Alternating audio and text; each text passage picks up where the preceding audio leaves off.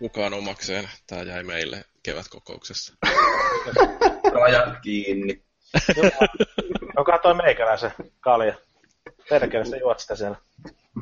Karjala. Voisi se vaikka ollakin. Tuli roidattua sen verran, että ei edes pystynyt juomaan kaikkea. Eikö se ole parempi niin päin, tulee semmoinen positiivinen ongelma niin kuin? Näin se on, näin se on teillä kesken, paitsi että me kyllä käytiin kaupassa kesken kaiken. Kyllä, se on hyvä, että kalja ei lopu kesken silloin, kun kokoustetaan, ja silloinkin on hyvä, että juotavaa riittää, kun pidetään konsolifin podcastia, että saadaan porukasta parhaat jutut irti. Näin tota, se menee. Uh, tietämättä sitä sen kummemmin, että mitä kaikkea juotavaa ihmisillä on, niin tervetuloa kaikille kuuntelijoille tässä Konsolifin podcastin jakso numero 171, joka siis käsittelee tämän viime viikolla käydyn E3 Cembalo-session, jossa niin, niin esiteltiin kaikenlaisia uusia pelejä ja konsoleita ja oli siellä varmaan jotain muitakin iloisia uutisia, mutta niin, niin aloitetaan iloisista uutisista puheen ollen, niin käymällä lävitte tämä meidän osallistujakaarti ja kaikkein iloisimpana uutisena varmaan tulee meidän kuulijoille se, että pitkästä aikaa meillä on mukana itse 400-kiloinen merinisäkäs, eli tuhomursu Jani. Puli puli vaan kaikille E3 selviytyjille. Oletko viime aikoina syönyt paljonkin planktonia? Juu, tässä justiinsa maistelen sitä jonkunlaisessa soosissa. Se on hyvä juttu, niin, niin saadaan soosijuttuja tähänkin podcastiin. Sitten sieltä löytyy äh, tota, jompikumpi Markus, kumpikohan tässä nyt voisi olla ensimmäisenä. Meillä siis on kaksi Tampereen Markusta siellä. Puhutaan nyt teistä vaikka Felluna ja Valluna tässä, niin aloitetaan vaikka Valuikista. Tervetuloa pitkästä aikaa. Kiitos, kiitos. Hauska olla pitkästä aikaa. Ei olekaan mennyt taas puoli vuotta. Et ole tolleen vanhentumisen myötä todennut, että nämä pelit saa jäädä nuoremmille ja enää ei kiinnosta mikään. Kyllä sitä pientä ikäkriisiä on tietysti päässyt kokemaan, että jos tai jos sanoa, että 13 vuotta sitten rekisteröidyin konsolifinin foorumille ja sitäkin viimeisesti viisi vuotta ylläpidossa, niin, niin, niin kyllä siinä hetki on vierähtänyt. Se on rankkaa se. No sitten siellä on se toinen Markus, eli Fellu. No päivää päivää. Mäkin rekisteröidyin 2003 itse asiassa foorumille, että aika pitkään sekin on. Semmoinen täytyy kertoa tässä kaikille, että mä kattelin suorana kaikki muut, paitsi tämän Sonin pressi, joka tuli silloin aamu neljältä, silloin mä nukuin, mutta kaikki muut mä kattelin suoraan ja nautiskelin asiasta. No niin, se on urheiluhenkistä tollanen, että pyritään ainakin mahdollisuuksien mukaan tutustumaan tähän aiheeseen, mistä ollaan tässä keskustelemassa. Öö, en ole ihan varma, miten tämä pätee tähän meidän seuraavaan osallistujaan, eli Antti Jussi. Joo, mä oon katsellut jalkapalloa. En kanssa seurannut E3, mutta silleen sekin on jonkunnäköinen valmistautuminen kuitenkin. No, oon mä vähän sivusilmällä kyllä E3 yytsinyt ihan mielenkiinnolla, koska on se aina hieno tapahtuma joka vuosi. Tosiaan tänään on tehty töitä vähän niin kuin nimissä, koska eka striimattiin Diablo 2,5 tuntia ja nyt sitten podcastiin mukaan, niin mikä se mukavampi tapa viettää sunnuntaita. Ja siellä itse asiassa striimissäkin kommentoitiin, Juhana kommentoi, että meillä on nyt täällä oikein kunnon Dream-tiimi kasassa, kun mä mainosin tätä meidän podcastia, että meillä sehän karkki käydä ostamassa, kun tuntuu karkkipäivälle tämä homma. Toivottavasti odotukset täyttyy sitten. Hu- huomautettiin myös siitä, että Paavi puuttuu nyt, mutta niin, aina muuten ei saa on... ihan kaikkea, mitä haluaa. Muuten on kaikki kovimmat äijät mukana. Paavi on Vatikaanissa. Äh, Andy, Juhana kyselee tuolla kommenteissa heti, että miksi maagi on keittiössä.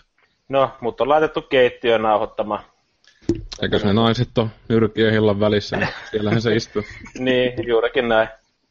Täytyy antaa tuolla olohuoneessa tilaa. Niin, niin tota, istun keittiössä sitten. Se täytyy sanoa tuohon futiksen katteluun, että kyllä niin kuin futis vei E3 ihan 10-0 siinä vaiheessa, kun Saksan valmentaja alkaa persvakoonsa haistelemaan sinne sorminsa kautta. Joo, Hetkeä ei kannata missata Saksan pelejä.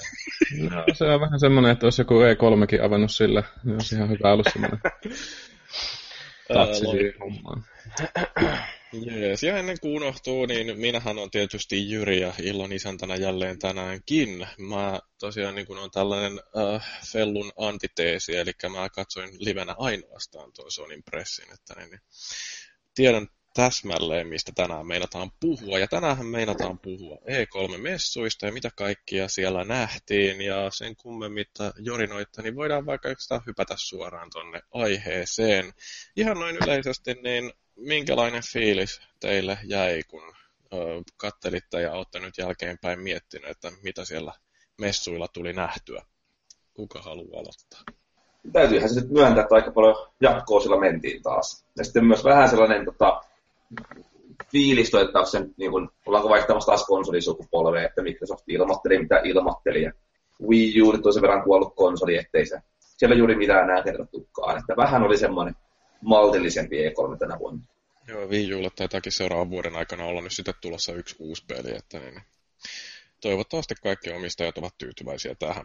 Ehkä semmoinen vähän, vähän vakavampi teema, mikä tuli ilmi, niin tätä Floridan Orlandon tätä yökerho murhaa, niin siihen otet, osoitettiin osanotto suurin piirtein.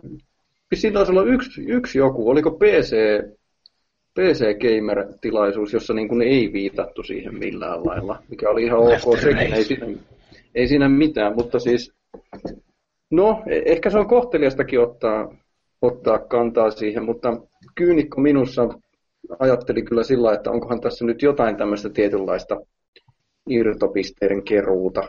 Niin, en mä tiedä, tota, niin kyllä se yleensä aina jenkki, jenkkitapahtumissa oli sitten mikä vaan, niin jos on tapahtunut jotain tämmöistä raakesta, niin se on yleensä aina, niin kuin yleensä pidetään joku hiljainen hetki tai sitten jollain tavalla tota, niin otetaan se asia huomioon.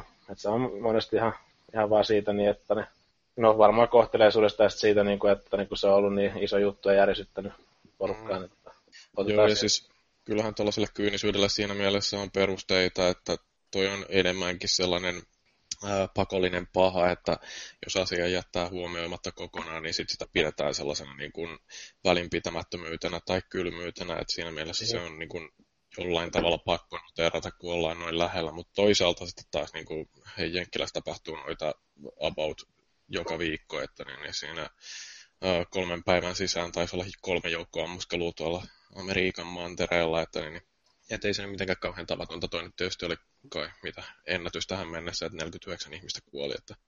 Suomessakin oli ammuskelu, tosi se kohdistui vaan poliiseihin. Mm, no sielläkin joku mielisairas päästely vähän. Mm, mm. Kyllä.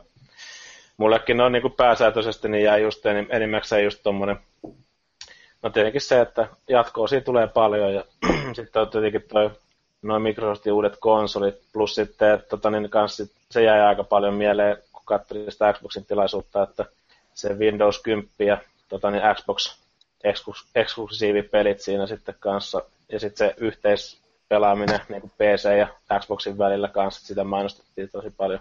Mm. Että ne jäi ehkä päällimmäisenä itselle mieleen.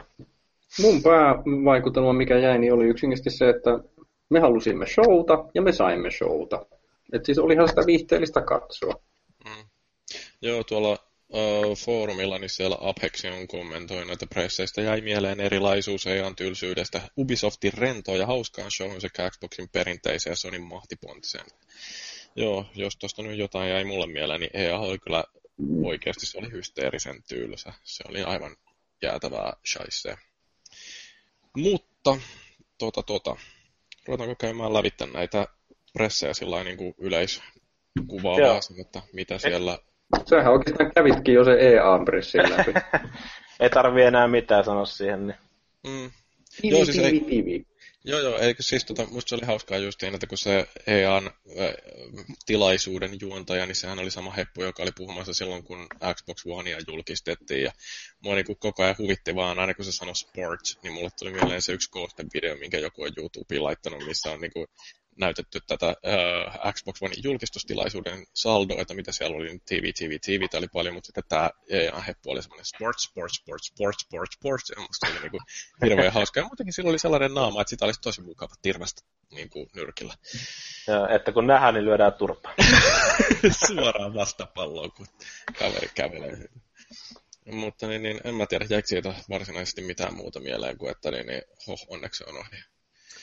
No ei no, siinä. Niin. Mä, mä kiinnitin huomiota siihen, mitä siellä ei ollut muistaakseni. Ainakaan, siis se olisi jäänyt varmaan mulla mieleen, jos se olisi mainostettu. Eli siis tämä seuraava PGA Tour golfipeli. Ainakaan mä en muista, että sitä siellä oli. Saattoi se siellä ollakin, mutta se on, ha, mua harmittaa. Mä luulen, että mä oon ainoa koko maailmassa, jota se harmitti, mutta tota, mennään Nyt, eteenpäin. nyt et voi tietää, että tuleeko sellaista ollenkaan, kun sitä ei esitelty liian pressissä. Mm.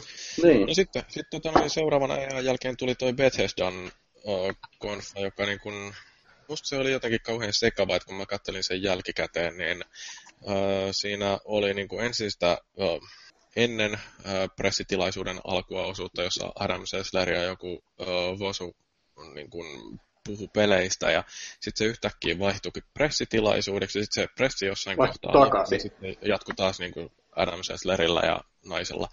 Niin tota, musta se oli vähän semmoinen, niin kuin, että öö, niin kuin, miksi tämä oli jotenkin jaksotettu tällä, että miksei siinä vaan voinut olla se pressi. Että, Siihen haettiin semmoista dynamiikkaa, kun ei juontajissa itse dynamiikkaa, niin täytyy sitten asiat tuollaisessa abstrakteissa esitellä, että ihmiset saa kokemuksen siitä itselleen.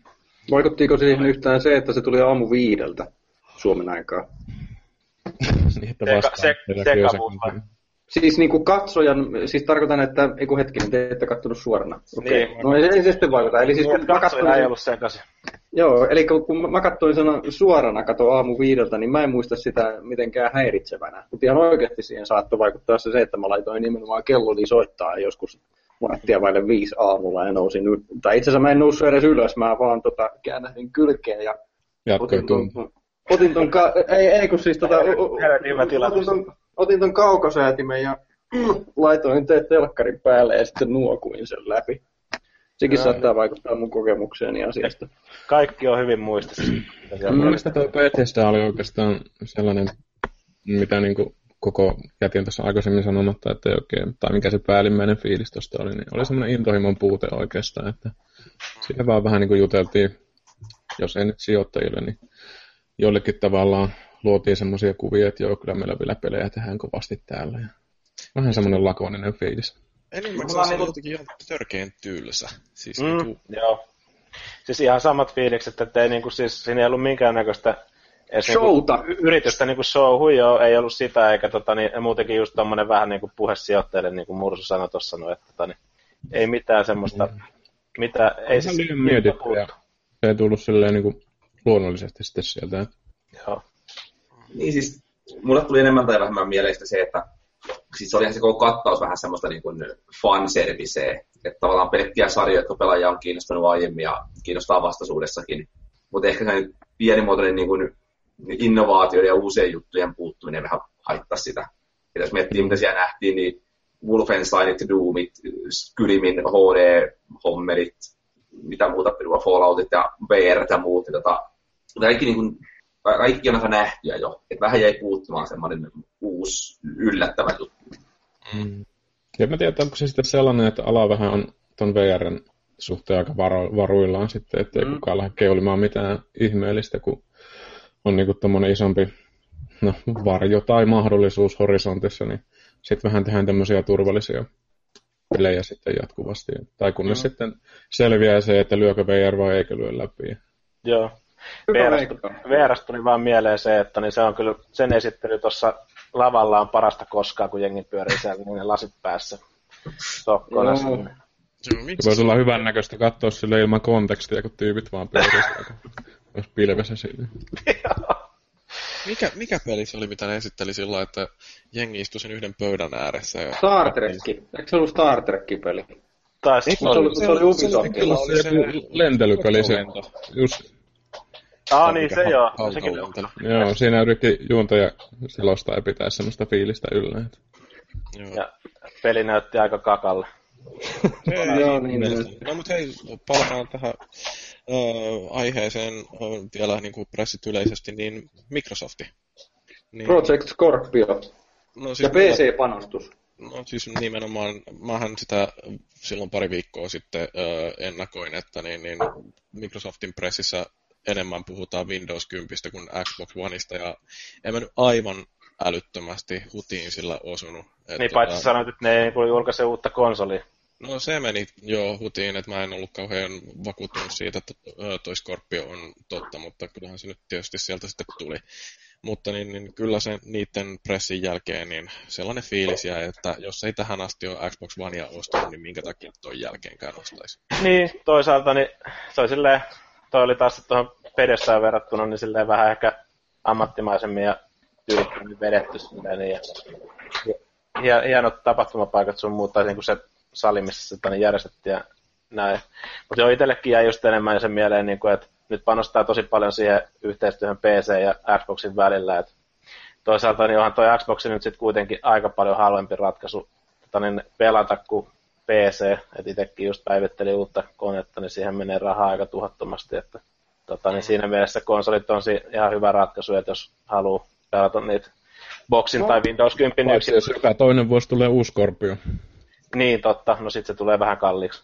Mä oon miettinyt jo muutaman päivän sitä, että että kun jossain mielessä tuntuu tyhmältä, miksi ne julkisti sen Scorpion nyt jo, että kun ne olisi voinut ihan hyvin periaatteessa julkistaa sen vasta vuoden päästä, että niin kuin jouluna tulee nyt uusi. Niin tota, mä oon miettinyt, miksi ne teki näin. Että ne olisi voinut vuoden myydä sitä Xbox One S, ja sitten vasta kertoo, että joo, kyllä meiltä tulee tämä mahtava uusi vehje. Niin mä mietin, että onkohan se tämä VR-juttu, kun se VR tulee vähän niin kuin joka paikkaan nyt tässä syksyllä, niin ne, ne halusi niin kuin ilmoittaa heti, että hei, meiltäkin on tulossa VR-panostusta. Ei, ei ihan heti, mutta se on tulossa. Odottakaa vaan. Eikö toi Kinecti on niin jäänyt kokonaan niiltä pois, että se on todettu kuolleeksi vuosiksi? Siis hei, Kinectihän ei vissiin edes ole sitä Kinectin paikkaa tuossa. Mä osoitan nyt juuri Kinectia, niin niin, kaikki mm. näkee sen siellä. Joo, ka- kaikki teistä näkee mun Kinectini. Mutta siis se, että sehän ei enää siinä Xbox One S edes ole. Siinä ei ole Kinectin porttia. No siis siinä on USB siellä takana, johon sitten jollain adapterilla saa pistettyä ton. Mm. Mm. Ketä kiinnostaa. Ja hyvä webbikamera saamatta. Joo.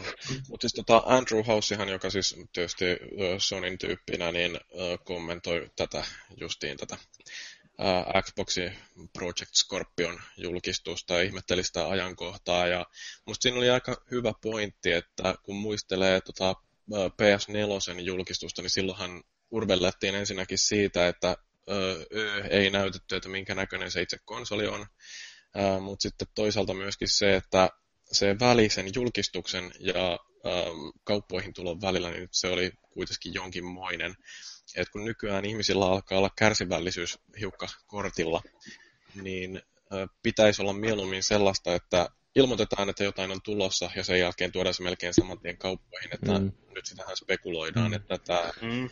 leikkarin tässä... Neo-malli, niin että kun se ilmoitetaan, niin se tulee parissa viikossa sen jälkeen. Se ei pelkästään kärsivällisyys tai kärsimättömyys, tai mikä kärsimättömyys siinä, vaan se, että kun on vaihtoehtoja muitakin niin paljon.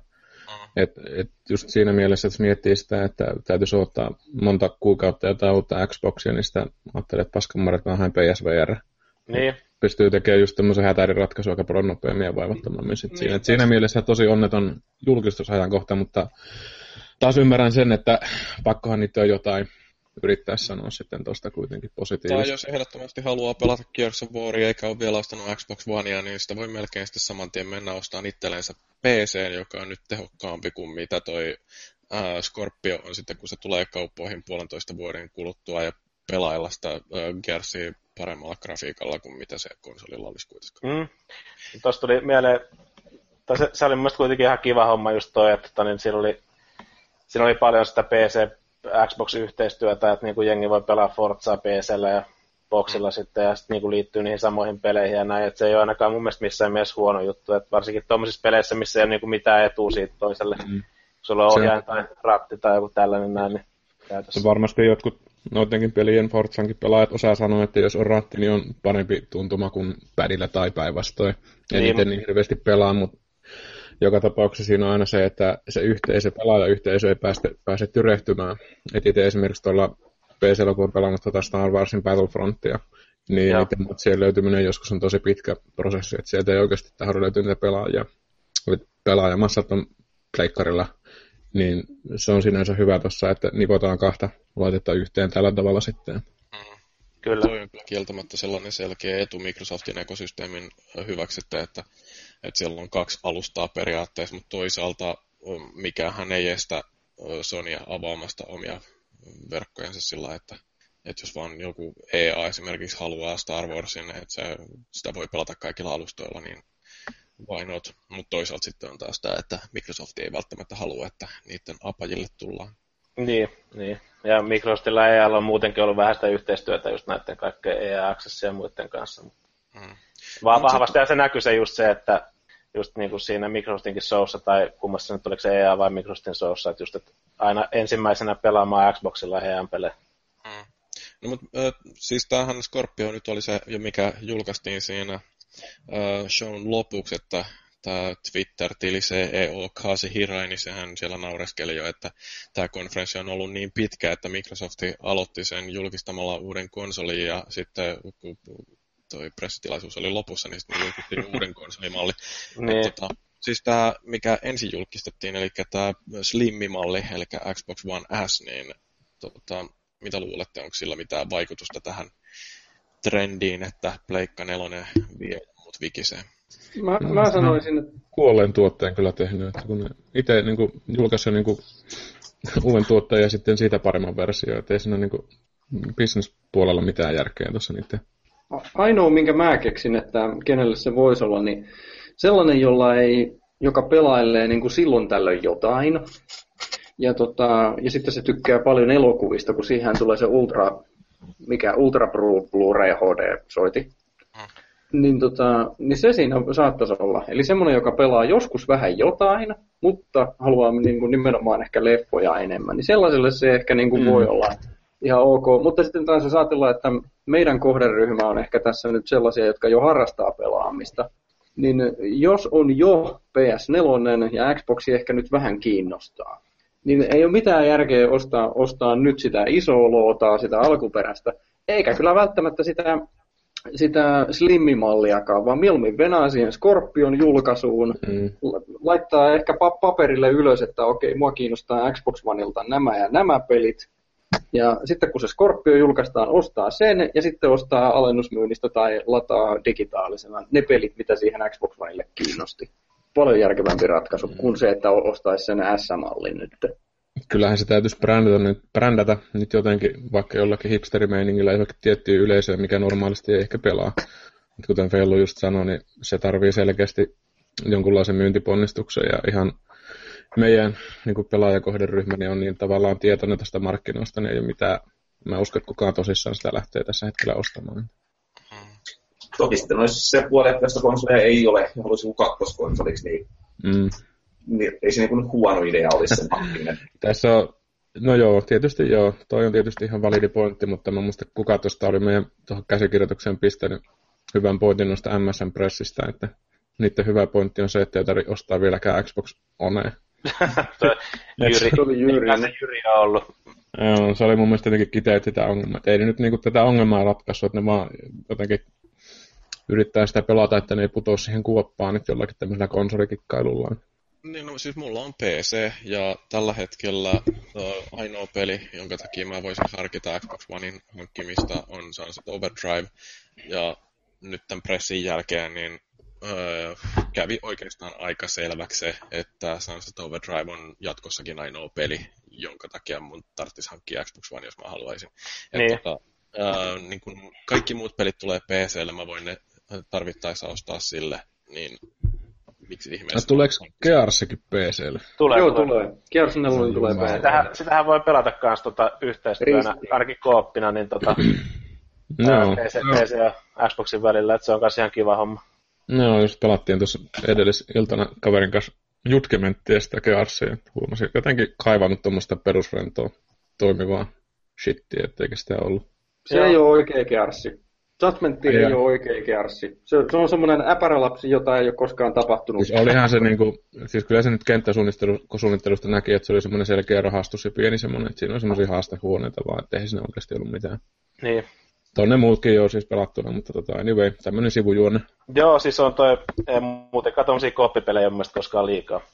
Että toi, siis toimivia hyviä sellaisia, että, että kaiken näköistä skeidaa voi tulla pihalle, mutta kyllä, Joo, no mutta tota, niin. Um, en mä tiedä, onko tuosta Microsoftin pressistä nyt sen kummempaa muuta sanottavaa, että niin, niin... Hei, mua kiinnostaa yksi asia kuulla teiltä tässä nyt livenä, eli mitä te olette mieltä siitä, että mikä on Microsoftin panostus tähän VR-huumaan nyt, kun, kun tota, tulee se oma, PCllä on tietysti omansa jo, Sonilla on se PlayStation VR tulee, Microsoft, mitäs nyt he? Paitsi se, että se Scorpio tulee ehkä joskus, yli vuoden päästä. No siis Microsoftihan juoksee perässä. Ne yrittää tehdä sen, mitä ne aina tekee, eli liittoutuu jonkun sellaisen kanssa, jolla on jo toimiva ratkaisu, eli tässä tapauksessa Oculus Riftin. Ja ei niillä ole sille omaa strategiaa, ne apinoi muita ja, ja tota noin, niin katsoo, Tulee aina vähän myöhässä. Tulee sellainen puolivillainen ratkaisu niin kuin. Mm. Tai niin kuin Steve Jobs sanoisi, niin ei ole minkäännäköistä tyylitajua edes Microsoftilla. Mm. Se on se tilannetajun puuttuminen aika paha tuossa bisnesmaailmassa, että jos vaan reagoidaan mm. siihen, mitä muut tekee, niin ei yleensä hirveän pitkälle päästä, mutta tota, sekin firma on vähän semmoinen hankkinut sen asemansa 10-20 vuotta sitten, niin sitä on vaikea lähteä niin kuin haastamaan kuitenkaan muisteen. Niinpä. Joo. Mut kyllähän sitä pelattavaa boksilla on, ja jos sen on jo hankkinut, niin, tai itekin, mm. itselläkin löytyy olohuoneesta, ei nyt sinänsä tota, niin kyllä ha, harmita se hankki, hankinta ollenkaan. Joo, joo, joo, joo, joo, joo, siis. Ei sitä koskaan tiedä, että jos se Microsoft avaa sen ö, boksissa sitten Facebookille ja Oculus tota, yhteistyölle vähän niin kuin isommalla käällä, mutta mulla on vähän semmoinen tutina, niin kuin Jyrikin sanoi, että ne vähän oottelee ja kattelee, että mitä tässä seuraavaksi tapahtuu ennen kuin lähtee sijoittamaan, että se paljon ehtii vielä tapahtua se Scorpionkin, että kyllä niin kuin ehditään tekemään nopeita muutoksia sitten, jos oikeasti on joku päättämässä siellä, mikä tietää, niin kuin tietää, että ei kannattaa tehdä. No näin maakin, maakin yhtyen sen verran, että Xboxin fanipoikana täytyy sanoa, että ei muakaan harmita, että mulla on se Xbox One tossa on. Kyllä mä sillä pelaan koko aika. Mutta nimenomaan just se, että jos mulla ei olisi nyt Xboxia ja mä harkitsisin sen ostoa, niin en mä sitä nyt menisi ostaan kaupasta, varsinkaan sitä vanhaa isoa moholoa. Mm. Toisaalta niin se on myös se, että tuleehan niitä uusia malleja aina konsolisukupolven aikana koko ajan lisää, että mä Pleikkaristakin julkaistu jo ns. uuden parauta oleva versio, ja sitten jengihän meidänkin foorumilla niin keskusteli just paljon, että mikä on mitäkin mallia, muuta, totta kai niissä on vähän ulkonäöllisiä eroja ja Mm, se on vähän sitten. valitettava kehitys mun mielestä ollut oikeastaan aina, aina siinä, kun aletaan virittelemään konsoleita, että kun jos joku saattaa saada siitä no, NS-painoerästä sen toimivimman, toimivimman sarjanumeron mallin, niin sitten se on niinku tavallaan eellä muita ja se luo ja ruokkii semmoista tilannetta, että tarvitaan joku uusi konsoli. Ja sitten ollaan taas sit siinä tilanteessa, että miksi helvetissä ei vaan niinku suoraan PC-puolelle käännetä kaiken mm. suhteen. Niinhän se on. Se on, toi, sille, mm. sano vaan. Niin, että Scorpio mun mielestä niin kuin on yhtä vastenmielinen ajatuksena kuin tuo PSVRkin. Että jos se PSVRkin olisi tullut vaan niin erillisenä laitteena ilman, että siinä on mahdollisuus, että nyt meillä on kauniimmat pikselit ja enemmän kulminaatioita kaikkien pakaroissa, niin olisi niin kuin, silti niin kuin semmoinen niin kuin, huono, huono juttu, huono kehitys, että ei, en mä halua, että lähdetään tuohon suuntaan ollenkaan. No mä kirjoitin siitä artikkelin, tai siis blogin, että minkä takia mun mielestäni toi uh, Neo ja Scorpio on molemmat oikeastaan hyväksi tälle bisnekselle. Että, ja mm. Siis Tapetaan konsolit ja PClle mennä. Että pelaajille, että, että niin kuin näille alustavalmistajille, että tota noin, niin, musta se, niin kuin, se on positiivista kehitystä, että lyhyemmät syklit ja paljon taaksepäin yhteensopivuutta. Mutta hei, kiinnostaako ketään puhua näistä Xboxin uusista OS-ominaisuuksista, mitä tuli klubit ja mikä Looking for Group ja sitten se ennen kaikkea se ladderijärjestelmä, joka rakennetaan sinne? Ei kiinnostanut pätkääkään, pakko myöntää. Hyvä. No sitten puhutaan... Onko se ladderointi semmoinen, että se niinku pelaajan taitojen pohjalla tai saavutukseen pohjalta jotenkin ränkkää sut tiettyyn porukkaan ja sitten löytää sun taitoja vastaavia pelaajia? Aha, no sitten se voi vähän vittu. No joo, no sitten Ubisofti tämä oli niin kuin, no, todennäköisesti viihdyttävin näistä tilaisuuksista. Joo, siis todella semmoinen pirteä show. Ja kyllä se mun mielestä tota, niin, sopii toi Aisa Tyleri hyvin siihen juontaja, juontajaksi, vaikka saa aina paljon tota, niin, palautetta. Totta kai se heittää välillä vähän semmoista puujalkavitsiäkin siinä ja muuta, mutta niin on semmoinen aika ihana Amazonilla. Niin ja siis helvetin, helvetin luonteva tuossa hommassa. Niin. Siis musta niin kun se, että kun äh, muut on sellaisia pökkelöitä, ö, toimitusjohtajia ja muita, jotka tulee sinne lavalle. Ja okei, okay, siis kyllähän niin kuin, ö, niillä kaikilla, jotka siellä puhuu, Phil Spencerit ja Sean Laydenit, niin niillä on sellaista niin kuin tietynlaista karismaa siinä esiintymisessä, mutta se, että kun otetaan ihan oikeasti ammattitaitoinen esiintyjä, niin kyllähän se vetää sen paljon äh, niin kuin sujuvammin ja luontevammin ja äh, sillä niin kuin pirteemmin. Että kyllä, niin kuin, Joo. Mä luulen, että se, Niin, mä, sano. luulen, että se, mä luulen, että se Aisha Tyler on luonut ajan kanssa, tai siitä on tullut vähän semmoinen, vähän niin kuin Suomen jääkiekko-matseja katsoo, niin se, se Mertaranta niin kuin kuuluu siihen pakettiin niin sanotusti. Niin, Valitettavasti. Niin, no okei, okay. mutta siis, että tämä Aisha Tyler on vähän sama, sama homma, että Ubisoftin tilaisuus, siellä on Aisha Tyler, se niin kuin, vaan yksi plus yksi, se kuuluu siihen kuvioon. Niin, viisi vuotta se on tainnut suurin piirtein juontaa nyt niitä. Ja... Taisi viidenneksi tosiaan sanoa. Mitä? Taisi tosiaan viidenneksi kerran sanoa sitä. Meni Joo. Kyllä. Et silleen, kyllä se semmoista mukavaa, hyvää lisäväriä siihen Mutta ajatelkaa, jos kaikki olisi ollut noin hyviä pressivetäjiä, että tosiaan noin tämmöiset esiintyjät ja juontajat, niin se on vähän semmoinen työala, mitä jossain määrin katsotaan alaspäin, varsinkin Suomessakin jotain tangomarkkinoiden juontajia. Niin on se kuitenkin semmoinen homma, että ei siihen niin kuin hyvin harvasta ihmisestä on tuommoiseen hommaan. Että ne jaksaa kantaa sen ja pystyy kantaa sen tilanteen luontevasti. Että jos mietitään, että jokaisella pressivetäjällä olisi ollut vähänkin tuommoisia Aisa Tylerin tyyppisiä ihmisiä, jotka niin kuin puhuu luontevasti ja on ulkonäköä ja niin kuin tollaisia niin kuin presenttereitä. Niin osan se ollut aika käsittämättömän upea niin kuin kokonaisuus sitten toi E3 kuitenkin. Mm. Jo, jo, joo, ja Toi sanoi Juhana tuolla chatissa, että niin Aisa Tyler on ihan vitun rasittava hankki, se on kuin kunnollisen juontaja. No, se on mielipiteet on aina monia. Joo, en mä voisi olla oikeastaan enempää eri mieltä tuosta. Noin mun mielestä niin Aisha Tyler nimenomaan on ainoa kunnollinen juontaja missään noista presseistä. Että, että kuitenkin kun katsoo sitä, että äh, siinä missä muut lukee teleprompterista sitä äh, omaa viestiensä, niin Aisha Tyler okei okay, lukee varmasti myöskin, mutta ei näytä siltä. Ja toisekseen, niin että se äh, kun yleisöstä esimerkiksi tulee jotain huutelua tai niin se saattaa yhtäkkiä lonkalta heittää jotain sellaista mikä niinku tulee spontaanisti. Mun mielestä se on, niinku, se on vaan loistavaa Mm. suoritusta tuollaisessa hommassa. Semmoinen rento meininki ja niin osaa reagoida niihin tilanteisiin, niin se on aika tärkeää. täytyy, Siis tää- Vaulu on, hy, Vaulu on hyvä ja sanoa, sä oot No ollut niin, se täytyy nyt sanoa kuitenkin, eri, me ollaan eri mieltä Mursun kanssa, tota, että musta Ubisoftilla on ja on aina ollut semmoinen vähän rennompi niin kuin brändi noihin muihin verrattuna, että niille sopii tommonen Aishon tyyppinen äh, vähän niin kuin rennompi juontajakin. Että se, että jos se sun EAN setti on samantyyppisiä vedoja, niin se olisi tuntunut aika, aika erikoiselta.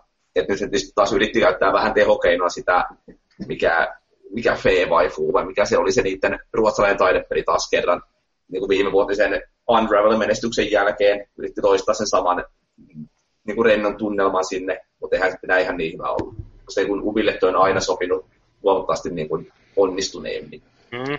Mm. Tähän tuossa se tietysti kulmana, että jos miettii, että on tuo E3 kuitenkin ei vierailijoiden messu, niin siinä mielessä se esitys voikin olla tämmöistä korporaattishittiä, että siitä ei niinku katsota ehkä niin kierroa, mutta olisi se nyt ehkä kuitenkin parempi ollut, että jos ihmiset olisi ollut osannut esiintyä. Hynde heittää tuolla noin, että Ilves on ensi vuoden juontajaksi. Juman kautta, mutta siitä tuli kaveri tyylillä sisään. Se on niin, niin loistava se, niin jumalattomalla sellaisella niin kuin, äh, asenteella sinne ja pörrötetään siellä niin kuin yleisön tukkaa ja sitten tullaan Ralli englantia ja I am Antti Ilvessuo, Creative Director of Trials and also the President of Finland. Niin se on, se on niin kuin se, voi jumalauta, se on niin kuin loistava. Ja Ilves on kyllä hieno mies, mitä itsekin päässyt muutaman kerran livenä näkee, niin ihan semmoinen mukava rempsee kaveri. Ei siinä kyllä mitään. Hienoja kenttiä suunnittelee kyllä Trialsi.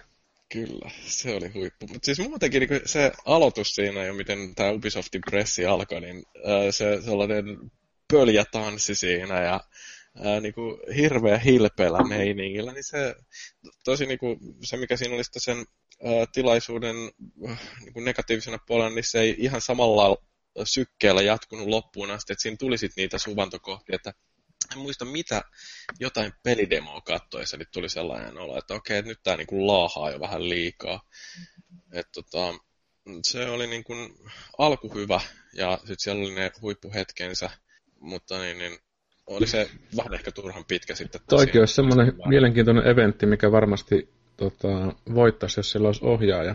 Samalla tapaa, kun miettii jotain jenkkien, tai no ei jenkkienkään, mutta jotain tuommoisia kisalähetyksiä, niin totta kai siellä on ohjaaja studiossa, joka kertoo, että mihin kameraan tällä hetkellä leikataan ja näin poispäin. Että jos joku demo tuntuu laahaavalta, niin mm. ei se ole pelkästään sun päässä, että kyllä se niin kuin, monet muut sitä mieti kanssa. Mm. Niin ja sitten se Assassin's Creed-elokuva siinä niin kuin, uh, kesken kaiken, niin se, en oikein tiedä, että miten hyvin se sopi tuohon kokonaisuuteen. Että musta niin se Eikä siellä ollut mitään hyvältä. oikeaa kuvamateriaaliakaan. Se oli vaan se joku traileri, joka, joka tiedettiin jo. Mm-hmm. Niin kuin, niin kuin leffasta matskua tai Ketto Pacade here. Se oli, se oli per, perinteinen, että ei leffaa, ei kun ei leffaa, kun ei tota, niin Ubisoftin pressi ilman Assassinia ja pakko oli saada se sinne. Joo, sitähän se sanoi se Aisha Tyleri justiinsa. Mm. Mm, Hyynti näköjään on samaa mieltä, että se leffan tuottajan tuominen lavalle ei oikein toiminut. Siis mua niin kiinnostavaa on ihan uh, mehuissani kyllä siitä elokuvasta itsestään, että se varmaan on aika uh, mielenkiintoinen, mutta tota, se tuossa pressissä ei nyt oikein niin kuin, ollut paikalla. No ei, kyllä se vähän rikkosta ehkä siinä. No joo, mutta sitten paras näistä presseistä tuli viimeisenä, eli Sony. Siitä foorumilla Milkkis kommentoi, että Sonin live-musiikki, niin, niin se jäi mieleen noin yleisenä huomiona. Mihin Nintendo jäi? Öö, en mä tiedä. Mihin ne Viimeisenähän se oli, mutta eihän se nyt ihan hirveästi ollut muuta kuin Zelda ja 45 minuuttia kestänyt Pokemon pätkä. Annetaan niille yhtä paljon täällä niinku korva-aikaa, niin kuin ne on miettinyt sitä niiden omaa presentaatiota, ei paljon jaksa nähdä vaivaa. Mm. Naista on siinä paska. Mm. Kaikki Mut Suomen Zeldat. Kyllähän se Sonin uh, esitys oli siinä mielessä aika vakuuttava, että paljonko siinä oli puhuvaa päätä niin kuin koko sen tunnin aikana. Siis mikä oli musta yllättävää, että ensinnäkin niin Sonin pressi alkoi ajallaan, mitä ei niin kuin oikeastaan tapahdu koskaan. Se kesti tunnin mikä oli niinku semmoinen, että juman klavitse, että me ollaan katseltu sellaisia kahden tunnin massiivispektaakkeleita, mutta siis niinku se tunti, niin se oli pelkkää pelikuvaa niinku alusta loppuun. Että muutama sellainen kohta, missä toi uh, Sean Leiden niinku kävi jotain toteamassa, mutta muuten niinku pelkkää peliä ja uusia pelejä tuli paljon. Joo, se oli vakuuttavaa settiä. Niin ja sitten, niin kun, no, jos joku pitää kuitenkin sanoa, niin se, että oli tietenkin jännä nähdä, miten Sony joutui nyt keksimään noin esityksessä uudestaan, kun Uncharted 4 mentiin ja julkaistiin. No ilmeisesti kolme vuotta aina päättänyt showsa siihen, mutta nyt sitten nyt jotain muuta. Eikä se ei ihan, ihan vakuuttanut samalla tavalla niin kuin loppukliimaksina, mutta, mutta kaikin puolin niin kuin muuten, niin etenkin se God of War aloitus oli aika, aikamoinen. Joo, se, mä itse asiassa katsoin sen Sonin Pressin uudestaan sitten, kun äh, siinä silloin suorana lähetyksenä, kun sitä katsoin, niin mä hakkasin uutisia, niin en kerännyt sillä ihan hirveästi keskittymään kaikkeen muuhun kuin niihin juttuihin, mitä niin kirjoitin. Niin, Sä tota... pystyt katsoa sen sitten 4 k ja rasvattuna keholla sitten siinä. Kyllä, joo. Ei tarvinnut hakata mitään siinä samaan aikaan sitten. Joo, tattia. Mutta tota noin, niin, joo tosiaan niin se God of Warin esittely, niin mihin mä en sillä hirveästi edes kiinnittänyt huomiota, niin se, että kun Kratos ilmestyy ruudulle, niin hirveä huuto yleisöstä. Se oli niin kuin jotenkin, että tämä oli se hetki, jolloin Sony tappoi kaikki muut, että niin, niin se oli jotenkin sellainen, mikä selkeästi aiheutti innostusta. Ne oli hyviä ne, kun mä kattelin jotain pressejä sillä tavalla, että oliko Giant Bombia näiden kautta, kun ne, hyvä kun ne kommentoi, kommentoi ne tyypit siellä, että ei helvetti leikkaa nyt pois äkkiä, kun ne kuvasi siinä julkistuksen yhteydessä yleisö, niin kuka, kaikki kaivoi nenää ja siellä olisi puheluita siellä ja kukaan niin kuin, mitään ääntä päästänyt itsestä ja sitten oli niin kuin silleen, että myöhä, myötä häpeä niin kuin tapissa siinä niille kommentaattoreille ja sitten joku vaan mehustelee siellä lavalla. Mutta joo, olihan se ihan kiva silleen, että jos tuommoisia tunteita vielä pystyy herättämään. Dad of War, niin kuin joku sanoi. Mm. Eli, eli siis se, että se on niin erinäköinen se God of War, että se, se ei niin kuin oikein tuntunut olevan enää muuta kuin sen nimi, plus sitten se, että silloin ne, ne semmoiset erikoiset tatskat tuossa ympärillä. Mutta nähtiinhän me toisenkinlainen muuntautuminen tuon Resident Evilin muodossa, että sehän on ihan erilainen. Siinä on vaan sehän nimi. oikeastaan tämä, että kun siinä missä Joo. Microsoft esitteli pari uutta konsolia, niin Sony rautapuolella pysyi tässä VRssä. Ja sillähän näytettiin muutama pelikin, jotka, no en mä tiedä, vakuuttiko pelikokoelma, mitä siellä nyt esiteltiin? No, kyllähän ne semmoisia kuriositeetteja ja tekniikkajuttuja on tällä hetkellä, että itsellä on lähinnä vaan ainut tämmöinen huoleaihe sitten tuossa VR-puolella, että jos niin kuin yleisesti puhutaan, niin se reagointi siinä, että jos käännät päätä, niin tota, kuinka hitaasti se tulee perässä, mutta eihän kaikki pelit edes tue tätä, että sullahan on edelleen tateissa se liikkuminen sun muu, että mm-hmm. se on semmoista semi VR sitten. VRstä nyt sen verran, että kun Sony Showssa alkoi VR-osuusliikit, sen lähdin tiskaamaan. Että... se oli niin kiinnostava. No niin se on nämä kaikki. Ne oli, niin kuin, ne oli ihan rehellisiä kaljanhakumainoskatpeja, että kun haluaisi innostua VRstä, kun ei vaan pysty. Ei ole mitään sellaista nähtynä vielä, miksi niin kuin, olisi pientäkään intressiä päästä kokeilemaan sitä konsolilla. Kyllä, niin. juuri näin. Kuunnelkaa vallua. Juuri näin se on. VR saa mennä niin kuin muualla ainakin toistaiseksi. Ei kiinnosta pätkääkään. Joo, on mulla itselläkin kyllä vähän sama homma, että en mä oikein niin kuin vielä pysty perustelemaan itselleni, että minkä takia mä jotenkin repisin pelihousuni tai innostuisin siitä niin kuin jotenkin erityisesti, että en ole oikeasti nähnyt mitään niin, niin kuin semmoista niin siistiä pätkää. Jotain HTC Viven tota, niin testipätkää mä jostain vaiheessa kattelin tubesta just sillä, että miten siinä pystyy käyttää sitä niin kuin niille, kun siinä on se useampi kamera siinä huoneessa, mitkä seuraa sua ja muuta, että niin pystyt liikkumaan ja niin kuin, niin kaikki näyttää niin siistille PClle, kun se sillä pelaat, mutta ei oikein siis, sieltä olisi kunnon pelejä, ei se nyt niin pelkästään se VR, niin mm. autoa. No onhan toi Resident Evil, että onko se nyt sitten Silent Hill monien mielestä, mikä toi uusi suunta, niin se nyt on ainut mm. semmoinen peli, mihin toi VR voi sopia kuin nyrkkipylly, koska se on semmoinen, että siinä varmasti nousee toi kauhumomentti aika hurjalla tavalla sitten, että vaikka mä sitä niin kovasti tuossa vähän taisin foorumilla kyseenalaistaa sitä peliä, silleen, että kun se mm, sortuu aika paljon kliseisiä oikeastaan jatkuvasti, että, mutta se kokemus on niin kuin kaikkein selkeästi isoin panostus VR-puolella. Että, että omakohtaisesti VRn suhteen, siis mä en epäile, etteikö se olisi niin kuin se tapa, millä yleensä pelaamisesta tehdään niin kuin valtavirtaa, koska siinä sulla ei ole enää mitään pädiä, mikä niin kuin on sun ensimmäinen este ennen kuin sä oot pelissä, vaan sä saat suoraan pelissä. Sitten mietit vasta, miten sä intuitiivisesti rupeat liikkumaan sun muuta. Mm, Mutta niin. että, tällä hetkellä se ei ole niin käytännölliseksi tehty, että mä oon miettinyt sitä Sonyn PR, että millä vitulla mä sitten pistän kuulokkeet päähän, kun se näyttää semmoiselta hehtaarimololta niin kuin korvien takana. Niin mitkä kuulokkeet, tarvitsen mun taas ostaa jotkut uudet luurit, että mä pääsen niinku kuuntelemaan peliääniä sillä niinku laadukkaasti. Että... Niin. Tuotekehityksen paikka. Sen, niin. sen, sen pitäisi olla semmoinen sisäänrakennettu kypärä. Et, et, et siis, tota, et siis kun, kun laittaa sen tähän näin pään ympärille, niin siitä, sieltä mm. sivusta pitäisi olla samalla, joka menisi semmoinen nappikuulote tuonne korvaan. Mm, Silloin tai jotain mahdollistaa sen, että jos oikeasti ihmisillä on hyviä kuulokkeita, Itsekin tykkäisin pitää näitä senhansereita ihan varmasti sen kanssa päässä, mutta sitten tota, on se ongelma, että näin vaan yksinkertaisesti mahu, koska no, vähän paremmat kuulokkeet on aika isoja. Eikä niin tarvi olla kalliitakaan, että ne alkaa joko koko puolesta olla se asia, että sä saa niitä yhtä aikaa niin virtuaalivärkin kanssa. Että, mutta tuo ajatus siitä, että se olisi niin kuin ihan joku mopokypärä, mikä saisi jotain tuulettimia, ettei naamahikkoa ja partasit tulee siellä, niin se olisi myös niin kuin yksi ratkaisu siihen. Että se olisi koko konsoli niin kuin päässä, sä kantaisit kaikkia yksiköitä siellä kypärän sisällä. Se no se Apple, Apple kuulostaa kyllä hyvältä. Se on se Apple-malli, kato kaikki tehdään mahdollisimman simppeliksi ja kompaktiksi. Ja no mä tiedän siis kun katsoo, tota, että minkä näköinen tämä on tämä VR, niin kyllähän tuosta nyt kuulokkeiden, kuulokkeet menee niin kuin ton ottahihnan ympäri, että niin, en mä siinä mielessä... Niin kauan kun on niskasanka, jos on niin kuin jo... Eiku hetkinen. Ei, kyllähän tuo, jos katsot tuota kuvaa, niin, niin siitä selkeästi niin kun menee tuosta ton mikä headbandi toi nyt onkaan, niin sen ö, ylitte mm. kuulokkeet mahtuu, että toi roikkuu kuitenkin toi varsinainen näyttöosa siinä edessä sillä aika Se on paha sanoa, kun ei ole päässyt kuulokkeiden kanssa testaamaan. Että kyllähän noita voi testata itsekseen, mutta se pitäisi mennä melkein aina luurit päässä ja testaamaan noita. Että mm. Toimiko tämä käytännössä minulla? Niin. En mä tiedä, mä jotenkin uskoisin, että kyllä Sony on ottanut mm. huomioon, että sen laitteen ergonomiahan on kyllä kehuttu ihan paljon.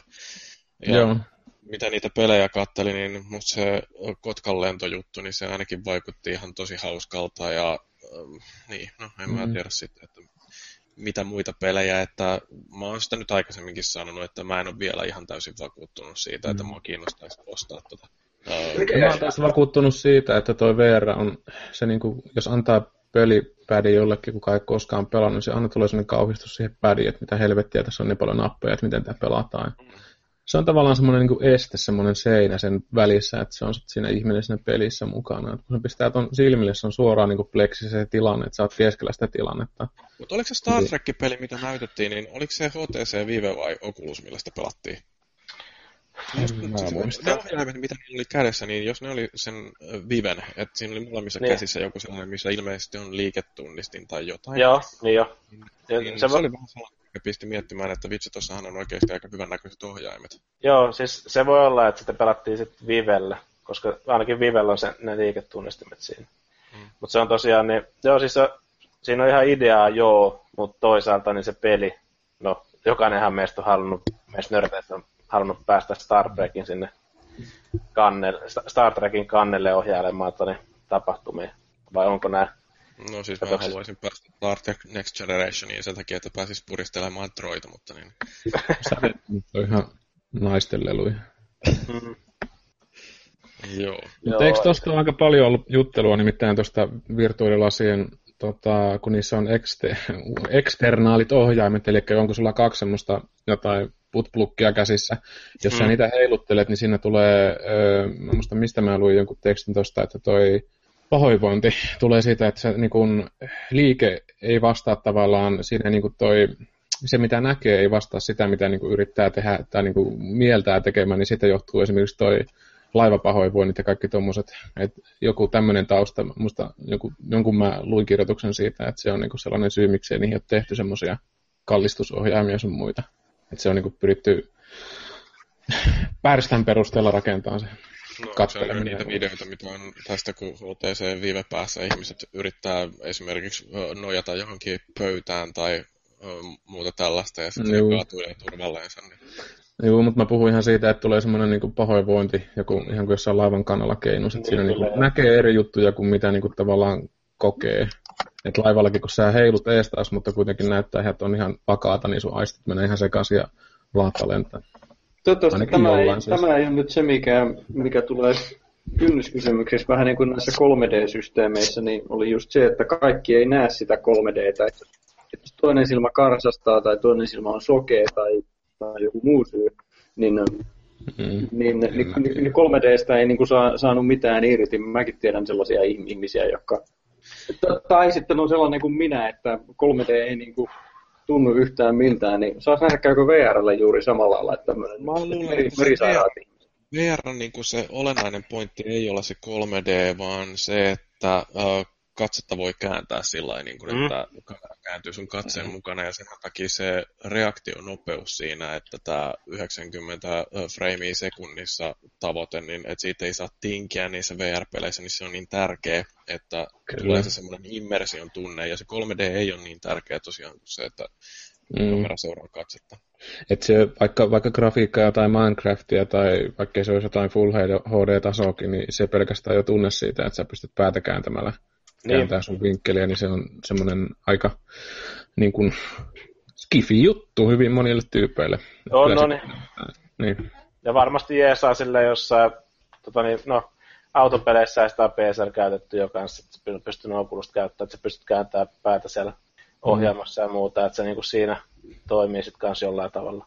Et, tota, Onhan niitä aika näyttää, niin. tuleeko VRstä se uusi messi, ja sitten se varmaan on vähän nyt semmoista odottelua, että ennen kuin kunnon killer-appeja tehdään, niin sitten se on semmoista, että onko tämä hyvä vai eikö tämä hyvä, ja jatketaan teke, tehdään, tekemällä God of War 15.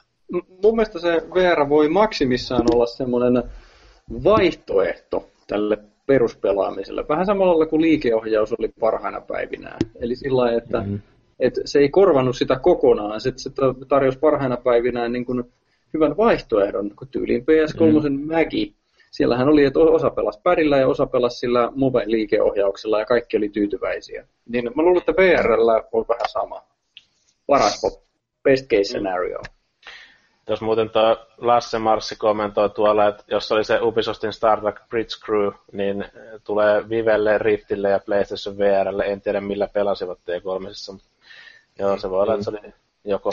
Mutta tuossa esimerkiksi siinä Resident Evilin tapauksessahan ne korosti siinä sitä, että se on ihan sama, pelaatko sä vaikka mikroolta uunilla, kun se kokemus on ihan samanlainen. Että mm. tavallaan kun sulla lasittaa sitten pelaatko näytötä, niin se on, siis siinä pelissä se toimii, koska se on niin, siis se on first personi. Mutta sitten taas jotain japsirupeja tai muuta kolmannen persona turpaavetoja, niin niitähän ei sitten välttämättä jollain virtuaalilaseella kauhean hyvin voi sitten nauttia samalla tavalla. Ei. Riippuuhan tosiaan pelistä ja mm. Siitä, niin, se on. hyvin sidonnainen siihen. Näin tuo. Joo, no mutta hei, se presseistä. Ruvetaan sitten puhumaan niistä peleistä, mitä ne nähtiin. Ja mä ajattelin, että jaotellaan tää sillä niin että puhutaan ensin vähän niistä peleistä, mistä me tiedettiin jo etukäteen, eli jotka oli ö, aikaisemmin virallisestikin julkaistu. Ö, niin sitten nämä kokonaan uudet julkaisut, niin niistä ö, puhutaan vähän pitemmälti siellä lopussa, että harpotaan nämä nyt, mikä oli tuttuja juttuja, niin sillä hiukka lyhyemmällä käsittelyllä. Niin tota, jos käydään silleen taas pressitilaisuus kerrallaan, niin mitä näytettiin, niin Electronic Arts esitteli Titanfall 2, joka nyt tulee myöskin PS4. Ihan yksin peli. Joo. Se oli siinä. Ei tarvi olla kenenkään katkera nyt, kun se tulee boxille ja PClle pelkästään, tai tuli aikaisempi, tuli pelkästään boxille ja PClle. Että... Joo, mutta nyt pääsee PS4lläkin olemaan nostamatta sen, mahtavaa. Sitten tuli Mass Effect Andromeda, joka vaikka Mass Effect olikin ihan hyvä peli, niin kolmonen on mulla edelleen pelaamatta, ja Andromeda ei niin kuin, väräyttänyt viisari oikeastaan yhtään. No siinä on, siinä on se, että kun, no, siitä nyt ei ihan hirveästi nähty. Kyllä se on ihan siistille näytti se pieni pelikuva, mitä sieltä näki, ja ainakin itse odotan innolla seuraavaa massapeliä, että tota, niin, siitä kolmesta on kuitenkin aika pitkä aika, ja eikä siellä ollut aikaa kehitellä, ja tota, niin, tehdä sitä siellä niin kuin ihan omassa rauhassa, että mä veikkaan, että ainakin laatu on luvassa ja tuommoinen skifi ja roolipeli toimii ainakin itselle hyvin. Että, niin, kunhan, siinä on itse asiassa luvattu vielä ilmeisesti justiinsa, että, että niin, se on vähän enemmän paluu sinne juurille, että siinä on sitä roolipelielementtiä, ettei pelkkä toimintapeli.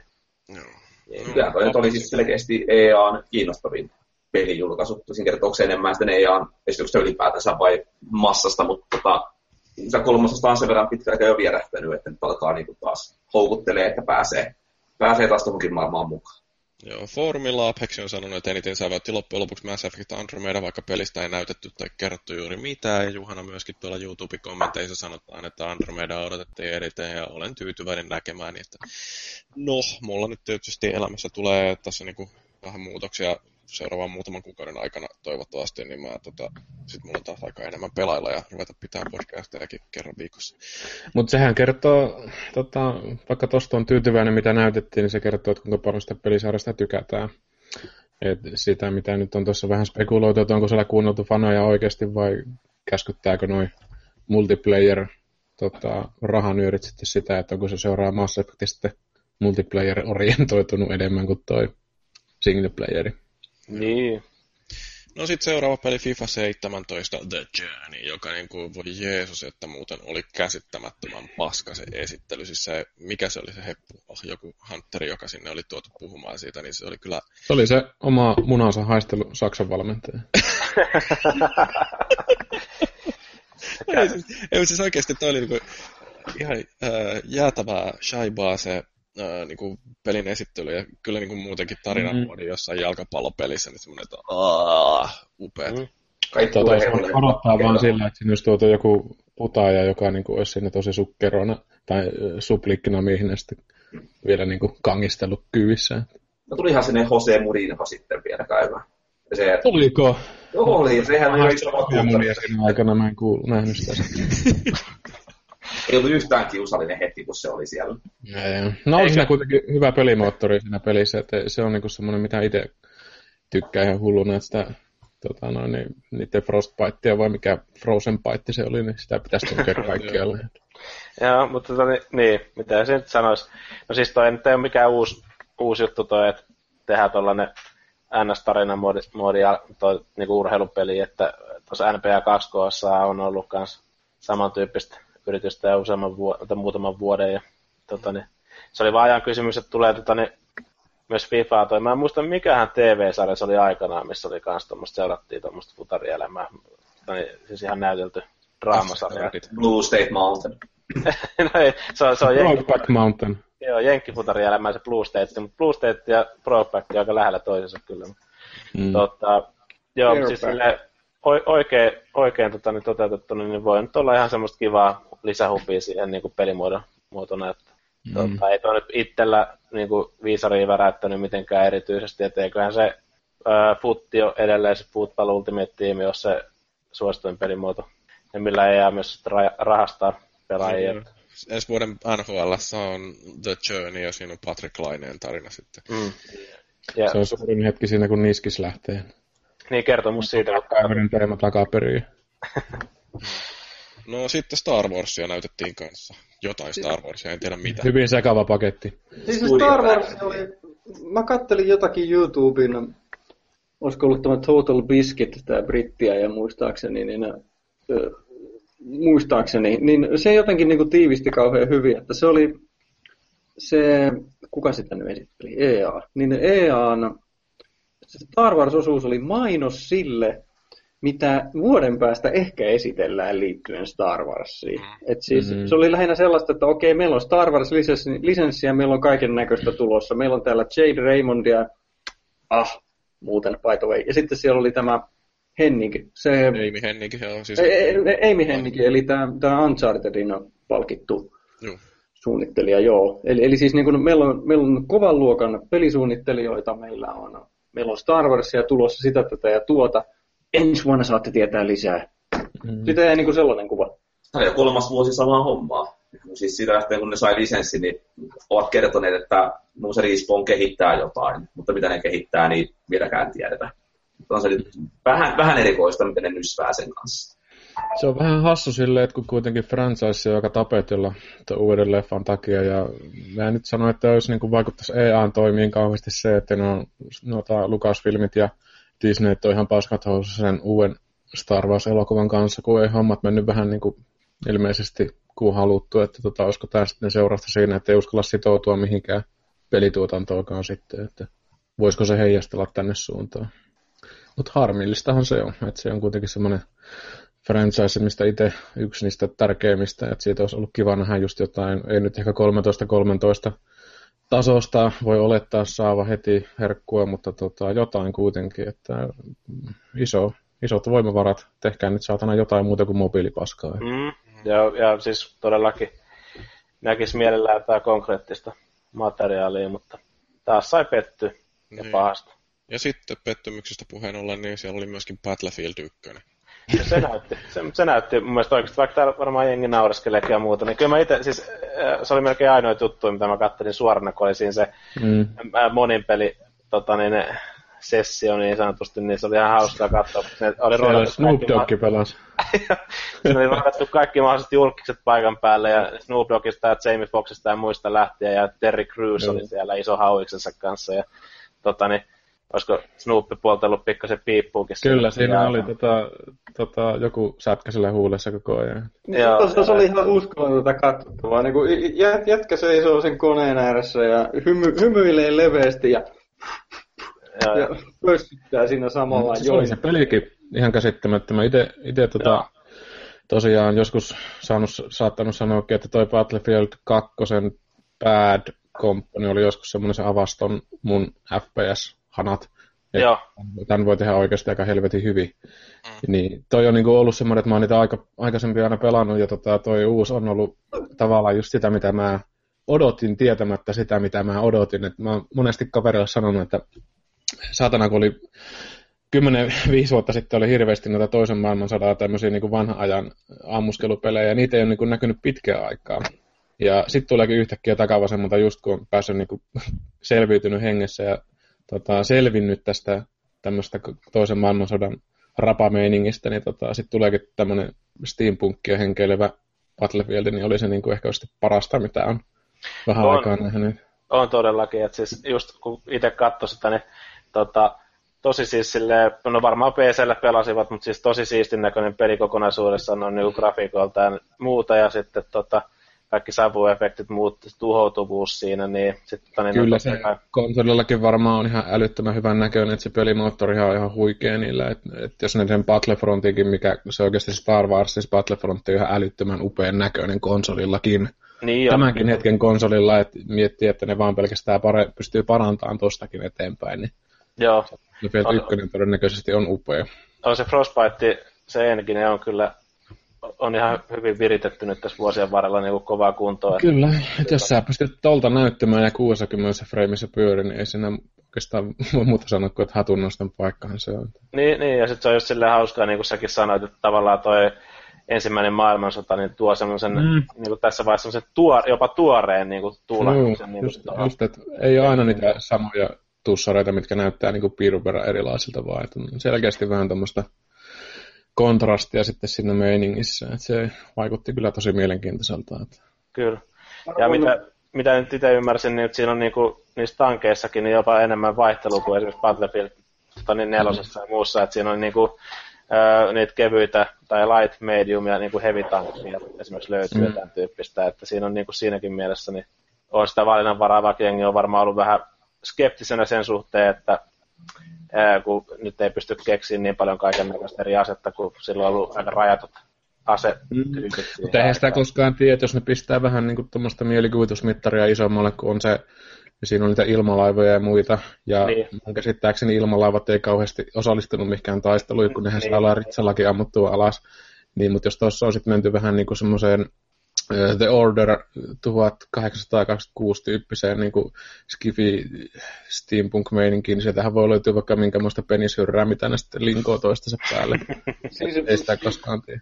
Siis mä nimenomaan toivon, että siellä ei ole mitään, mitään venäläisiä persensusuristimia ja penishyrriä, vaan, vaan että se maailma, ensimmäinen maailmansota olisi nimenomaan juuri siksi siinä mukana, että siellä ei ole kaikkea ylimääräistä härpäkkää. Justiinsa kun näissä modernissa sodankäynnissä, niin siellä on just kaiken maailman näitä ihan oikeasti olemassa olevia erikoisjoukkojen pimeän näkölaite härpäkköitä ja punapistetähtäimiä ja nuupituupia ja vaikka mitä. Mm. M- mutta nyt tässä ensimmäisen maailmansodan pelissä olisi nimenomaan se, että siellä olisi enemmän justiinsa se mies ja kivääri ja tota, maaston käyttö, mm. näköesteet, liekiheittimet, niin kun, että se olisi jossain mielessä niin kuin pelaa pelillisesti semmoinen selkeämpi. Mä muistan viimeinen kodi, jota mä pelasin oikein urakalla, oli toi Älä kodin sekoita tähän keskusteluun. niin, niin, siis, se, siis se idea, Modern Warfare 2, niin tuntui, että siellä oli, sieltä taivaalta tuli rautaa koko ajan niskaan. Siis joka paikasta tuli koko ajan jotakin turrettia ja pommikonetta ja vaikka mitä muuta härpäkkää, niin siinä tuli ikävä sitä, että se olisi mm. niin kuin vähän selkeämpi se, se pelillinen taistelukenttä. No mun täytyy kyllä sanoa, että mä oon siinä mielessä samalla niin kuin linjalla, että mä tykkäsin sitä Battlefieldin, mitä se oli parhaimmillaan, toi kolmonen ja nelonen, se oli hidasta. Että siinä edettiin jossain puskassa sulla oli joku pieni lutkutin kädessä ja kaikki panokset loppu ja sitten katsoit, että missä juoksee joku jätkä, niin sä pystyt sen menemään nitistään. Ja se, semmoinen hitaus niin kuin mahdollista semmoista tietynlaista strategia, strategista ajattelua, mitä ei, tai strategista ajattelua, mitä ei sitten aikaisemmin ehkä ollut itse yhdistänyt noihin FPSiin, että se oli tavallaan mistä Battlefieldistäkin tykkäsi. Ja se, että jos mä toivon tämmöisiä ihmeellisiä vipstakkeleita, niin se tietenkin kyllä mä luulen, että, tai luotan siihen, että Dicella tekee tosi hyvin ne asiat ensinnäkin, että ne miettii, että ne on balanssissa. Mutta mm. nämä Steampankin-härvelithän voi olla jotain semmoisia hauskoja laitteita, mitkä ei niin toimi aina sataprosenttisesti, että niissä on jotain pientä hakemista, että joku ihme sähkögeneraattori, mikä vaikka shokkaa jotkut tyypit, niin se niin kuin, saattaa vaikka lauata silmillekin, jos sitä käyttää. Et pikkusen tämmöistä niin pientä kieliposkella meininkiä sitten kuitenkin tarvitsee. Battlefield on vähän semmoinen, että siinä askarrellaan siinä pelisarjassa aika paljon. Et se ei ole semmoista reaktiohippaa niin paljon mun mielestä kuin monet muut sarjat. Ei niin. Et siinä pystyy niinku just miettimällä sitä, että metkö sä tuonne taloon ja kuinka nopeasti räjätetään ihan pillun pareiksi sun ympäriltä, että onko se sitten sen arvosta ja hyppäätkö sä sitten jokin mopo, että se on vähän semmoista niin kuin askartelemista ja touhuamista silleen, että siihen sopisi mun mielestä kyllä ainakin jotkut tommoset vähän jonkun lailla vapauksia ottava Joo, no Battlefield on tulossa tuossa kohta puolella jo kauppoihinkin, niin siitä päästään sitten jauhamaan varmaan ihan niin kuin erikseen. Mutta... Sanoi tuo Juhana vielä, että se monin peli sitten oli farssi, mutta niin ei mä tiedä, no se on aina mielipidekysymyksiä, mm-hmm. ja niissä voi olla joko oikeita mieltä niin kuin minä, tai sitten eri mieltä mun kanssa, eli väärässä. No sitten Bethesdan siellä esishowssa, niin siellä näytettiin vähän jotain Fallout 4, mikä oli mun mielestä aika hämmästyttävää, kun ottaa huomioon, että se on kuitenkin jo kauan sitten julkaistu peli. Niillä ei ollut muuta. Tai ne niin, ajatteli, että se on se, millä saadaan ihmiset niin kuin imastua siihen hommaan, mikä oli musta väärin ajateltu. No, no siinä mua hiitytti, kun siellä oli joku Horse Armor modi, mikä tota noin, niin muistaa edelleenkin tämän ensimmäisen mm. kuuluisan DLC, No. ja sitten siellä oli jotain Elder Scroll Legends korttitaistelupeliä, mikä oli myös semmoinen, niin kuin, että aah, Jos kuitenkin olat ja pelataan sen verran, että siihen kannattaa tehdä tuommoista kontenttia. Onhan Kyllä. sillä aika iso ostajapohja kuitenkin, että jos sä teet niinku lisälipun siihen, niin aika monista alkaa lihottamaan. Mm. Mutta kiinnostaako ketään tämä Elder Scrolls Legends? Ei varmaan. Eipä hirveästi. Mutta sitten Dishonored 2, jumalauta, pikkasen tajunnan räjäyttävää näköistä kamaa. Saanko tehdä tunnustuksen? Mutta sitten En ole pelannut vieläkään ekaa peliä. Sama. Mutta siis niin kuin, mulla toi ponnahti niin Ulos sillä tästä podcastista. kärkeen. Because to her, you are more just a royal advisor. Siis se niin kuin, äh, en mä tiedä, niin kuin, oliko se jotain äh, haavemaailmaa vai missä se oikein seikkaili, kun he heti alussa, niin tämä yksi huone muutti muotoansa, että seinät laskeutuu ja siinä Mm. tulee jotain Se, siis se, hal, se niinku, mi- millä se katsoi semmoisella vekottimella eri niinku, rinnakkaismaailma. Jo. Joo, siinä siis silloin oli se Joo. luupi. Se semmoinen peili oli niinku Joo, siinä, aivan. siinä kuvan edessä. Oli muuten pikkusen siisti, jos se vaan niinku, äh, kun, mä itse katsoin sitä, niin vaikka se saataisiin pelillisestikin toimii hienosti, niin siinä varmaan kuluu hetki, että siinä pystyy niinku omat aivonsa asettaa sille oikealle asennolle. Se, se oli tosi vänkän näköinen. Mm. Olihan se, siis mäkin tosiaan tästä Dishonored ykkösestä, niin en ollut mitään mistään lukenut oikeastaan siitä ja takavasemmalta tuli ja yllätti tyylillä ja tekemisen meiningillä. Että kyllä tuo kakkonen oli aika huikea tavallaan, että se niinku tekee samaa, mutta paremmin. Että se ei pelkästään tyytynyt siihen vanhaan, vaan että siinä selkeästi oli semmoista uutta vivahetta ja koitan olla keskittymättä liikaa tuohon, että siinä on homo- ja lesbosuhteita totta kai siinä mm. tämmöisenä päivän teemana tuotu Eikä myös se peliä. haittaa mitään. Ei se haittaa mitään, mutta se menee vähän ikävästi sitten taas sen agendan edelle, jos Mm, tavallaan juuri kirjoittaminen kärsii siitä, että jotta voi sanoa, että meillä pelissä on tällaista, niin sitten jotkut toiset asiat niin kuin jää pois. Että se on vähän silleen hassua, että, että no, se on tämmöisiä aiheita, mikä voi varmaan käydä syviä keskusteluita, mutta mielenkiintoinen kuitenkin. Joo, kyllä se munkin mielestä näytti ihan siis silleen mielenkiintoiselle. Ja tota niin, tuo Juhana sanoi tuolta chatissa kanssa, että se ei ole itsekään pelannut ykköstä nyt jossain välissä, jos tarkoitus aloitella, niin itse asiassa mulla on ollut myös pitkään nyt se projekti, että pitäisi jossain vaiheessa löytää aikaa, että pelaa se ykkösen läpi, kun en pelannut silloin. Eikö sitten tullut just joku Aikana. Super Mega Edition, missä on ne kaikki... Tuli. Joo, Joo. de- de- Definitive Editi, jo, mikä, mikä liian nyt olikaan, mutta siis semmoinen päivitetty versio tuli kyllä. Joo, siis mulla löytyy se Definitive Edition, löytyy Pleikkarille digitaalisena, se oli jossain vaiheessa tarjouksessa. Niin, niin olen mä sen ostanut, mutta en ole vielä pelannut, että tässä olisi nyt sitten jossain vaiheessa täytyisi LTTP. ruveta ihan pelaamaankin. Mitä siellä korkattiin? Viskiä, kuulostaa, että viskipullo aukesi. viskiä, viskiä. Joo. Tehdään hei, tehdään hei tuosta ekasta Dishonoredista jossain vaiheessa LTTP-jakso. No, se käy mulle, Se kun mä saan pelattua sen ekana. Ja joku voisi, voitaisiin teille tehdä roolit, että joku pelaa sen ilman niitä erikoisvoimia ja joku sitten taas pelaa niin kuin ihan normaalisti sen läpi. Mm. Mun pitäisi tehdä siinä Platina Trophy Run, että mä saan siitä viimeisetkin platinat. Että ne... Olisikohan Dishonored tota niin, kiinnostava striimipeli? En tiedä. Noakin striimaa alusta loppuun. Se on kyllä jo... Se on, Mi- mi- mitä se pituus haittaa? Minäkin pelaan Dark Souls 2 alusta loppuun parhaillaan. Mm. No joo, sitten tota, mitäs siellä Skyrim Special Edition. Niin no, Hei, käsi ylös. Kuka jaksaa vielä ostaa ja pelata sen u- uudestaan läpi? Mä nimittäin pelasin sen Xbox 360 lisäosineen läpi ja mulla meni 133 tuntia. Mm. Mulla siis- ei kiinnosta palata siihen takaisin enää. mulla se on kesken, enkä mä oon varma, että kiinnostaako mua palata takaisin. Mulla on taas ihan toinen lähtökohta itsellä siihen, että mä tosiaan on pelannut sitä yli 100 tuntia. Mulla on Steamissa se, mä en ole katsonut viimeistä kelloa, mutta kun mä sitä päivittelin sitä mun aikaa, että yli 100 tuntia mennyt. Ja mä, mä oon päässyt niin pelillisesti tarinassa ensimmäiseen Jaarlin luokse. Et siinä ihan alussa, että mä oon vaan modien kanssa kikkailu. Joo. Että kun ne modit on ihan uskomaton maailma silleen, että semmoinenkin modi, missä niinku sun äijä jäätyy, jos ei se saa niinku tulen ääressä lämmittelee ja kastuu, niin sitten se jäätyy entistä nopeammin. Että semmoinen niinku selviämistaistelu. Että jos noita modeja tuetaan tuossa uudessa paketissa niin kuin oikeasti... Tuetaan nykypä- Juu, mutta jos niin kuin tuetaan niin kuin vielä pitemmälle kuin tuossa aikaisemmassa versiossa, eli että ihmiset pystyy tekemään niin kuin oikeasti fyysisesti erilaisia kansalaisia, ettei pelkästään, että jollakin on läski kantapää ja toisella on laiha poski ja samanlainen ruumiinrakenne, mutta että pystyy sitten niin kuin, muuttaa oikeasti jotain niin kuin, ihmisen selkärankoja ja tällaista, että siinä niin kuin, tuossa Skyrimissa on aina ollut modauksessa vähän se rajoitus, että se peli ei ole niin luotu niin raskaalle tai semmoiselle niin upealle ympäristölle se aikaisemmin, mitä mm. ihmiset on pystynyt tekemään, että jos puhutaan vaikka jostain ulkoasupäivityksistä, niin joku, joku on tehnyt vaikka helvetin hienon näköisiä metsäalueita ja tämmöisiä peltoja, niin se on ihan käsittämättä upean näköistä kilometrin verran, mutta sitten se loppuu, kun piirtoetäisyys loppuu. Et tällaisia pieniä rajoitteita sit siinä, että se näyttää ihan typerältä, mutta se näyttää sen kilometrin niin kuin hori eteenpäin tosi hyvältä.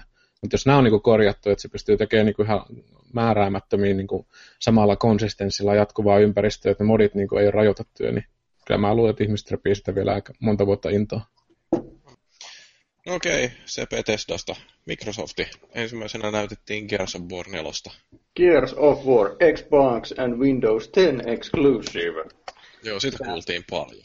Joo, Joo. ja jos Gears of Warista, niin mä vaadin saada hehkuttaa tähän väliin, että siis eihän siinä ollut niinku mitään ihmeellistä, siis no niin kuin jos ajatellaan, että, mutta siis se oli Gears of War, se oli livenä, ja ainoa uudistus oli, että siellä oli vissiin yksi uusi pyssy, justiin semmoinen, jolla ammutaan niitä sirkkelinteriä sen passoa, mikä liekää. Ja, ja sitten se, että ne säätilat, eli salamat ja semmoinen myrskytuuli vaikutti siihen pelaamiseen, mutta muuten se oli salami. ihan niin kuin, niin salami, salami vaikutti pelaamiseen ja muuten se oli ihan normaalia kersia, mutta se riittää.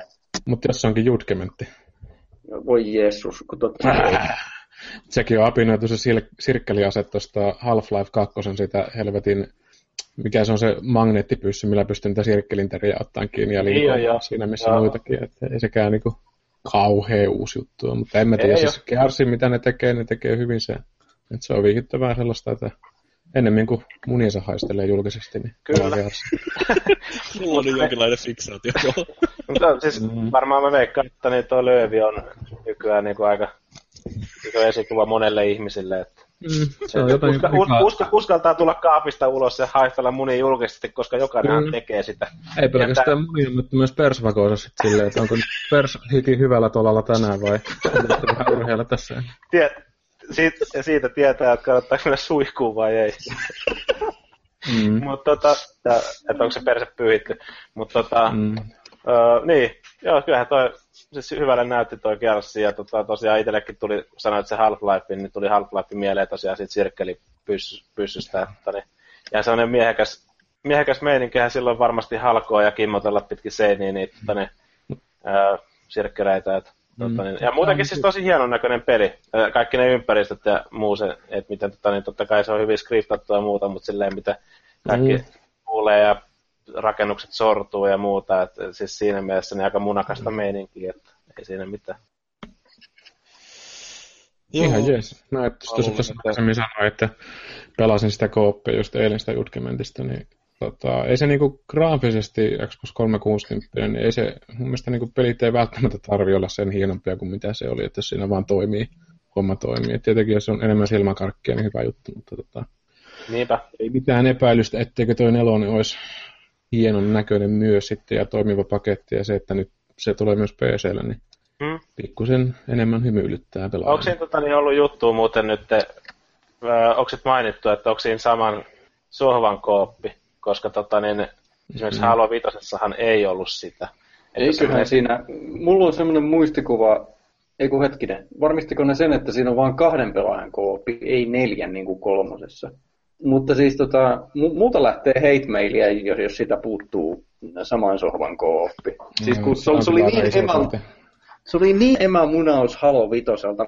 Mä muistan toi YouTubessa tämä Angry Joe, niin sehän teki arvostelu just sitä Halo Vitosesta, niin sehän alkoi jotenkin siihen tyyliin, että se, tyyli, että se niinku soittaa kaverillensa ja sitten ne tulee niinku samalle sohvalle ja antaa kaverille ohjaimen ja et se voikaan pelata mun kanssa. Tai jotain tämmöistä näin, niin et se oli niin, siinä toisiutuu se, kun nuorena pelattiin aina vuorotellen pelejä, että kun ei niin. yhtä aikaa pelata, niin sitten on aina katkerana, että mun vuoro, sä kuolit jo. Mutta mikä mua nauratti tuossa niin kun siinä esittelyssä, kun sinähän tämä joku täti huutaa sitten sen jälkeen, kun ne on ensin vetänyt miljoona örmelöä veriseksi mössöksi, niin sitten se tulee sinne jotain toteamaan. Ja siinä oli sitten sensuroitu joku pätkä siitä sen puheesta, niin mä en ollut ihan varma, että johtuuko tämä siitä, että siinä on joku tarina, spoiler, vai että mm. oliko se niin kiroilun takia, ja jos se on kiroilun takia, niin on sellainen niin kuin tämä voi Jeesus perkele, että niin, Eikö se osannut lukea huulilta? Siis, siis se, sehän sanoi, että, että fucking asshole motherfucker tai jotain tähän tyyliin mun mielestä ihan selvästi. Niinku, niinku, mitäpähän vittua tällainen. niinku, että tosiaan, että ensin sellaista todella brutaalia väkivaltaa ja sitten sen jälkeen sensuroidaan kirosana. Niin kuin, että niin. jumalauta, prioriteetit on kunnossa kyllä nyt taas Microsoft. Jyri-universumissa olisi sensuroitu väkivalta ja sitten olisi vain kiroilua semmoinen kolme tuntia.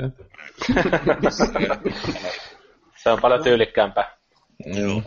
No sitten siinä näytettiin Killer Instinctia, oli ton Gearsin jälkeen, joka varmaan kiinnostaa kiviäkin. Jee, yeah, Kenran raami tuleekin tuolle Killer Instinctiin, hittyy tuohon.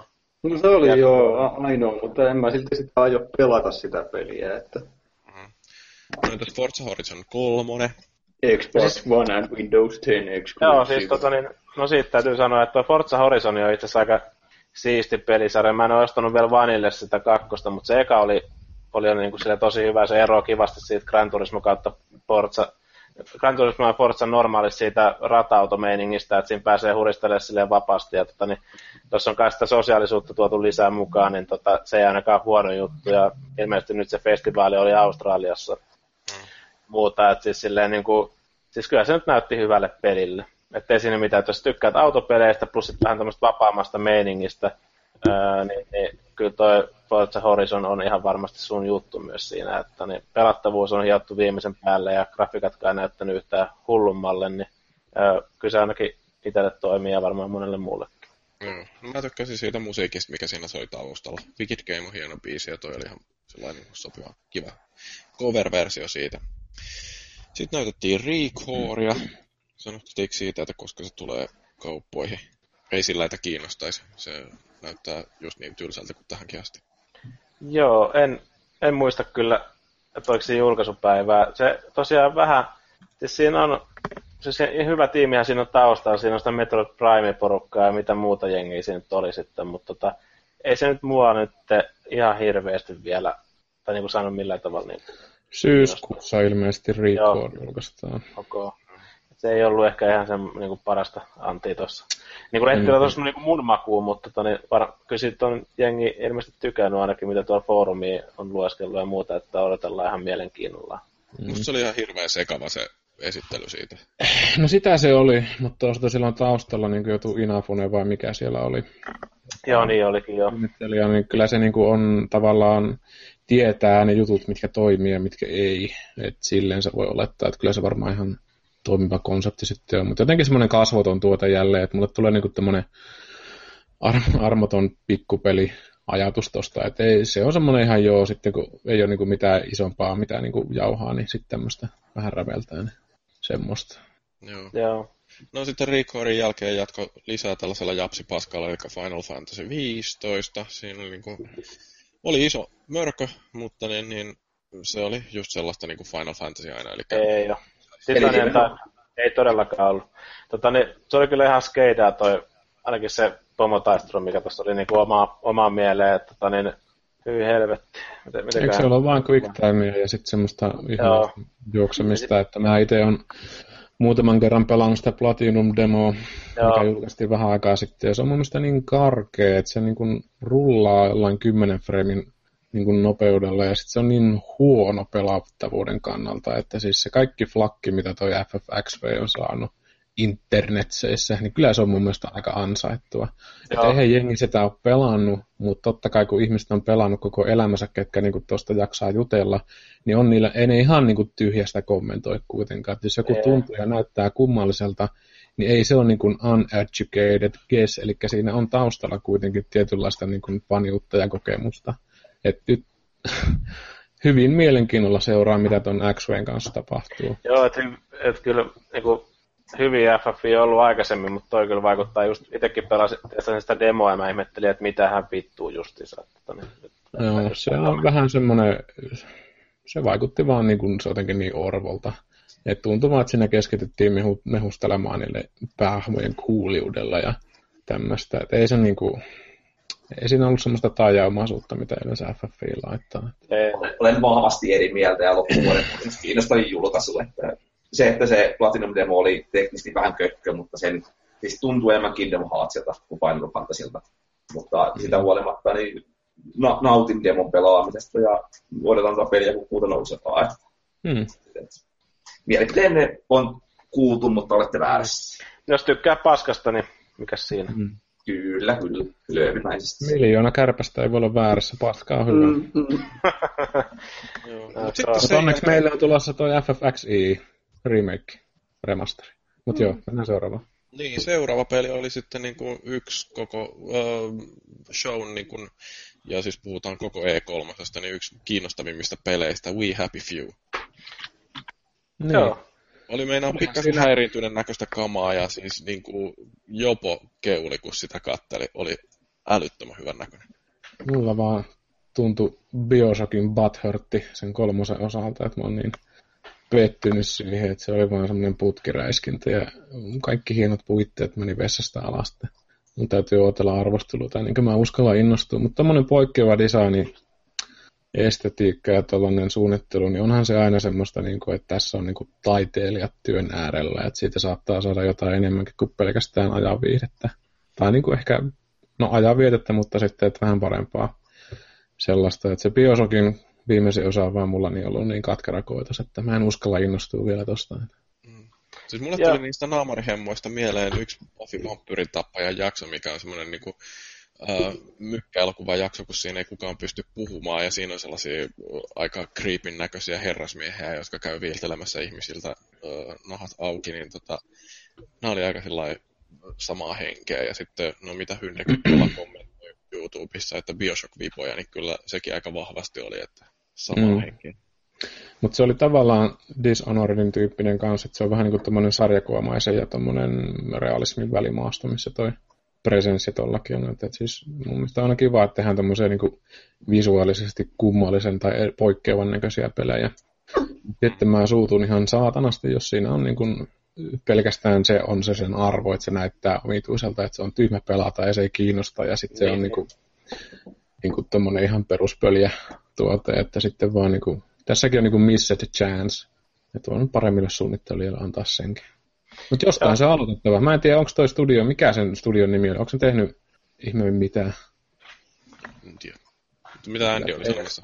Niin, siis se oli vaan sanomassa tuosta noin, että se niinku, omaa silmään näytti myös semmoiselle mukavan tota, niin, mielipuolisen oloselle se meininki siinä, että siinä on varmaan muutama nappi ehkä napattu kanssa siinä, kun on tehty sitä peliä, mutta...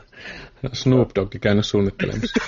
Joo, joo että tota, niin, kyllä se, ja sitten just toilleen visuaalisesti, niin ainakin omaa silmää toimi myös kivasti, niin kuin tuossa Mursu sanoi, että mm. et, et silleen kyllä todella mielenkiinnolla jään odottelemaan, että mitä mm. sieltä on tulossa. Et just, ja ehkä just semmoista, no mun on vaikea sanoa Dishonoredista mitään, mutta semmoista Bioshock-fibaa sitten ehkä tuli jo. Mm. Ja voi olla, että tulee, kyllä se tyylisesti vähän mitä on kattonut video, niin kanssa toi Dishonored, niin kanssa samantyyppistä siinä sitten kanssa. Että, se et, et, niinku, mm, ei noin niinku alkuasetelmat ainakaan välttämättä mitään niinku huonoja ole siinä, että kun miettii, että jos tuommoiset pelit tulee mieleen, niin mm. ei se ihan skeidää voi olla. Release date ensi kuussa. Ensi kuussa? Ei, kai nyt sentään, älä puhu. Joo, älä... Compulsion Game, eikö se ollut se julkaisija? Compulsion Games.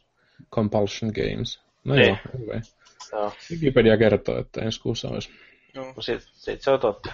Steamista voi mennä poiminta. Sitten Tekken 7 näytettiin, se oli muuten ihan tylsä, mutta se esittäjä, esittelijä oli kyllä vakuuttavan näköinen kaveri.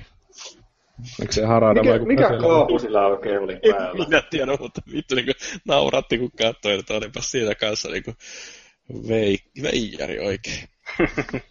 Sitten Scalebound. Itse asiassa hei, nyt on täytyykin sanoa, että eihän se ollutkaan Record, mikä oli se kovan näköinen, vaan se oli tämä Scaleboundi. Aa niin, jo, se puhuit ihan eri pelistä. Joo, joo. Ei, siis no, Record niin. ei kiinnostunut vaan, mutta niin, niin Scalebound näytti ihan vastenmieliseltä. No joo. se, joo, ei toi, siis toi Scalebound ei ole vielä oikein itteekään siis silleen onnistunut öö, Kyllähän siinä on tiimi takana, Platinum Games, eikö sekin ole? Joo. Niin, se, se, et, tavallaan niin kuin Prestige on hankittu, että sieltä voisi olettaa muutakin Mm. kuin pyyliä.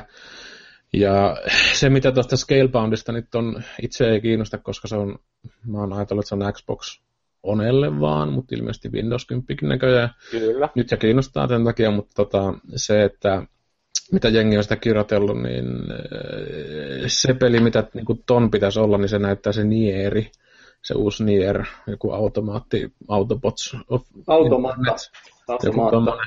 Niin tota, sen gameplay taas näyttää ihan ehdolta Platinum Gamesilta. Et se on niin kuin shoot 'em upia, mutta kolmannen persoonan räiskinnässä niin kuin voi kuvitella, että jos nämä käsitteet on tuttuja, että miten se peli menee, että vähän niin kuin Bayonetta, että se vaikutti tosi mielenkiintoiselta. Mutta toi Scalebound on ollut vähän niin kuin semmoinen Hollywood. Sama kuin joku kung fu tähti lähtee Kiinasta tekemään, mikä on tehnyt Kiinassa 5 miljoonaa elokuvaa, niin me tekee ensimmäisen Hollywood-elokuvan, niin se on ihan paskaa tietysti. Niin, Siis mua harmittaa Platinum Games- Gamesin puol- Platinum Gamesin puolesta, että Jatketaan kun- teemalla. joo, että siis kun Van- Vanquish oli mahtava, Bayonetta oli superhieno, ja vissiin se kakkonenkin on vielä parempi ehkä. Eli siis niinku, ja sitten Metal Gear Rising Revenge oli, oli myöskin niinku ihan hieno. Niin jotenkin Mm. mm. niinku odottiin, että sieltä tulee upeata, mutta sitten sieltä tulee jotain Transformers Devastationia, joka nyt oli ihan ok. Sitten sieltä tulee uutta Turtlesia, joka oli ihan skeidaa. Ja sitten sieltä tulee Scaleboundia, joka näyttää niinku edelleenkin, että että tämäkin on niinku just semmoista kak- kakkoslaatuista soopaa, niin what the fuck jätkät? Mitä on tapahtunut? Te osaatte kyllä, te olette todistanut, että te osaatte helvetin hyvin, Mm. niin mitä nyt? Se on, raha löytää, raha sokaisee. Se varmaan voi sanoa, niin kuin, jos tietämättä mistään mitään niin kuin ylipäätänsäkään asioista, niin mutta se, että tossakin on voinut käydä se sitten, että kun on saatu vähän pätäkkää, niin on lahtettu useampi tuotanto käyntiin, että on sitten kuitenkin X määrä henkilöitä kuitenkin töissä ja ne ei voi johtaa jokaista projektia ja sitten on annettu taas joku projektinveto jollekin vähän kokemattomammalle kaverille. Että samahan se nähtiin tuon Dark Soulsin kanssa, että kun ei ollut isä tota Dark Souls 2 esimerkiksi kehittämässä, niin olihan se vähän sitten semmoinen sinne päin, mutta ei ollenkaan. Paskapeli 2 kautta 5. Kyllä mä oon tykännyt sitä kakkosesta. Kyllä mäkin kakkosesta tykännyt, mutta se on taas sitten nämä puristit, jotka on ihan hienoja ihmisiä. Sen verran täytyy sanoa Fellulle vielä, siis, että kyllähän Turtlesissakin, niin tota, onhan siinä niin kuin pelin ydin on niin kuin ihan kohdillaan. Se vaan, että se niin kuin, ympärys on sitten vähän niin kuin sontaa. Että tuntuu, että niin kuin, Platinum Gamesissa määrä korvaa vähän laatua nyt sen suhteen, mutta Se on vähän mitä naiset sanoo musta.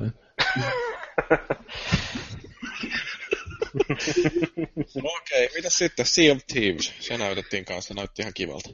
näytti erittäin kivalta se, että tota, vähän jo se pelillinen puoli niin kuin kysymysmerkiksi, mutta on toi tällä hetkellä mulle ehdottomasti kiinnostavin Xbox One-julkaisu, mitä on edessä. Hmm. Hmm. Joo. Ei siitä sen kummempaa. Laiva Sillä on semmoinen identiteetti kanssa selkeästi, että se mun mielestä hyökkäsi siitä ö, harmaasta titanfallien massasta niin kuin eroon erille sitten siinä, että se näyttää vähän erilaiselta. Et sekin riittää sama kuin We Happy Few. Joo, siis toi, si, niin tää Sea of Thieves, joo. Se on siis silleen, tota niin, öö, kyllä se, jotenkin tuli semmoset pienet Monkey Island ja tämmöiset niinku vipat siitä ulkoasusta ja niinku muuta, niinku siis just nämä 3D Monkey Islandit ja muuta, tota, niin en tiedä. Mm.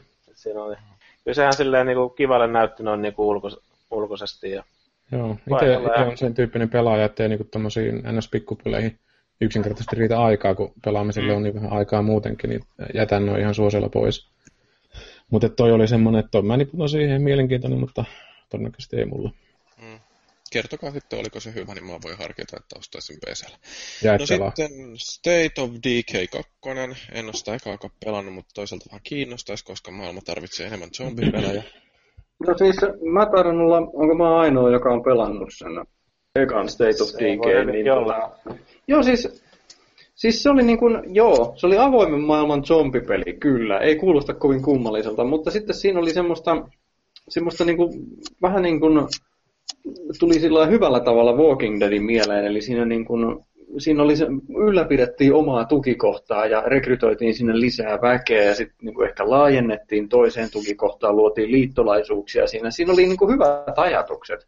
Mutta sitten se oli, se oli vähän niin kuin sinne päin se, se koko peli, se, se toteutus sillä että siellä oli niin kuin hyvät ajatukset ja niin kuin, öö, niin kun ne siemenet on olemassa olla hyvä peli, M- mutta se ei niin kun vaan ollut vielä puhjennut kukkaan tai realisoitunut se mahtavuus, mikä siellä voisi olla. Oliko toi Niin ne- semmoinen peli, mille jengi, joka niinku tsemppasi ja huuti sitten, että jee, kun se julkaistiin? Ta-. Ta- taisi olla. Siis, kyllä mäkin ihan, ihan positiivisella mielellä olin siinä, sen suhteen, koska kyllä mä, mä haluan katsastaa sen kun- nimenomaan juuri siksi, että kun se alkuperäinen oli semmoinen, että mä haluaisin pitää tästä, mutta siitä huolimatta tässä on liikaa mokia, ö, jotka niin kuin estää mun nautinnon siinä pelissä niin kuin täydellisesti. Että tää oli niin kuin se, tää on se syy, miksi mä odotan sitä State of Decay 2. Okei, sitähän ei nyt oikeastaan mitään sen kummallisempaa nähnyt. Tai siis saanut käsitystä, mitä siitä nyt on tulossa, mutta Mm. toivotaan. Mm. Ei sitä koskaan tiedä. Herkkua luvassa. Joo. No sitten yksi peli, mistä kanssa varmasti Fellu on innoissaan, niin Halo Wars 2. Joo, kyllä kyllä. Että, no se taas oli, äh, Halo Wars 2 oli hieno, ja se näytti itse asiassa oikeastaan melkein samalta kuin se alkuperäinen, tai siis semmoinen niin kuin muistikuvat oli. Eli tota, Halo Wars 2 näytti Halo Warsilta. Se näytti, ja sitten kun mä pelasin sitä demoakin, joka oli jaossa, niin tota, mä kirjoitin foorumille, konsolifinin foorumillekin siitä, että ihan kuin olisi kotiin tullut. Eli se, että, että kun pikkusen kattelin niitä ohjaksia, niin ne tuntui ja to, tuntui toimivan ihan samalta kuin mitä muistikin. Eli se peli tuntuu enemmän sellaiselta vähän niin kuin vuosipäivitykseltä, kuin se, että se pistäisi niin kuin oikeasti jatko-osamaisesti kaiken uusiin puihin. Mutta mä väitän, että ne, jotka tulee pelaamaan Halo Wars 2, niin ne ei välttämättä haluakaan välttämättä mitään niin hirveästi uutta siihen, vaan ne nimenomaan haluaa Kyllä. kokea jälleen uudestaan Halo Warsia. No sä sanoit just sen, mitä mäkin ajattelin sanoa, että ei sitä oikeastaan välttämättä, kun se oli ykkönen oli niin toimivaksi paketiksi mietitty, että siitähän taisi olla taannoin aika paljon halota, että se on oikeasti aherrettu sen parissa, että se niinku konsolille saadaan tuommoinen F, äh, mikä vittu, RTS-tyyppinen peli, niin Kyllä. tota, äh, saadaan toimivaksi padille. Niin se oli niinku vastenmielinen ajatuksena mulle, koska mä oon tietenkin hyvin ennakkoluuloinen kaikkia kohtaan, totta kai. Niin tota, mutta se oli ihan älyttömän hyvä peli, ja mä tykkäsin sitä ihan pirusti. Et, siis toi kakkonen kiinnostaa ihan hirveästi kyllä, että kiinnostavaa. Jees, no mut sitten eteenpäin Ubisoftin pressissä siellä aloitettiin Just Dance 2017, joka varmaan kiinnostaa kaikkia keskustelijoita vallan mahdottomasti, mutta sitten tuli aika hyvän näköinen peli Ghost Recon Wildlands, joka mua ainakin rupesi kiehtomaan kovasti. Jotenkin Joo. kun katselin sitä, niin se muistutti jotain, niin kuin, äh, oliko Bad Company kakkosessa joku sellainen tehtävä, missä kanssa vyörytettiin jotain mäkeä alas. Ja... Mutta kun taas pitäisi olla, se on taas semmoinen kooppijuttu. Että siis niin kun tuntuu, että tulee koko ajan kaikki pelit on vaan tämmöistä kooppijuttua, että No, mutta jos se on toimiva kooppi, niin se on paras. Niin, yhteisöllisyys. Mutta siis Kyllä. joo, kyllä, kyllä se omaan silmään siis näytti ainakin tuon öö, tänne niin demon perusteella, vai mikä tämä nyt oli tämä ohjattu esittely. Se perusteli ihan siistille, että niin se oli kyllä siis tosi hienosti, ja- tai hyvin se oli ohjattu se itse homma siinä, kun tänne pelattiin ja kaikki meni kuin action-leffassa. Joo, siis olihan se kauhean keinotekoinen siinä mielessä, että ei Niin. se niin kuin, oikeasti pelatessa varmaan tuolta näyttäisi, mutta niin, Niin. niin. toisaalta se oli hyvin tehty nimenomaan tätä tilaisuutta varten. Kyllä joo, että oli tehty mielenkiintoiseksi. Ää, varmaan tuo taso oli aika helpolla, plus Mm. sitten, että, tota, niin, että sai käydä kutsaamassa sen kuin Steven Seagali jossain tota, niin sen parhaiten päivien leffoissa sen mielestä, mutta niin, joo, kyllä se tota, no siis silleen hyvälle näytti. Jos se olisi mutta, niin, Steven Seagal ollut, niin se olisi vääntänyt kaikilta kädet nurin ilman, että se olisi niinku... se, se on joo kyllä, että ei välttämättä olisi pyssyllä paukuteltu. Pojat, hei, siellä Helsingissä on vissiin rupeaa olemaan aika pimeätä, kun jos vertaa niin kuin teidän kuvien valaistusta verrattuna mun ja Vallun valaistukseen, niin Se on, lopputuloksena on se, että siellä on pimeätä, että täällä ei. on kato, Niin. pohjoisessa teillä on pitemmät päivät tälleen, kun keskikesä lähestyy. Sekä sähkö. Voisi se laittaa tietenkin valotkin päälle, mutta Niin, ei jaksa. mm. Mm. Niin, Ghost Reconista niin kuin mulla se yhteenvetona vaan, että niin, niin panisin. No sitten tuli South Park, Fractured But Whole, joka Se oli kyllä mahtava. Siis parhaita pelejä koko, tai siis paras peli Ubisoftin esityksessä ja top kolmessa niin tota, heti Gearsin ja Halo Warsin jälkeen niin koko E3 mulle. Siis se, se näytti juuri niin mahtavalta kuin, mitä se Stick of Truthkin oli ja Valluhan vissiin antoi kolme kautta viisi sille, mutta, tota, mutta siis tämä uusi supersankari juttu niin tulee olemaan tietysti para, parasta ikinä. Siinähän muistaakseni siinä, ne esitteli sitä, niin siinä oli ideana se, että kun, kun aloittaa supersankariuran, niin tärkeintä on se, että pitää luoda franchise siitä hommasta. Niin kuin, ja... mm. Joo, ja musta oli ihan hauska, kun ne sanoi nämä Parker ja Stone siinä, että, niin, että tässä uudessa, uh, hetkinen, mikä se nyt oli, uh, Captain America vai mikä mm. täällä Marvel-leffa oli, niin kun se oli tämä Civil War, että tota, ne um, meinas sen ensin nimetä, että se olisi ollut Fractured But Whole, mutta niin, sitten Näinpä, näinpä. Ja sitten, niin, no, siinä oli taas tietenkin se upea taustatarinahan siinä oli kanssa näytettiin siinä, että minkä takia on ryhdytty tuohon hommaan siinä, että se on just hienosti kuvailtu siinä, kun oli tämä demo siinä, että niin jonain myrskyisenä yönä heräsit omasta huoneesta, ja kuulit, kun äitis voihkii tuonne pahasti silleen nipetoissa hädässä. Ja meitä vaan vanhempien huoneessa sun isä snussi äitiäsi Joo, siis se oli siinä Stick of Truthissahan oli niin kuin iso, isossa roolissa juuri se, että, että se New, new guy niin pääsi todistamaan vanhempiensa välistä aktia, kun siellä sitten se meni niin kuin pienenä spoilerina, että se menee semmoiseksi pieneksi kutistuneena siellä jonkun taajan mukana, ja sitten siellä sitten äidin, äidin rinnat heiluu ja sitä pitää väistellä, ja sitten isän pallit siellä heiluu ja niitä pitää väistellä. Se oli varmaan jotenkin... Ja haistella. No, mm. no siinä pelissä ei ainakaan haisteltu sitä, mutta siis se oli varmaan joku viittaus juuri tässä trailerissa siihen kohtaan tässä Stick of Truthissa. Onhan tota peliä jo mainostettu siinä Saksan valmentajan mutterina, että vähän kokeiltu. Joo, no sitten näytettiin vähän Division ja se, niin mulle tuli vaan mieleen, että Ubisoft yrittää tosissaan tehdä tuosta nyt uutta Destinyä, että niin kuin, joo, Oliko se divisio mistään kotoisin? Vähän tuntuu, että se vaan tuli ja meni. No se tuntuu, että se on... Kyllähän sitä aika paljon, että mä muutamassa tämmöisessä peliyhteisössä, missä on aika paljon porukkaa, että ne pelailee sitä aika paljon, mutta sitten siinä hyvin yleisenä teemana keskusteluissa on se, että se on aika pukinen ollut. Mm. Että se on saatu rikottua alusta asti aika pahasti se peli, että siinä ei niinku tavallaan semmoista mieltä jatkaa, että on saatu jotain luuttia ihan hillut määrät tai sitten on saatu tapettuja tai hirveän vaikeita kauhean helposti ja muuta. Että vähän niin kuin tommonen niin. Keske- ei nyt se voi sanoa ehkä keskeeräinen, mutta ei ole niinku selkeästi taas katsottu. Että se on jännä, kun toi, no on sekin semmoinen semi-MMO, niin toi rintama saa jatkuvasti pelejä julkaisijoilta, jotka niinku tekee jatkuvasti samoja virheitä, mitä niinku muut tekee. Tai vuodesta 2004, kun Vovi on tullut, niin siitä asti on tehty samoja virheitä joka vitun julkaisija. Et eikö ne ikinä pelaa niitä toistensa pelejä vai katsoa vaan, että hei, näillä on tämmöinen peli, tehdään mekin, että me saadaan rahaa. Eikä niitä pelejä kannata pelata. Joo, ei niitä kannata pelata. Mm, just tota, niin, vähän sama, että se on se hyvä, siis silleen ihan mukava peli, ja olen nyt itse alkuvuodesta käyttänyt eniten aikaa siihen, että mulla on varmaan joku, mulla yli kuusi päivää pela, niin pelitunne siinä, että jonkun verran ehkä tullut pelattuukin sitä, mutta siinä on just se, että se ei se endgame. Onko se boksilla vaan yleensä? PCllä? Leikkarilla. Ah.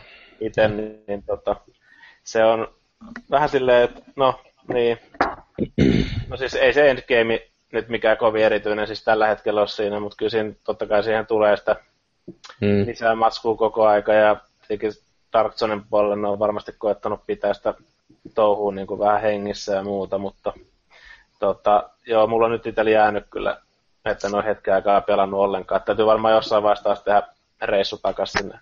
Tähän kohtaan haluan ehdottomasti painottaa Divisionista sitä, että se oli ihan oikeasti kivaa viihdettä niin kauan kuin sitä kesti. Eli, eli sitten kun alkoi se endgame, niin mulla oli sillä että no, okei, okay, mä odotan se, seuraavaa DLCtä, mä, mä pelaan siihen mm. saakka jotain muuta. Mutta siihen saakka, kun se, kun se jatkuu, se tarina siinä, niin se oli ihan mukavaa. Mä, te, mä ihan mielelläni single playeri tyyppi, että monesti niin, noi, tai siis MMO yleensä kun ne tulee markkinoille ihmiset tekee sen pakollisen paha, eli grindaa kuin eläimet, että ne saa sen levelin, että ne pääsee siihen endgameen, koska silloin yleensä pelit vasta alkaa. Mm. Tämän muusta puhutaan. Että tossakin on niin se jo. huono tilanne, että jos on niinku, itse en tosta tiedä juuri mitään, mutta vaan sivusta seurannut, mutta jos se sillä endgamea on, niin se on kyllä yleensä pelin turmio. Et kun ihmisillä on kertynyt taitoa, niin niillä ei ole mitään mm. haasteita, missä ne voi niin kuin, toteuttaa niin sanotusti itseensä, eli käyttää niitä taitoja ja muita, niin ei se peli elä. Sehän Joo, tulee... se, se on vähän ohkainen se endgame puoli. Ja sitten tuossa tuli mieleen, että jo katselin tätä chattia, niin toi Hynde kommentoi, että Divisionistakin on tulossa leffa, että Ubisoft tekee kovasti tai ainakin yrittää nyt muutama leffa. Mm-hmm. tulossa jo peleillä. Joo, no sitten tuli tää yksi VR-peli, joka niinku, mä en ole ihan varma, että olisi mä ainoa, jota kiinnosti, se Eagle Flight. Se, niinku, Se oli ihan sontaa. Musta se näytti ihan hauskalta. Niinku se voi olla oikeasti aika huisin tuntuneen. Ja, Missä on se perhe, jolla on varaa ostaa neljä virtuaalilasia lapsilleen ja ne pelaa pleikkari PSVRllä ja näin poispäin. Et se on aika monen tonnin sijoitus kuitenkin. No mä luulen, että toi on enemmänkin sellainen kuin online-peliksi tarkoitettu, mutta niin. No mutta en mä tiedä, miten sitä online-pelinäkään tuollaista niinku kotkan lentelyä jaksat pelata kuinka kauan sä jaksat pelata sitä. Mm, Kyllähän sitä paljon on sellaisia, missä niinku juoksennellaan ja ammuskellaan ja viedään lippua niinku kentän päästä toiseen. Se Mm. lentämisen tunne siinä, jos se on tehty hyvin, niin se voi olla Niin kysykää vaikka Matti Nykäseltä, niin lentäminen on helvetin kiva.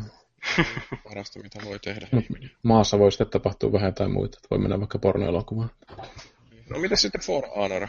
Se, musta se oli niinku vähän semmoinen... Se näytti hyvältä siihen saakka, kunnes sitä ruvettiin sitä pelikuvaa näyttää. Mun mielestä näytti jopa silloinkin ihan mielenkiintoiselta, että se ei ollut semmoista niin kuin, öö, DMC-tyyppistä niin kuin ihan... Siinä oli vähän semmoinen Dark Souls-mainen ote, että kun sä aloit hyökkäämään, niin sä niin kuin sitoudut siihen hyökkäykseen, joka altisti sitten sut niin kuin mahdollisesti saamaan jotain buthurttia sitten takavasemmalta, jos et sä mieti, että missä sä hyökkäät. Mutta se, mikä tuossa mulla tökki hirveän pahasti, oli se, että tämmöiset genremashupit on aika kauheita. Että jos pistetään joku ensimmäisen maailmansodan kätilö taistelemaan jonkun Rampon kanssa vuodelta 2500, niin ei siinä ole niinku, mun mielestä se on vähän niinku semmoista, että tehdään koska voidaan. Että ei se oikeastaan ollut semmoista mielenkiintoista. Että se täytyisi niinku tietynlainen puriteetti säilyttää noissa, että jos samurai tappelee vikingin kanssa ja takavasemmalla on joku, mikä se kolmas tyyppi siinä oli? Makvan Amerikaani. No ei. Eli kyllä jihadisti. Joo. En muista. Mut joo, ihan, ihan jees. Mutta joo, ihan mielenkiintoinen. Olihan toi Bound by Fire ja mikä se oli se Dark Soulsin kopio, se vielä suurempi toi. Nio, he. Mikä? Samurai. Nio. Se samurai peli. Koei. Mä, mä puhuin muusta. Mennään seuraavaan. Watch Dog 2. Toi itse asiassa toi, hy, toi Hynde vielä kommentoi tuonne, että For Honor haiskattaa kasalta ryssejä. Joo, kyllä itse asiassa mä itsekin hain just sitä peliä, että miltä, miltä, miltä se näytti niin kuin mun mielestä tolleen, no niin kuin se Joo. perusteella, niin ryse, ryse vähän haiskatti siinä kyllä. Mm, Että voi olla, että no saa nähdä minkälainen se peli sitten on. joo, melkoista ryseä. No sitten Watch Dogs 2, niin mua ihan kiinnostaa, koska tykkäsin siitä ekasta pelistä, mutta me taidettiin siitäkin jauhaa jo kaksi viikkoa sitten niin paljon, että niin, niin eipä tässä nyt mitään uutta ollut. Ihmeellistä. Ja Ihan sitten tota, Sony. Pressi. Sony Pressissä näytettiin Detroit Become Human ja oli sellainen, kuin, että no niin, lisää Quantic Dreamia. Joo, Mm. ni- nimenomaan. Siis se näytti nimenomaan siltä, että Mm. varmaan ihan mielenkiintoinen tarina, ja sitten Quantic Dreamin tyyliin siinä, siinä tehdään juuri valintoja ja tarina etenee. Mm. Mikäs siinä? Kyllä mä sen haluan pelata. Ostaa alennuksesta. Et mä en lähde tuohon elokuvamaiseen tavallaan itse sijoittamaan, koska jos mä haluan katsoa elokuvaa, niin mä katson elokuvaa. Jos mä haluan vain tarina, mä luen kirja. Mutta sitten tuommoinen puolimutantti, niin no, joistakin se voi olla niinku ehkä pelaamisen tulevaisuutta tai tuollainen niinku parhaimmillaan pelaamista, mutta mun mielestä se on niinku vaan hirveän rasittavaa, että välillä joutuu sykkimään ja sitten joskus saa seurata. Saa seurata. Mutta se, mistä mä taas tykkään hirveästi tuosta tiimistä, että niiden design on aika hyvää. Ja että se on niinku mielenkiintoisen näköistä, että hyvä kun nyt kun menee tuohon tulevaisuusympyröihin, niin se on, haluan nähdä, että minkälaisia ratkaisuja ne tekee. No, Tavallaan sen maailman rakentamisen puolesta. David Cagealla ei ole oikeastaan minkäännäköistä käsitystä siitä, että miten tehdään oikea peli, niin se kun Mm. päästetään puikkoihin, niin eihän siitä hyvää tuu. Mieti, sä pääsit siinä kynlehtimään ja näyttämään tunteita peliaikana. Mm, mm-mm. Ehkä mahtavaa. It's my feelings. Enemmän kiinnostaa oikeastaan Call of Duty Infinite Warfare, joka ei kiinnostanut ennen tätä, mutta se pätkä, mitä näytettiin, niin oli musta aika huisin näköinen. Et, tota, Ei kiinnosta, mennään eteenpäin. Plus sitten, että siinä Ai tulee se Modern Warfare jossain versiossa mukana, joka niin kun on vielä tärkeämpi kuin tämä itse Infinite Warfare. Siitä oli vähän mieleen se, mitä tuon, tota, Star Wars Battlefront 3 alun perin piti aikanaan olla, että vähän niin kuin kaikenlaista sujuvaa siirtymistä niin kuin tantereiden avaruuteen ja muuta, mutta samaan aikaan se on sitten Call of Duty, että en viitsi valehdella, että kiinnostaisi. Mm. Niillä on kaksi yleisöä, mitä ne yrittää nyt kiin, niin kuin liekitellä. Että. Mm. Joo, ja sitten on Last Guardianista vihdoinkin paljastettiin julkkaripäivä. Onko sitä oikeasti joku kiinnostunut vielä? Että kyllä se Joo. tulee, se on varmaan ok, mutta mitä helvettiä? Ketä Mm. kiinnostaa? Ju- Juuri tämä. Siis mä luulen, että Last Guardianille käy juuri tuo. Eli, eli se, että et, joo, hyvä, se tulee. Siinä näkyy vanhentuneet suunnitteluratkaisut, joo. Ja no, ne, jotka se pelaa, niin se kiinnostaa ja sitten sit jatketaan eteenpäin. Kiitos, hei. Eli mm. se, se vähän niin kuin tuhos oman hypensä se peli, musta vähän tuntuu siltä. Kyllähän se varmaan niin kuin myy jo osittain sen takia, että Puskaradio laulaa, että tämmöinen peli, mitä ollaan tehty 500 miljardia vuotta, niin on pakosti hyvä. Mutta toisaalta sitten siinä on se, että mitä Fellukin sanoi, että se niin kuin on, tuntuu ehkä niin kuin, ö, retropeliltä, tai jopa siltä, että sä pelaisit edellisen sukupolven pelejä, että siinä niin kuin auttamattomasti se ikä näkyy. Että eihän se tietenkään niin kuin pois siitä, että jos on kaunis ja niin kuin koskettava ja tämmöinen tarina, että niin kuin siinä tuntuu olevan sellainen aika niin kuin, lemmikkieläintyyppinen suhde sillä pikkupojalla ja sillä otuksella. Että voihan se olla tosi hyvä peli, eikä sitä niin kuin, muuta tarinaa. Että totta kai noita retropelejäkin pelaa, ja ne on yhtä hyviä niin kuin, kuin silloin muinoin. Mutta toi ei kilpaile ilmestyessään niiden retropelien kanssa, vaan se kilpailee nykypäivän pelien kanssa. Että se voi aika auttamattomasti saada runtua jostain New York Timesilta, ja jos siltä sanotaan, että paskaa uudessa paketissa, niin ei varmasti kukaan sitä osta. Niin, mutta siis e, jos on yhtä hyvin tehty kuin Duke Nukem Forever, niin ei se kymmenen vuoden kehityskaari haittaa yhtään mitään. Kyllä, toi taitaa kiteyttää koko sen uskon, mitä niin kuin mullakin on tässä, niin kuin, että mikä, Mm. mitä Last Guardianista tulee, että se on kymmenen vuotta vaan. Sitten kun nähdään se taistelu, niin siinä se jätkä etenee sille ilmassa leijuu, että se potkii kummallakin jalalla perseelle kaikkia, ketkä on eessä. Nyt se olisi Levitaatioanaali. alkuaikoina, mutta niin, ei ehkä enää nyt. Okei, ollaan käyty kaikki pelit lävitse, jotka on esitelty aikaisemmin. Meillä on jäljellä vielä ne pelit, joita ei ollut näytetty aikaisemmin ja joista varmaan tulee vielä jotain jauhettavaa, mutta nyt alkaa olla sellainen olo, että kupla nousee otsaan, joten pidetään tässä kohtaa sellainen parin minuutin kusitauko ja jatketaan sen jälkeen uusilla esittelyillä. Joo, käydään kusella.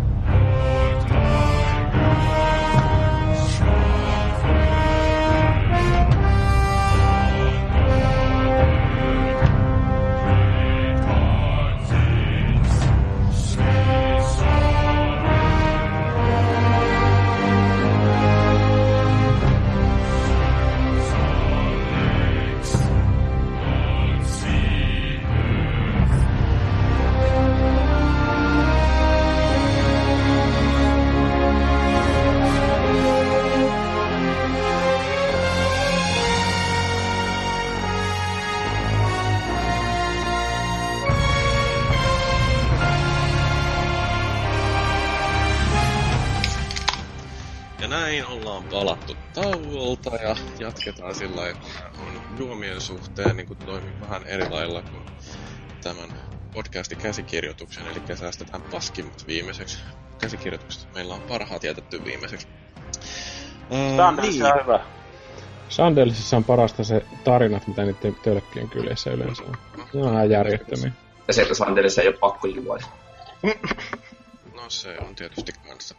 No joo, mutta hei, meillä oli sitten paljon tällaisia pelejä, joita ei ollut aikaisemmin esitelty missään ja joita toi tosiaan julkaisijat meille näyttivät nyt sitten E3. Ja jos aloitetaan tästä kaikkein tylsimmästä, niin Grow Up oli siellä Ubisoftilla, jonkun näköinen indie-paske.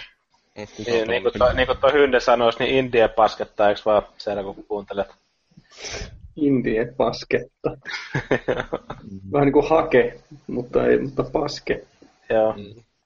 Joo, mutta ketään ei tainnut kiinnostaa Grow Up. Oliko siinä kenelläkään mitään? Siitäkään ei voi sanoa oikein mitään, ennen kuin sitä pääsee pelaamaan. No indie-pelit on vähän tommosia, että ne on joko tai ei ole. Et, Mm. tai, siis pikkupelit sanotaan näin, Niin. että tulkoon. Katsotaan löytyykö aikaa. Todennäköisesti muulta ei löydy, mutta monelta muulta Jesseltä voi löytyä. Kyllä. No sitten, sitten oli tämä Trials of the Blood Dragon, joka niinku sen esittelystä me jo puhuttiin, ja juman kautta, että se oli meinaa hauska. Oli jo, että kunnon tag team meiningi, sellainen kunnon vanha VVE meininki siinä tultiin kehää sieltä. Ja Joo, silleen on oikein. lihaksikkaat kaverit tulee sinne esittelemään. Otettiin yleisö siinä tosiaan heti ja kaikkea muuta. Se- ei voi olla pitämättä. Täytyy sanoa, että mua itse niin pelikielosta pätkän vertaan, mutta siinä on niin markkinointi, markkinoinnin öö, olemus on ymmärretty siinä mielessä, että se ei ole rakettitiedettä, että markkinointi on aitoutta. Että jos sen pystyy välittämään erot, erottamalla niin kuin itsensä, tai tekemään niin kuin kilpailijoista vertailukelvottomia itseen, niin olihan toi aika kova startti. Et, Mm. mm. setti, että kyllä varmasti toi niin kuin, jo pelkästään tuon presenssin takia myy ihan X määrän lisää verrattuna siihen, mitä se normaalisti myisi. Plus sitten, että se niin kuin Blood Dragon oli, se oli hillittömän hauska ää, silloin Mm. mm. niin kuin aikoinaan se itse Blood Dragon-peli, ja en mä tiedä, siis Parhaillaan kuuntelen sen Blood Dragonin soundtrackia. toi Trials nyt, niin kuin, uh, en mä tiedä mitä se Blood Dragon siihen tuo lisää, mutta se huumori, mikä oli Blood Dragonissa, niin edelleen Mm. tykkään. Joo, siis ja mä tykkään silleen, että noin kaksi teemaa on yhdistetty tolleen, koska kyllä toi, äh, tota niin, noikin on aina silleen kohtuu tota niin, hyvällä meiningillä ollut toi Triassin po- porukka tehnyt tota niin, sitten peli, peliä ja muuta. Et siinä on kanssa vähän huumoria ollut mukana, että se on silleen hauskaa, että siinä on nyt kaksi asiaa yhdistetty sitten, että vähän monipuolisempaa meininkiä ja muuta. Ja edelleen täydet pisteet siitä President of Finlandista. Siis se oli Kyllä. niin peläppä siihen, niin kuin, että ei juokata. Ja on pettynyt, jos sillä kaverilla ei lue tuota, käyntikortissa, että President of Finland. Niin, siihen kumminkin varmaan saa, jos niin kuin näitä suomalaisia pelifirmoja yhtään tietää, niin siinä saa monesti keksiä sen oman tittelinsä kuitenkin. Niin kuin Mm. esimerkiksi toi, olisiko ollut nyt Mikaelikin silloin aikanaan, niin sai se itse määritellä. Mä en muista mikä se oli, mutta se oli aika, aika hieno kyllä. Että, tota, niin kyllä se, se, on hienoa, kun saa se omaa käyntikorttiin laittaa se ihan itse sen tittelinsä, ettei tarvitse tota, saa miettiä sitä sen, tai niin kuin mistään muualta päivällä. Se on munahaistelija. No sitten oli tämä Star Trek Bridge Crew, jossa niin kuin esittelyssä parasta oli, että siinä oli Karl Urban, joka Herra Doom. Karl Urban on Herra Doom. Dread. Joo, Dredd, se kyllä joo. Mutta mitään muuta siinä ei musta ollutkaan. Musta oli mielenkiintoista, että onko se se Klingonia esittänyt äijä, kun siellä oli, vai kuka se nyt oikein olikaan. Niin, niin justiinsa, mitä se puhui, että ja näyttää ihan aidolta ja tää on niinku ihan hienoa ja tää on parasta ikinä. Ja sitten kun itse katteli sitä matskua, niin se näyttää ihan paskalta. Mutta katsollaanko me samaa kuvaa edes? Mun mielestä se Almost Humani oli Carl Urbanille ihan hyvä sarja, mutta se harmi, että se päättyi yhteen kautta. Mutta Dread oli Se loistava. on ihan totta. Tuossa oli totuuden lause. Siis se Almost Human oli ihan törkeä hyvä sarja. Siinä oli paljon Niin. tommosia uusia niin skifiidiksiä, mutta sitten se perhana vaan loppui niin yhteen Ei, kautta. ei ollut vaan katsoja. Siis se oli oikeasti musta tosi hyvä. Se- Joo, si- sen takia mä kyllä rupesin tykkää tästä Urbanista aika paljon. Melkein liittyy Star Trekkiin. Joo, no melkein, mutta siis se on oikeasti Karl Urbani. Urbani. parasta, mitä Urban on tehnyt. Joo. Mutta jos toi ole, on tollanen sukunimi, niin on se aika voimakas ihminen varmasti oikeassa kielessä. on jo. Koko Ja nimi tota on niin- miehekäs Karl Urban. Urban! Ja Jerry Ryan liittyy kanssa Star Trekkiin aika Niin, nyt, nyt ainakin.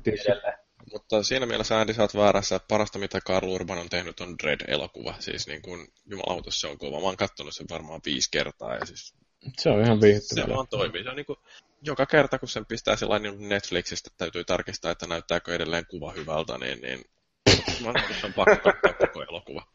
Katsotko 4K edes? Ei sitä olla 4K, mutta jos se No, on vaan 4K, sitten niin mä katson mitään. uudestaan. Niin, en mä tiedä, pyörittääkö Pleikkari edes 4K siinä. Hän räjähtää ja Jyriltä palaa perskaro. Mulla on Android TV, jossa on 4K-valmius. No joo, niin sama mulla. Sitten oli Quake Champions, joka ei kiinnostanut mua kyllä hevon helvetin vertaa. Mutta silleen hauska kuitenkin, että Quakeikin herätellään, kun Wolfensteinit ja Doomit on herätelty. Doomit, niin kuin, Quake on vaan niinku semmoista, se on se oikeasti kunnon monin peli. Monin peli, joo. Siinähän Lisä. on tehty se pesäjako siihen, että kun Doom on vaan single playeria, niin kuin on Doom. No, no joo, sanotaan, että Doom 2 oli toi vahva monin peliosuus. Mm. Että niin pelattiin sitä yhtä kenttää, mistä aina haettiin se Husqvarna haulikko sieltä ja sitten moottorisat sun muuta, että aina jauhettiin sitä yhtä kenttää, missä oli se pitkä käytävä. Mutta että tota, selkeä tehty pesä, pesäjako siihen, että Doom saa single player DLCtä ja Quake on sitten tämä runkkurinki Joo, sosiaalinen Joo. kokemus. mielenkiinnolla odotan kyllä. Kyllä se vanha kunnon sinkohippa niin toimii aina, että siinä ei, ei tarvi olla mitään sellaisia demonivoimia välttämättä mukana, mitä se ei uudessa Doomissa esimerkiksi monin pelissä. Että, tota, niin oikeasti yksinkertainen on kaunista ja Mm. pyörii hyvin ja tota, niin, hyvät kentät ja kaikki muut, niin tota, se Mm. tekee aika paljon. Sitten sitten tämä on varmaan ennätys sillä niin kun, että kun edellinen peli oli Prey, niin sen jatkoosan nimi on myöskin Prey. Että niin kuin kaksi saman, täsmälleen saman nimistä peliä peräkkäin. Onko se niin kuin rebootti? Vai jatkaako se sitä? On, on, rebootti. Siis kyllähän sen rebootilta näyttää. Ei sitä voi sanoa, että onko se niin kuin eri peli kuin se aikaisempi. No se, mistä mä tykkäsin sitä aikaisemmasta, että se oli, no oli sen se portaalijuttu, mutta se ei ollut mun mielestä mm. se pääjuttu. Ehkä niin kuin monista oli. Se oli peräsuoli. Että se pystyi niin kuin, just se. Mutta että siinä oli niinku pääjuttuna oli se portaali, että pystyi niinku kääntämään niinku NX painovoimaa ja tälle ja teleportaaleja sun muuta. Mutta mun mielestä siitä teki paljon mielenkiintoisemman se päähahmo, että se oli niinku tämmöinen jossain Intianin-reservaatissa elävä tyyppi. Ja tota, sen niinku tää, tehokkuuden taustalla oli niinku tämmöisiä intiaaniuskomuksia ja sieltä niinku haettiin henkimaailmasta niitä voimia ja tälleen. Siinä on niinku tämmöinen asia, minkä no ei nyt kaikki välttämättä tiedä, mutta jos on katsonut joskus 80-luvun tai 90-luvun sarjoja ja kaikkea McCarroita sun muuta noita X-Files, niin se on aina niin tämmöistä, käydä ehkä tämä tämmöinen kliseinen intiaani heimo läpi, missä sitten on tämmöisiä uskomuksia, niin niiden kautta tavallaan tuotiin sitä särmää, ja mä tykkäsin ihan pirusta siitä, niin kuin sitä hahmosta, vaikka sekin jäi aika ohueksi siinä, että se pelikin oli hassumpia. Uusi on vähän semmoinen, että kun mennään tuohon Skipiin ja teleporttailuun, mistä tulee joku X-Men mieleen, mikä se Nightmare on se hahmo, mikä teleporttaa semmoisen mustan pierun savun voimin siinä, että kai se ihan ok on, mutta mun mielestä tämä menee aika hyvin siihen harmaaseen massaan, mitä noi Titanfallit ja no myöskin toi Ghost Recon mun mielestä oli, että ei se niinku oikein erotu millään. Että... Joo, siis se e- eka peli oli kyllä hyvä, siis semmoinen tota, niin, väriläiskä silloin aikana just noista noiden asioiden takia, mitä sä itsekin tuossa niin sanoit. Mm. Mielenkiintoinen, no, mielenkiintoinen kun, siinähän oli se kasvuvaihe tavallaan, että sä niin joudut semmoisiin henkimaailmaan niin in trialsiin käymään sitä. Että se ei ollut semmoinen niin Zelda-tyyppinen, että sä menet johonkin mystiseen maailmaan ja löydät jonkun arkun sieltä, että se niin semmoinen trial of fire ja sun pitää niin tuli-elementin kanssa kikkailla siinä. Mutta kun se niin jotenkin perustui oikeisiin asioihin edes jollain tasolla, niin tavallaan sitä aattelista hahmoa pikkusen eri tavalla taas sit siinä, että ei ole vaan ihan joku tämmöinen jantteri jostain hevon perseestä, vaan niin kuin tällä on tämmöinen järkevä tausta. Kyllä. Semmoinen. Joo. No sitten oli tämä seuraava peli Personal Narrative About Our Relationship with Nature, eli ruottalaispeli FE, tai FI, miten tai Santa P. Vai Rauta. FE, Rauta. Niin, Ferro. Mm. Joo, se oli sellaista tekotaiteellista paskaa. Mä saan aika paljon Nintendo-vipoja siitä, että mun mielestä se näytti ihan kivalta, kun Nintendolla on aina tämmöisiä kontrasteja ja helposti sisäistettäviä pelimekaanillisia asioita, niin ihan mielenkiintoinen, mutta kuten aikaisemminkin todettu, niin pikkupeli enemmän tai vähemmän, niin tuskin lähde ostamaan sit siinä. Että... Onko se aina siis... pikkupeli, niin ei kiinnosta. Täytyy olla A-nimi. Sanotaan näin, että ajankäytön suhteen, niin mieluummin jotain, missä on ihan helvetisti resursseja käytetty, niin se yleensä on sitä kontenttia jonkun verran enemmän. Niin. Pikkupelit on just semmoisia, että mulla on se viisi minuuttia aikaa ja mä pelaan yhden ongelman tai yhden kohan, niin ne on ihan hyviä, mutta mieluummin mä orientoidun seuraavaan seikkailuun sen viisi minuuttia, kun tavallaan käytän aikaa käyttämällä aikaa. Mm. Vaikka Joo, anyway, väittää, että ko- koolla ei ole väliä. Just näin, pikkupeli. Siellä näyttää siltä, että Vallu palaa halusta sanoa jotain kuolematonta. Lähinnä vaan se, että niin kuin One Revel oli niin onnistunut teos, niin kuin, mikä viime vuonna esiteltiin, niin samaan kategoriaan tämä menee, ja kun sitä nautti täydellisesti, niin miksei tästäkin. Tuli niin kuin mahkun antaa ehdottomasti. Mm. Että samaa tyyppiä muistutti kuin Unravel, ja sitten se, mikä mm. se Xbox One, se niiden väripeli nyt on tämä, jota kaikki kehuu. Ori. Ori, juuri sama peli, niin, tuota, niin, niin noista tykkää, niin toikin näytti kyllä vakuuttavalta. Joo, siis tota, niin ehdottomasti, että kyllä tommoset, niinku, kyllä noillekin on se oma tilauksensa, että ei, ei sitä aina niinku semmoista, semmoista ihan järkyttävää, tota, niin, mm. järkyttävän kokoisia jöötä ei jaksa pelata välttämättä, että tota, kyllä se välillä tuommoinen vähän pienempikin kikkailu siis silleen toimii. Mm. Tietenkin se on sitten ihan omasta aikatauluttamisesta kiinni sun muuta, että kyllä, kyllä. tarviiko vai eikö tarvii, mutta Joo, eikä mulla ole niin kuin, tarkoitus ollenkaan vähätellä noita niin kuin, peleinä, mutta oma suhtautuminen on aina se, että jotenkin täytyisi löytyä aikaa näille, että sitten kun tulee jotain super, super, super, super odotettuja, niin sitten niille täytyy vielä kanssa löytyä aikaa, niin täytyy priorisoida.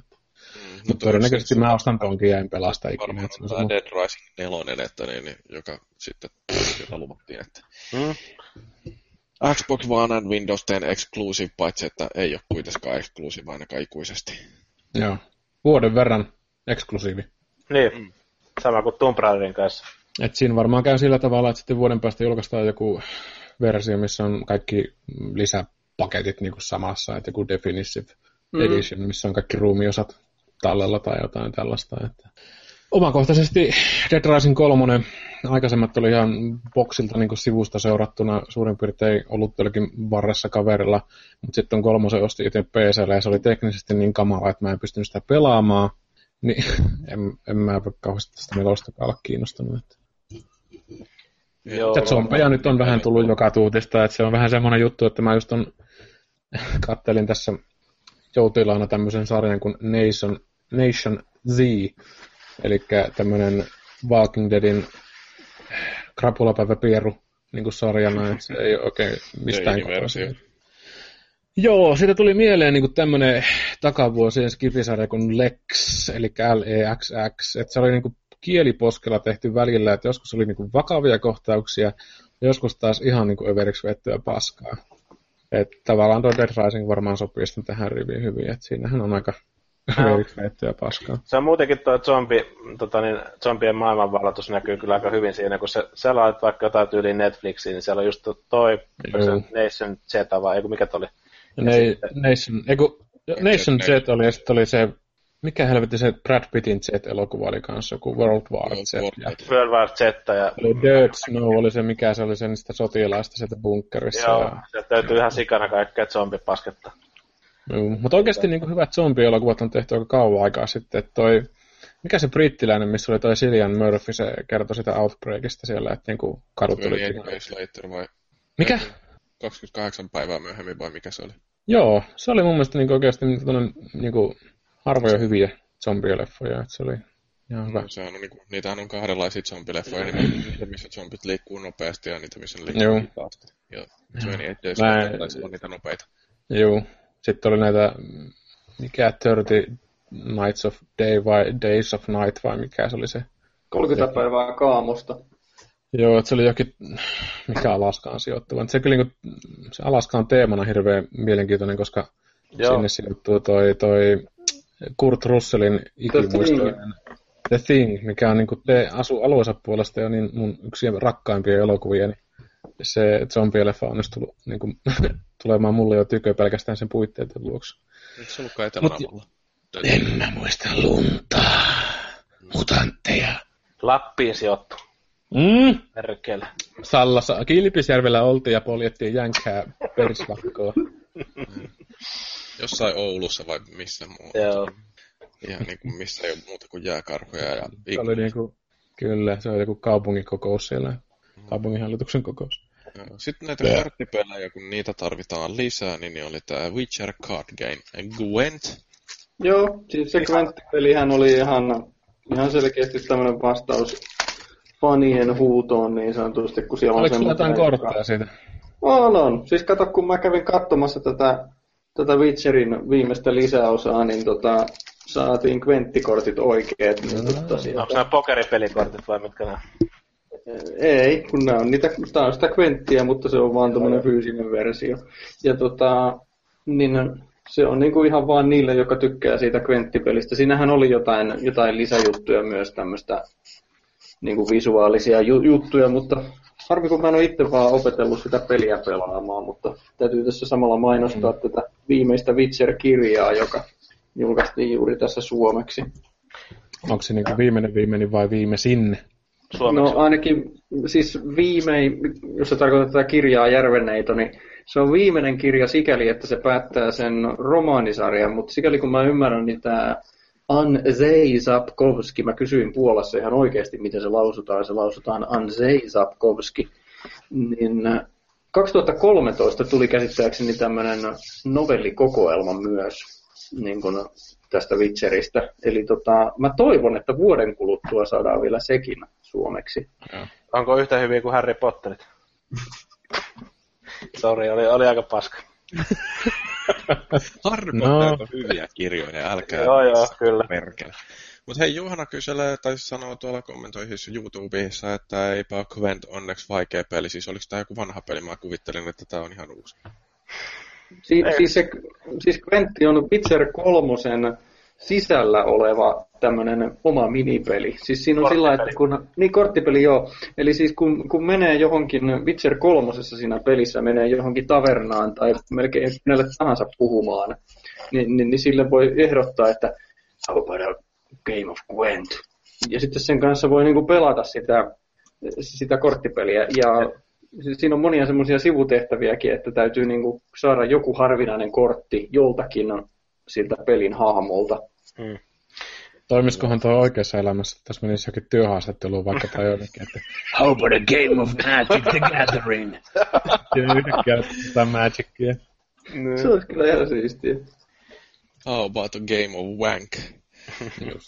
Se on silleen, kyllä hauska homma siis silleen, niin kuin, että tuo Quentti on ollut niin suosittu semmoinen niin sanottu minipeli se Witcherin sisällä, että se on sitten poikunut tämmöisen ihan oman erillisen pelinsä kanssa, että Onhan toi vaan ajan kysymys, että tostakin tulee niinku appi puhelimille tuosta pelistä, että kun on kuitenkin aika iso pelistudio kysymyksessä nykyään, ja kaikki on niinku, ei nyt polkupalkoilla töissä, mutta aika paljon halvemmalla, kun merkkaa ja ver, niinku vertaa länsimaisiin tu- studioihin, niin sieltä voi tulla vaikka mitä. Joo, siis tota, ihan ennen kuin siirrytään eteenpäin, niin mainitsin tämmöisen, että kun siellä Puolassa kävin, niin pääsin lehdistön korruptioillallisella niin istumaan vastapäätä sitä jotain studiopomoa, niin se paljasti aika paljon siinä kaiken näköisiä yhtiön suunnitelmia. Niin yksi niistä oli, että ne haluaa, ne hankkii uusia tiloja nyt sieltä Varsovasta ja ne, niiden tavoitteena on, oliko se kahdessa vai kolmessa vuodessa, niin kaksinkertaistaa henkilökunnan määrä, eli niillä on 400 työntekijää ja ne yrittää saada sen 800 työntekijään. Ja ideana on se, että ne pystyisi tekemään useampia pelejä samaan aikaan, kun nythän ne on vaan tehnyt sillä, että ne on, onko ne kymmenen vuotta vähentänyt pelkkää Witcheria. mm. Ja Mm. olisihan toi nyt Ehkä se tämmönen- superpunkki saadaan 2030. Niinpä. 2000, 2018, kun se piti tulla, ei kun 9, No, Ihan sama, mennään eteenpäin. muutama vuosi vielä aikaa. Mutta tänne tuli vaan mieleen se, että siis, siis on toi Quenttihan olisi silleen kyllä hyvä saada jonnekin justiinsa puhelimelle, PClle ja muualle, niin kuin samalla tavalla niin kuin esimerkiksi toi Hearthstone, toi, mikä on Mm. mm. Blizzardin peli, niin sehän toimii semmoisessa muodossa ihan kivasti varmasti. Että jos siihen Sehän sitten... niin kuin junan vessa ja toimii vanhemmillakin puhelimilla, että se on hyvää, mana, hyvää mania. Niin, kyllä, juurikin näin. Mm. No mutta hot tippi tuli siinä kaikille kuuntelijoille, että kannattaa nyt lähteä Puolaan ja hakea töitä tuolta Mm. CD-projektilta, että siellä on työpaikkoja auki. No, Ja sitten- ostaa samalla jotain yrttilikori ja Kyllä. mustaa makkaraa. Grotska, se juoma, mitä ne juo. Joo, Toi, mikä mua kiinnosti sitten niin kuin eteenpäin, kun siirrytään, niin Farpoint oli näitä Sonin VR-kavalkaadiin kuuluvia pelejä, ja musta se näytti aika jännältä, mutta enemmänkin se oli sillä niin kuin kummastutti, että hetkinen, että tämähän näyttää tämmöiseltä FPSltä, ja niitähän nimenomaan ei pitänyt toimia VRllä, että jos toi nyt on sitten ihan kokonaan virtuaalitodellisuutta silmällä pitäen kehitetty peli, niin miten se voi olla FPS tai sen näköinen, että mitä Mm. mm. meille oikein onkaan sieltä luvassa, mutta se inasti Mun kiinnostaa. mielestä se oli aika hähmäinen konsepti, että se mitä mä nataan noin pelasin tämmöistä EVE Onlinea, avaruus MMOta, niin tota, siinä mun yksi salainen pahe oli se, että mä menin vaan jonnekin ja lilluin ja kuuntelin jotain ampien paskamusiikkia ja kattelin avaruutta ja ihmet, ihmettelin maailmaa sun muuta, että siihen se voi olla ihan kiva, että pystyy menemään just johonkin lillumaan ja kattelemaan ympärilleen, mutta taas sitten se ympäristö, mitä katella sitä, niin mun mielestä oli kamalan nähdyn näköistä, että se oli niin tylsän näköistä ja semmoista se kombattikin niin kuin, äh, se oli jotenkin semmoista päälle liimattua, että näyttää tekniikkademolta, ei miltään muuta. Joo. No, mutta mikä ei näyttänyt tekniikan demolta, kun ei kauheasti näytetty pelaamista, niin Insomniac paljastui uuden Spider-Man-pelin tekijäksi, ja Jee. se kun sai pikkusen sellaisen tipan lirahtamaan housuihin, että tämä voi olla oikeastaan aika kiva. Kyllä. Paljon odottaa, Että- olihan ne edelliset Amazing Spider-Manitkin, niin se ykkönen oli kelpopeli, kakkonen huonompi, mutta sekin tuli aika nautittua. Tähän niin kuin Hämis kuitenkin kuuluu selkeästi näistä niin kuin supersankareista niin siihen niin kuin valiojoukkoon, jotka niin kuin kiinnostavia Tunnetuin. lähtökohtaisestikin. kyllä. Niin vaikea nähdä, miten toi ei menisi hankintaan. Ja siis kun Pleikka 2 kuitenkin mä oon pelannut siellä aivan törkeen hauskaa Spider-Man-peliä, sellaista, missä oli tehty nimenomaan se kaupungin halki seittilingon varassa liikkuminen, niin se oli tehty todella hyvin. Ja kun tietää, että Insomniakki osaa pelimekaniikat toteuttaa loistavasti, en tiedä miten niin kuin, no, jälleen kerran palataan tähän Sunset Overdriveen, joka on, niin kuin, on se ainoa kiinnostava peli Xbox Oneilla ja joka tota, jossa ilmeisesti myöskin on paljon tällaista traversaalia nimenomaan, niin mua oikeasti kiinnostaa nähdä, että on kuinka hyvin, juotu. kuinka hyvin toi vielä. Insomniac onnistuu tekemään tuon Spider-Manin. Siis saatana, mu- mua pitutti, kun mä odotin niin kuin Älä ihan kiroile. Niin, ei- Mikäli täällä ei kiroilla. Me pliipataan ne. Kun mä, mä odotin ihan tappi pitkälle, että sieltä olisi vihdoin vai viimein tullut tämän Ro- Rocksteadin julkistus, kun ne pääsi sitä Batmanista eroon, e- että, sieltä, että nyt sieltä tulisi sitten Superman-peli. Vihdoin ja vi- viimein, mutta perkele, ei tullut mitään tietoa. Mutta oikeasti Mä, mä niin olisi- odotin. Superman olisi niinku pelin päähahmona maailman tylsin. No eikä olisi. No olisi se, kun jumalauta, siis niinku minkälaisia haasteita voisi pistää sellaiselle tyypille, joka on täysin haavoittumaton ja, ja pystyy tekemään mitä vaan. Mutta sehän onkin semmoinen peli, joka saa voimansa siitä, että mitä sä teet niitä valintoja. Että sä, et, niinku, sä liikut jatkuvasti sillä harmaalla vyöhykkeellä niiden valintojen kanssa. Et senhän, se on mun mielestä niinku kaikkein mielenkiintoisin, niinku, jos puhutaan supersankareista, kun se on niin, että se ei ole niinku niin ilmeinen se, se vo- niinku hahmon tällainen henkinen kasvu ja muuta. Että kun sä pystyt tekemään mitä tahansa, niin mihinkä, mihin sä veät se itse se raja. Että minkälainen susta tulee henkilö ja näin poispäin. Et sitähän on tutkittu hirveän paljon sarjakuvissa, että mun mielestä niin kaikkein parhaimpia juttuja oikeastaan tämä on tämä öö, super niin tämmöinen vaihtoehtoinen universumi, missä teräsmies niin laskeutuukin Jenkkilän sijaan tuonne Neuvostoliittoon. Ja Joo, sieltä tulee Red Sun, että joo. punainen poika, niin se oli niin kuin taas tämmöinen niin kuin erilaiset arvot ja tällaiset niin kuin ihan erilainen tavallaan sitten taas niin kuin lähtökohdat siihen, että Truth, Et sehän on- Justice and the American Way, niin siis sitten se onkin joku Kyllä. Life, State and Communism tai mitä Mutta siis ikinä senkin oli. peli voisi toteuttaa just tolla, että sillä olisi joku moraalimittari tälleen, että susta voisi tulla joku Darksidelainen, että, tai sitten joku hyyden pelle tai jotain muuta sitten siinä, että sä kasvattaisit sitä hahmoa, että kyllä sitä mielenkiintoisen sai sitten. Toi olisi kyllä ihan mielenkiintoinen asetelma kyllä toi, että niin. Et, Mm, et, se se ihan niinku- pe- Se, mitä mä tuosta Spider-Manista, jos palataan vielä nopeasti siihen, että mä tykkäsin tavallaan, että saatiin viimeinkin avoimemman, pe- avoimen maailman Spider-Manin niin kuin lupaus siitä, mitä on miettinyt, että kun katsoin kaikkia GTA ja Crackdowneja ja Infamousia ja mitä noita on ollut noita avoimia ja puoliavoimia, Mm. niin miettinyt, että vitsi kun olisi niin kuin joku Spider-Man tässä, kun se on ensimmäinen oikeastaan, mitä miettii, että tonnekin voisi ampua joku CT ja lähteä lentämään sitten suurin piirtein. Totta kai itsellä on niin kuin ehkä eh, Marvelin sarjakuva historiaa, niin ajattelee nyt siltä kantilta, mutta että viimeinkin, että miljoona huonoa supersankaripeliä on saatu, mutta nyt ehkä tulee joku tämmöinen oikein, minkä mäkin osta.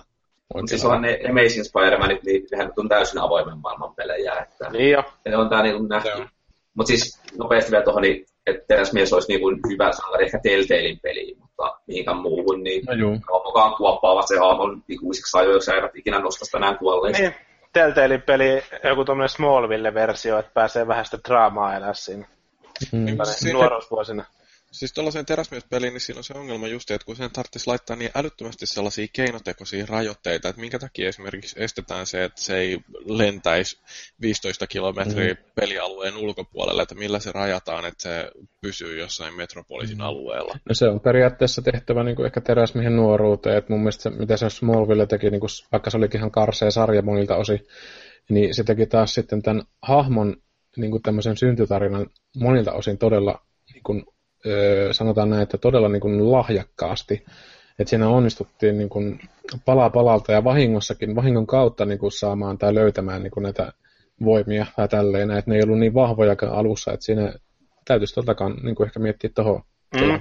sijoittamista. Että. Joo, kyllä. Tai jopa ihan jollekin toiselle planeetalle, jossa meidän tai niin kuin lähe, aurinko ei ole niin lähellä, että teräsmies saa voimansa auringonvalosta.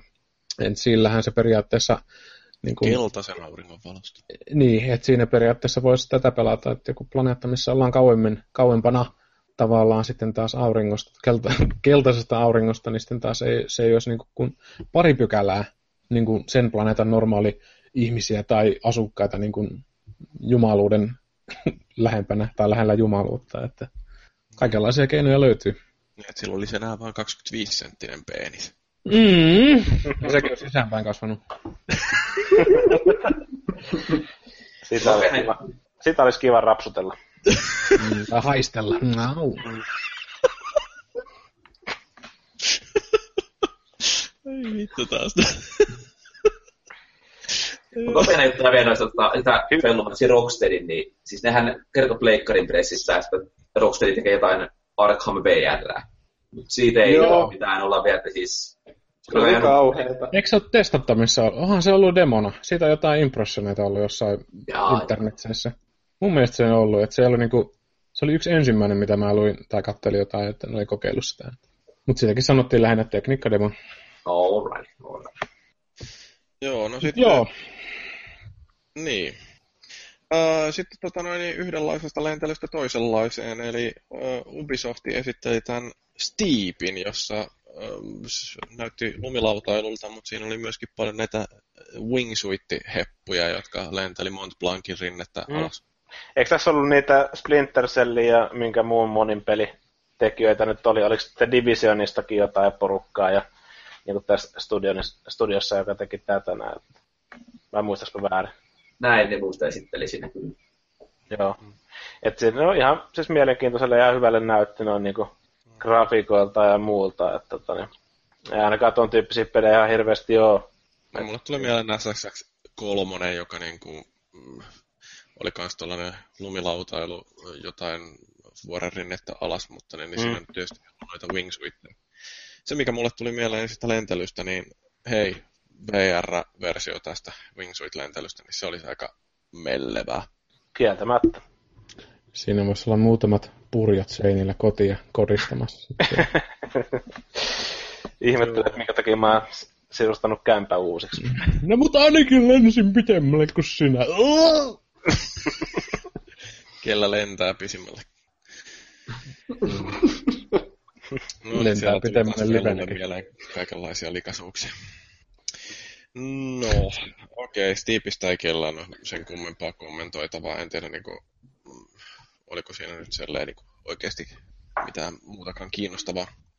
Mm. Öö, mutta no, näitä niinku asioita, joita kukaan ei uskonut koskaan tapahtuvaksi, oli tämä, kun Sean Leiden käveli tota, lavaa pitkin siihen, ja Crash-musiikki soi, ja Bandicoot-varjo käveli siellä niinku Leidenin vieressä, niin siinä oli yksi semmoinen, jossa kohtaa niinku yleisö heräsi tuolla Sonin pressitilaisuudessa, että nyt me vihdoinkin saadaan taas jotain tällaista, mitä on kauan kaivattu, ja sieltähän se sitten luvattiin, että kolmesta ensimmäisestä Crash Bandicootista tehdään remakeit Pleikka neloselle. Aika ihana. Jos niistä tehdään yksi collectionen ostettava kokonaisuus tai edullisemmin kappalehinnoin, niin mikä siinä, mutta kyllä mä luulen, että jengi otti uutta Crashia, ettei ne sitä vanhaa remakea. Tämä ei ole niinku remasteri, vaan remake, että kaikki tehdään uudestaan. Vai mitä Vallu on mieltä? Mä taas luulen, että niin nimenomaan remake oli ehkä enemmän se juttu, mitä toivottiin. Että eihän ne uudet ole, tai uudet, mitä niistäkin on kymmenen vuotta varmaan jo aikaa, mutta ei nyt niin loistavia ollut. No noi Eikö se klassikot on sellaisia, niin, klassikot on sellaista, jotka on hakattu sen rankaan aikanaan. No se on kyllä toi remake ollut teemana hyvin vahvasti, että kaikki pelit tehdään nykyään melkein uusiksi, että se täytyy on niin antaa, paljon... Niin, kuin, niin. niin, täytyy antaa kuitenkin Sonille, että ne on siis tänä ja viime vuonna niin molempina tullut vähän mieleen tällaisia niin kuin fanservice-hommia.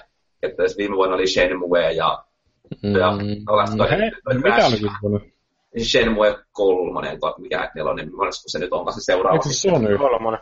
Sonyhan sen paljasti silloin jo. No, Tota, mä oon tämmöistä niin, niin. Et vähän tällaisia, mitä niinku fanit on toivonut ja kuvalannut ja unelmoinut. Niin ne on No ehkäpä vaan- näiden päätösten myötä Sony on se markkinajohtaja.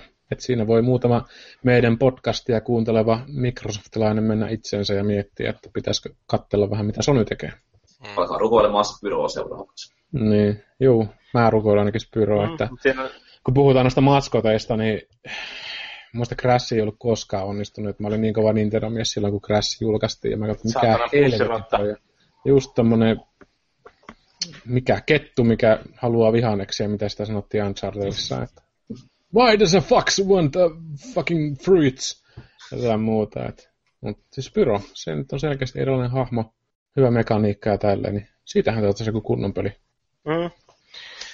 Mutta Joo, tota, niin, tää- tuolla, tuolla oli tuo, tota, niin, kommenteissa oli kans jotain tuossa sanoi, että niin, jos nuo uudet Crashit on tasoa Ratchet and Clank, niin mikä jottei oli Juhanal kommentti ja sitten tota, mm. Hynne sanoi, että pitää tehdä ensin Jonneille Crash tutuksi ja sitten puskee uutta. Se on ihan totta, no. että siis jos tolleen, toi on ihan hyvä ajattelutapa, tai niin kuin varmaan osittain se, varmasti se oikeakin ajattelutapa siinä, että siinä pusketaan sitä Crashia nyt tuodaan taas vähän tutuksi nuoremmalle mm. sukupolvelle, koska ei noin nuoremmat pelaajat tai noin nykyiset pelurit, niin on koskaan Crashia pelannut edes. Niin, jos mietitään niin kuin ihan puhtaan, puhtaasti bisneskantilta näin kyynisenä tyyppinä, niin totta kai se on helpompi tehdä tuommoinen peli uudestaan, jos se on niin kuin konseptina jo olemassa, todistetusti ja hyvänä olevassa, sen sijaan, että panostettaisiin ihan uuteen pökäleeseen. Että se voi mennä ihan molempaan suuntaan, että nyt niin kuin tavallaan otetaan ne parhaat niin kuin kummastakin leiristä otetaan Mhm. niin kuin nostalgiamuistot ja sitten otetaan tavallaan uudet yleisöt, niin se on niin kuin win-win. Mm, Ja siellä on kuitenkin sitä vanhaa fanikuntaa, ja sitten on mahdollisuus saada sitä uutta. Kyllä joo, ja kyllä mäkin todennäköisesti ostan noin, että varsinkin tuo Ratchet Clank, niin se on ollut semmoinen, että kauniimpi osapuoli on pelannut sitä hirveän paljon, että se on niin kuin ihan 100 prosenttia jauhannut sen, että kyllä näille peleille aina pelaajat löytyy, että ei sitä tarvitse miettiä yhtään. Joo, siis Ratchettihan on nimenomaan aivan loistava osoitus siitä, että miten tehdään remake oikein. Et siinä on säilytetty se alkuperäisen pelin sielu, mutta se on tuotu mekaanisesti ja Mm. teknisesti kuitenkin niin kuin vuoteen 2016. Et se on niin kuin, ähm, varmasti, voisi sanoa, niin paras näistä tällaisista äh, uudelleen versioiduista peleistä. Kyllä. Ja jos toi Crash nyt tehdään samalla lailla, niin miksei sekin toimisi. Ja mun mielestä siinä on niin kuin, Mm. taas niin kuin pari pointtia. Toinen on justiin tämä, että ö, opetetaan yleisölle taas se, että mikä tämä Crash Bandicoot on noin pelisarjana. Mutta toisaalta tämä, että niin, sanottiinko sitä missään vaiheessa, että mikä studio tämän tekee? Vai onko se vaan joku En Activisionin geneerinen pumppu? En kyllä tiedä, mutta on sekin mahdollisuus, mitä mä ajatellut aikaisemmin, että Crashihän voi mennä maskottina tänä päivänä paljon paremmin läpi kuin aikaisemmin, että oli niin vahvat Sonicit ja Mariot, että niitä oli vastaan niin kuin aika vaikea tavallaan niin kuin identifioitua ja Mm. eri, ero, erottua, että nyt voi ehkä niin kuin olla jopa semmoinen Crashin hetki Niin, tulla mutta siis just hahmona. samasta markkinasta kilpailevia maskotteja ei tällä hetkellä ole mitenkään hirveästi, että Mm. kun Jack and Daxter on kadonnut kokonaan ja Mariokin on vähän väsynyt, Kyllä. niin, niin tota, siinä mielessä jollekin tällaiselle Crashille voi olla tilausta, mutta se mitä mä niinku Mm. ajattelin just, niin, että sen kehitystiimin kannalta, että jos ne ensin harjoittelee sillä ja yrittää ymmärtää, että mikä Crash Bandicootista on alun perin tehnyt sille viehättävän, että minkä takia sitä edelleen haikaillaan takas, niin kun nämä kolme ensimmäistä peliä öö, remasteroidaan tai tehdään kokonaan uusiksi, niin siinä voi yrittää tavoittaa jotenkin sen Crashin sielun ja Kyllä. sen jälkeen lähteä samalta pohjalta luomaan uutta peliä, joka voisi olla parempi kuin ne aikaisemmat vähän väsähtäneet jatkoa. Juurikin näin, että Hollywoodissahan on, se on niin kuin aika no, tunnetuin tapaus lienee elokuvista Matrix, että Wachowskin tuonnoiset veljekset niin kävi ehdottelemassa Matrix-elokuvien tekemistä studiolle tai tuottajille, ja ne sanoivat, että no ei helvetissä tehdä, että tehkää jotain muuta, että me nähdään, että osa- osaatte tehdä jotain. Että me osataan niin sijo- sijoittaa teihin, että uskaltaa niin sijoittaa siihen, että ne teki sen Boundi-elokuva, ja sitä myötä sitten taas pääsi tekemään se osa, oman vision sit siitä, että Crashissa varmaan, en tiedä, voi olla taustalla samanlainen. Hmm, kyllä. Vallu näyttää sille, että se haluaa sanoa vielä jotain. Ei, mulla tuohon mitään lisättävää. Mä olen, olen tyytyväinen. Hyvältä ja niin mennään. Rakastetaan lapsellisia pelejä. Se on oikein. Mm. Joo, siis niinku, äh, mä en ole koskaan sillä lailla pelannut Crashia, että mun on kauhean vaikea sanoa, että minkä takia ne on niin kaivattuja, mikä varmaan kävi selväksi silloin, kun meillä oli tämä podcast aiheesta, mutta en, en ähm, sano, ettenkö voisi pelata ja jopa ihan tykätä, jos ne on niin hyviä kuin mitä jengi niistä vaahtoa. No näin niin kuin Nintendo-pelaajana ja kun Crashia pelasi silloin muinoin, niin päällimmäinen fiilis oli se, että ei se huono peli mutta ei se ollut niin, kuin niin tavallaan pidettävä hahmo kuin taas tämmöinen lihava viiksekäs italialainen putkimies. Siihen pystyy Kummallinen- paremmin. Niin, no, no, sekin tietysti joo, nyt kun sä sanoit, niin ei mun tarvitse sanoa enää, että se on niin kummallinen konsepti, että mä en siihen pysty niin kuin, samaistumaan, että se on niin kuin, vähän niin kuin Ron Jeremy, mutta laitetaan hyvän asian äärelle. Josta tulikin mieleen tavallaan, että me katsottiin toi... Tähän vedetty, mutta niin. Mitä? Putkimies. Niin Mario ja Ron Jeremy, niissä on aika paljon samaa, että Rom, Romppa voisi näytellä ja Kyllä. näytellä Mario ja tervää. Siis Ron Jeremy on näytellyt Super Mariota, ettekö te tiedä? Mutta kun Jotain puhutaan, Ron Jeremystä, kun puhutaan Ron Jeremystä ja näyttelystä, niin Niin, ettepä muuten tiedä, missä elokuussa Ron Jeremy on näytellyt. Jos se ammutaan siinä. Ovi Ei. aukeaa ja ammutaan siinä. Se on Ghostbusters. Onpa. Ghostbusters. Niin, niin siis siinä, siinä tota, XXX-versiossa se on ainakin. Oikeassa, missä on Dan Aykroyd ja Bill Murray ja Harold Ramis. Mm. Sekä Sigourney Weaver ja mikä hemmetti se yhden erakoituneen äh, Rick Moranis. Rick Moranis se. Se, Katsottiin mitä se esittää kaikkia. marsipaanimiestä? Ei, se esittää semmoisen parrikadin takana olevaa hippiä.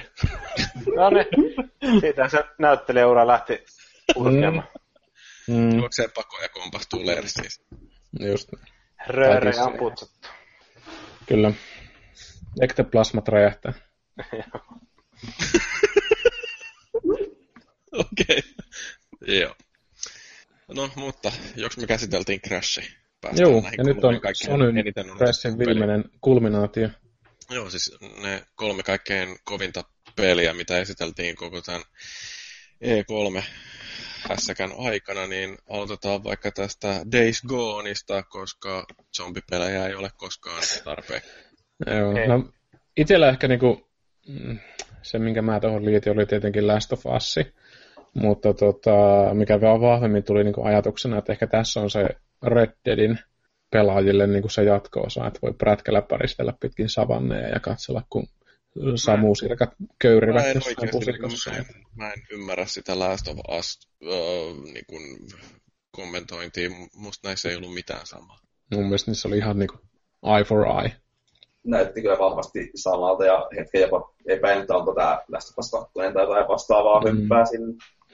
Ei sillä identiteettiä ollut omaa sillä pelillä, että voihan se olla ihan toimiva tälleen, mutta jos ajatellaan niin kuin näiden mieleyhtymien ulkopuolella, niin en mä kauhean niin kuin, ihmeellistä tulevaisuutta tälle pelille lupaa. Että tietynlaista geneeristä menekkiä, mutta taas sitten tämä, että sillä ei välttämättä ole sitä omaa tarinaa. Ja mä en usko, että Jenkkilän tota, Chopperin redneckit on niin kovia konsolipelaajia, että ne kustantaa omalla osallistumisellaan tota, Days Gone 2.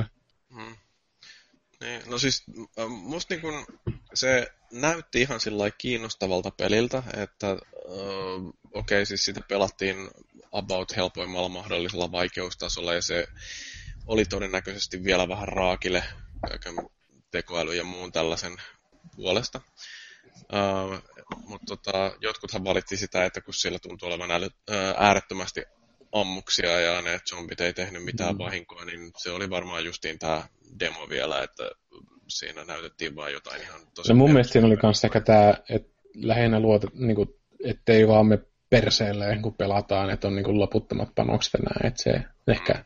Tai niin kuin voisi toivoa, että mä toivoisin tavallaan tommoselta, että siinä olisi Max, Mad Max-meininkiä, että smart man runs away and fights another day. Tyyppi, että sä aat sillä prätkällä karkuun ja pensa loppuun, niin sitten vituttaa, kun tulee 5 miljardia zombia niin kuin takaputkeen pitkin rektumiin, niin se tavallaan on ehkä enemmän semmoinen kiinnostava aspekti kuin sitten taas sitä, että ammutaan ihan helvetisti, että sitä tekee kaikki zombipelit. Et ei, siis mä haluaisin kuvitella, että kukaan ei ole pitchannut tämmöistä peli-ideaa tällä ja saanut sitä läpi. Että sitten niin kun voi niin kun masentua ja miettiä, että kuinka paljon huono, parempiakin ideoita niin kun menee rotkoon, jos tällaiset pääsee läpi. Hmm. Joo, ja siis tota, se oli siis mun mielestä tosi perseesti vedetty demo siinä mielessä, että um, mä en esimerkiksi ymmärrä, että kun pitäisi juosta zombeja pakoon, niin minkä takia jatkuvasti käännytään ampumaan niitä. Että mä niin kuin Joo. olisin vaan juossut pakoon, mutta se nyt ei olisi näyttänyt sitten varmaan demona kauhean mielenkiintoiselta.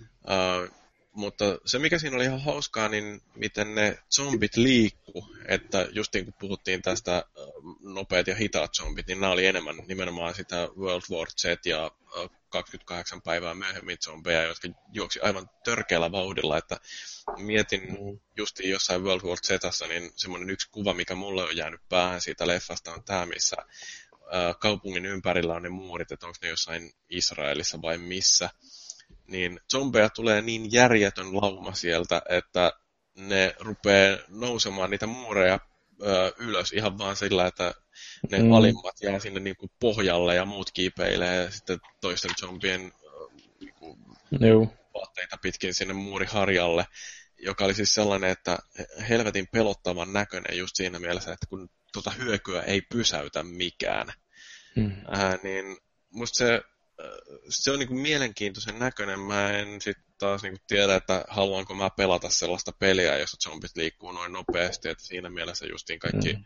ähm, muut samaa sarjaa olevat pelit on kivoja, koska niissä ne viholliset mm. liikkuu hitaasti ja niitä on helppo ampua päähän.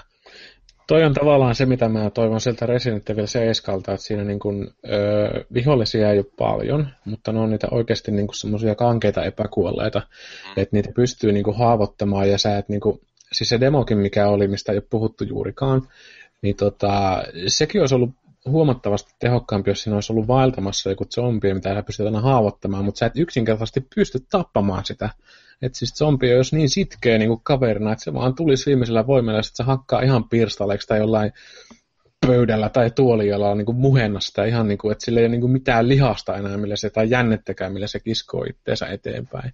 Mutta siis se, niin kuin mä en ole noista raivot-zombieista, vaikka aikaisemmin puhuinkin, että hyviä leffoja, niin mä en ole niistä kanssa tykännyt, koska mun mielestä ne rikkoo sen ajatuksen zombiesta.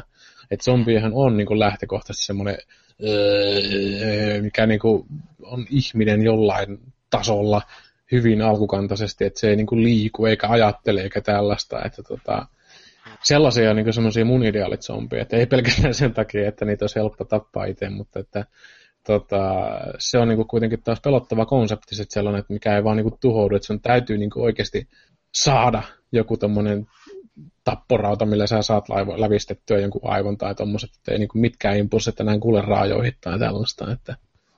Et siinä mielessä toivon sitä Resident Evil 7, että se olisi just tällainen, että siinä olisi niinku hirveästi niitä vihollisia.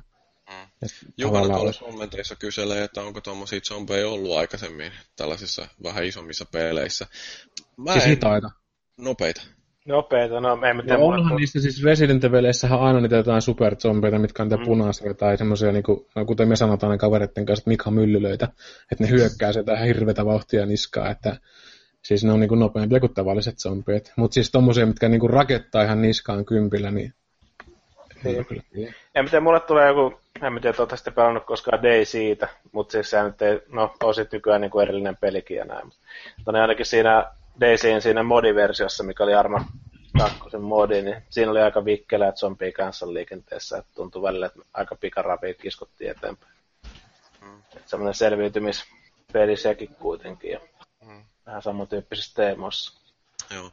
En mä siis niinku, jos kaikki nämä pelit listaa, mitä tuolla oli tuossa ähm, E3-presseissä esitelty, niin tämä Days Gone oli sellainen, mikä jäi ehkä siinä mielessä kiinnostaa eniten, että se oli uusi peli, joka todennäköisemmin mulla jossain vaiheessa päätyy sitten ostoslistalle, että se on ihan jännittävä konsepti, että tuommoinen avoimen maailman zombipeli. Ja siis mä en ymmärrä miksi, koska mä en ole yleensä mitenkään hirveän innostunut zombipeleistä, mutta tässä mm. oli jotain ihan mielenkiintoista ja varsinkin semmoista niin kuin hyvin uh, Walking Deadin uh, Norman Reedus henkistä menoa, että semmoinen prätkäjätkä, joka kiertelee tuolla noin ja jos tämä nyt olisi se, siinä mielessä erilainen äh, zombipeli, että äh, kun yleensähän noissa suurin horroreissa niin tapellaan myöskin sitä resurssien vähäisyyttä vastaan, niin jos tässä ammukset ei koskaan lopu, niin mulle kelpaa ihan hyvin, että mä en kauheasti niin. nauti sitä, että jatkuvasti täytyy miettiä, että mistä mä löydän seuraavan patruunan tähän mun revolveriini.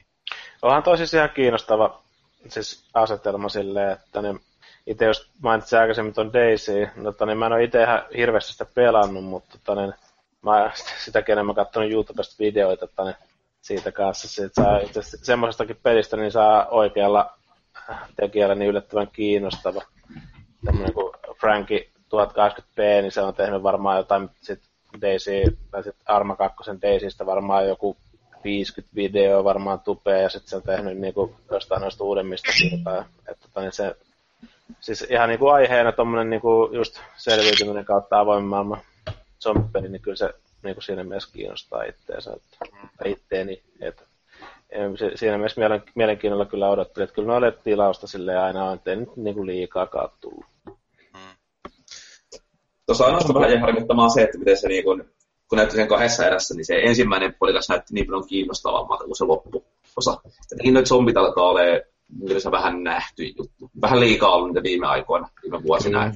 Mutta siinä on ehkä toista se, että kaikki tietää, mitä zombien kanssa pitää tehdä. Että se on niinku helppo yleisöpenetraatio siinä, että ei tarvitse miettiä yhtään, että sun, ei tarvitse neuvoa, että mitä pitää tehdä, kun tämmöisiä mökeltäviä rupiloita tulee vastaan. Niin. Se muuten siinä demossa mua ärsytti ihan älyttömästi, että eihän se osunut päähän juuri ollenkaan se ö, tyyppi, joka siinä pelasi. Siis niin kuin se ampu ties minne ja zombia kaatu. Mä oon jotenkin oppinut siihen, että niin, niin um, et, uh, Sä osut vaan päähän.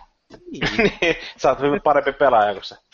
Mm. No ei, ei mutta siis silloin niin kuin, se odotus on, kun pelaat zombipeliä, että sun täytyy osua päähän. Jos sä osut rintaan, niin se voi ehkä mm. heilahtaa, mutta se jatkaa etenemistä. Niin tässä ne vaan kaatu. Siellä tuli hirveä aalto niitä zombeja päin, mutta mm. niin, niin, se vaan oli sellaista, että tuolla niin kuin lonkerodemoni, mikä tuolla meidän kommenteissa just se kyselikin, että niin, niin, äh, eikö ahdistanut se pelin gameplayssä se, että tulee loputtomasti zombeja ja kaikki kuolee nopeasti, niin kyllä niin kuin, mulla se hirveästi otti päähän, mm. koska se niin kuin, ei ole se odotus, mikä mulla on tuollaisilla peleillä.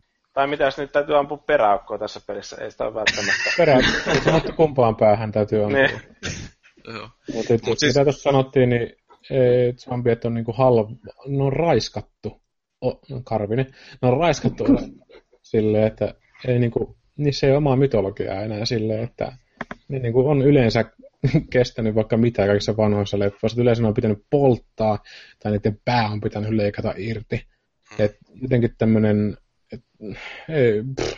vaan niin kuin mössääminen mössäämisen takia, niin se on ihan sama takia zombeja ja jotain muuta. Mutta zombi nyt on vaan niin kuin tämmöinen seksikäs Z-sana, niin se on helppo vaan tiputtaa sitten tuohon. Että... Hmm. Mutta semmoista. Jyrvi lauttaa vekkulia ruudussa. Joo, ja tuolla Toni Juhanalla sama karminen kuin Toni Pellulla. Hmm. Mutta yksi, mikä, tota, mikä musta oli hauskaa, että kun Sean Layden taisi jopa sanoa sen, että niin, niin live gameplay, se saattoi viitata myöskin tähän God of Wariin, mutta sillä hauska justiin, että kun tämä Days Gone näytettiin siinä pressin alussa, ja mä rupesin heti sitten katselemaan, kun halusin kirjoittaa tästä uutisen, niin menin sinne äh, Sonin YouTube-kanavalle, ja siellä oli sitten tämä näin tämä Days Gone gameplay-video, äh, semmoinen reilu 10 minuutin pätkä, jonka mä laitoin sitten uutiseen, kun meillä on se mahdollisuus pistää sinne se video siihen otsikkokuvan paikalle, niin lätkäsin sen sitten siihen mun omaan uutiseeni, mutta pari minuuttia myöhemmin se oli muuttunut se video yksityiseksi. Ja syy tähän selkiskin sitten myöhemmin siinä niin kuin pressin aikana, että se samainen video oli se, joka näytettiin siihen pressitilaisuuden lopuksi. Eli ei todellakaan ollut kyseessä siinä paikan päällä pelattu video, vaan tämä oli niin kuin nauhoitettu etukäteen ja näytettiin sitten siinä niin kuin pressin ohessa ikään kuin, että tämä olisi nyt livenä tässä pelattu. Ja mä ähm, siis niin kuin, siinä mielessä mä hyväksyn, että okei, että on niin kuin huijausta, mutta silleen fiksua huijausta, että kun muistelee jotain viime vuoden E3, niin siellähän mm. ää, oli Microsoftilla ongelmia, kun ne esitteli jotain Battlefieldia, jossa tuli niitä ääniprobleemeja, että ei voinut esitellä peliä, kun äänet ei kuulunut, ja sitten toisaalta toi, oliko se nyt PlayStation Experience Uncharted Demo, ää, niin siinä tota, ää, toi peli meni jumiin, ja oliko siellä joku bugikin jopa, että niin tuli semmoinen ikuinen pudotus siihen, että um, musta se on sekä sen esittelijän kannalta vähemmän noloa, että katsojien kannalta mielenkiintoisempaa, että se demo oikeasti toimii. Et siinä mielessä mä hyväksyn sen, että okei, että ne nauhoitetaan etukäteen, mutta en mä tiedä, kannattaako sit siinä kohtaa feikata sitä, että joo, että nyt tuolla niin kuin istuu mm. aitiossa kaveri, joka pelaa tätä peliä, koska se ei vaan pidä paikkaansa. No se vähän noloa tietysti. Ei se suurta vahinkoa tietenkään tapahdu, että kaikki nuo järkisyyt, mitä Jyri luetteli, että Et kyllä mä uskon, että se on niinku ihan oikeasti pelattu, mutta se ei välttämättä ole sillä että se on onnistunut kerralla meneen purkkiin. Et se on saattanut muutamankin kerran mennä ja voi olla, että siinä niinku pelatessa se on kaatunut se peli, mutta sitten se on vaan otettu uusiksi. Mutta että niin kuin ihan oikeata pelikuvaa se todennäköisesti Mm. kuitenkin oli. Se olisi myös mielenkiintoinen niin kuin kulma lähestyä tätä peliä, että se on niin vaikea, että niin kuin, en sitä niin kuin ihan niin vaan pelata läpi tai selvitä siinä. Niin se taas kasvattaisi tietyllä tavalla odotuksia sitä kohtaa, että jos niin kuin liveissä demossa joku saa turpaansa jatkuvasti, niin se osoittaa, että se peli haastaa. Ja Niin, kyllä. siitähän, siitähän toi pelaajayleisö taas tykkää, että pelit ei ole ihan semmoista ruikulaa. Ne, ketkä seuraa E3, ne on Mm. varmaan niin sen tyyppisiä pelaajia, että niille kelpaa haaste. Ne kaipaa vähän haastetta. Niin. Toi sanoi toi Hynde tuohon, että mut ne kolme kameraa kuvaamassa kaveria pelaamassa oli jo vähän liikaa. Niin, no se on sitten taas sellaista niin kuin överiksi vedetään se, että kattokaa nyt ihan oikeasti tämä pelaa. Se voi olla, että tosiaan se on pelannut se joskus aikoina, ne kolme kameraa on ollut siinä kuvaamassa, mutta niin, niin en mä tiedä, onko toi vähän sitten jotenkin silleen kompensoidaan sitä, Mä että me kymmenen kameraa. ja, ja tota noin, niin sen takia me halutaan näyttää, että tämä on oikeasti pelattua kuvaa. Kyllä mä olisin sen uskonut, mutta niin, niin joo. Joo, on se siis silleen turvallista, että se on etukäteen nauhoitettu. Kyllä mä oon monesti miettinyt muutenkin sitä, niin kun on tommosia noita peliesittelyitä, että kuinka moni niistä esittelyistä on oikeasti etukäteen vedetty purkkiin. No jos niissä tulee bugi siinä pelaamisen aikana, niin kuin siellä Sony PlayStation Experiencessa, kun Uncharted tilttas, niin, niin, niin se on varmaan pelattu siinä oikeasti, tuskin tuollaiseen esittelyyn jättäisi tuommoista virhettä, jos se ei tapahtuisi livenä siinä paikan päällä. Mutta jälleen kerran, mieluummin mä katselen sellaista demoa, joka toimii. Täytyy Näin. antaa krediittiä An- tuolle Naughty Dogille siitä, että Uncharted 4 oli trophy siihen liittyen, että se kohtaus tulee, niin jättää niin noin minuutiksi paikalle, eikä tee yhtään mitään, niin sitä napsahtaa pytty. Mm. Et pelaa ikään kuin uudestaan sen feilatun esityksen. Ihana, ihana. No, sen voi hyvä Vähän- markkinointimies se- kääntää semmoista- positiiviseksi. Huumoriin mukaan sinne. Joo, huumorilla tässä mennään muutenkin. Siirrytäänkö seuraavaan peliin? Öö, joo, Death Stranding oli tämä... Tämä, kun niin- Redus the Game. Niin, siis tota, että jos oli muutama sellainen hetki Sonin pressissä, jolloin yleisö menee aivan bunkersiksi, niin yksi oli tämä Crash, toinen oli se, kun Kojima kävelee lavalle. Mm, mä en tunnustaudu Redus seksuaaliksi. Niin, no mutta siis niinku Hideo Kojiman käveleminen siihen No joo, lavalle, niin olihan se sellainen niinku... se oli vähän semmoinen niinku mutanttiripuuli, minkä se jätti sinne, että kun se ei ollut edes oikeata pelikuvaa, että se oli vaan CGI-shittiä ja Joo, joku tämmöinen taiteellinen konseptointi, niitä pystytään tehdä kyllä miljardittain, mutta sitten, että tuosta saadaan jotain järkevää, niin Mm. en sano, etteikö Kojima saisi, jos niin kuin, Kojima, jos joku saa tuommoisesta jär, niin kuin järkevää, tai niin kuin, sanotaan, että Kojiman universumissa järkevää, mutta että mä oon lähinnä vaan siinä, että ei helvetti, että taas tämä runkkaus jatkuu. Että. Musta se oli kummallista, kun Kojima siinä poistuessaan lavalta sanoi, että niin, niin, uh, this is all in real time, niin mä silleen niin mietin, että niin tarkkaan ottaen, mikä tässä oli real time. No se sun esitys, Kojiman esitys siinä. Olen täällä livenä oikeasti. En paikalla. ole niin kuin tuupakki ö, hologrammina. Mä haluan nyt kyllä mainita tämän Kojiman kunniaksi sellaista, että okei, se vetää överiksi, tarinat on ihmeellisiä, mutta sitä tarinaa nyt ihan oikeasti kerrotaan sitten, että kun ehkä, ehkä tämä Dark Souls on jollakin lailla siihen syyllinen, eli nyt tuntuu olevan joissakin peleissä muotia se, että se tarina jätetään niin kuin puolittain vähän niin kuin pelaajan itsensä kerrottavaksi.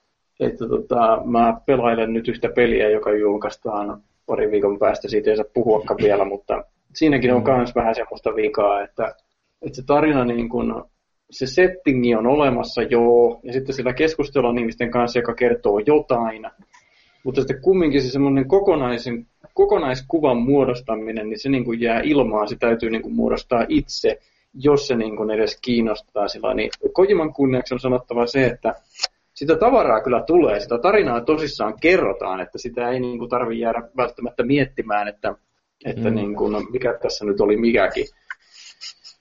Paitsi nyt tietysti se, että ymmärtää mitä on nähnyt.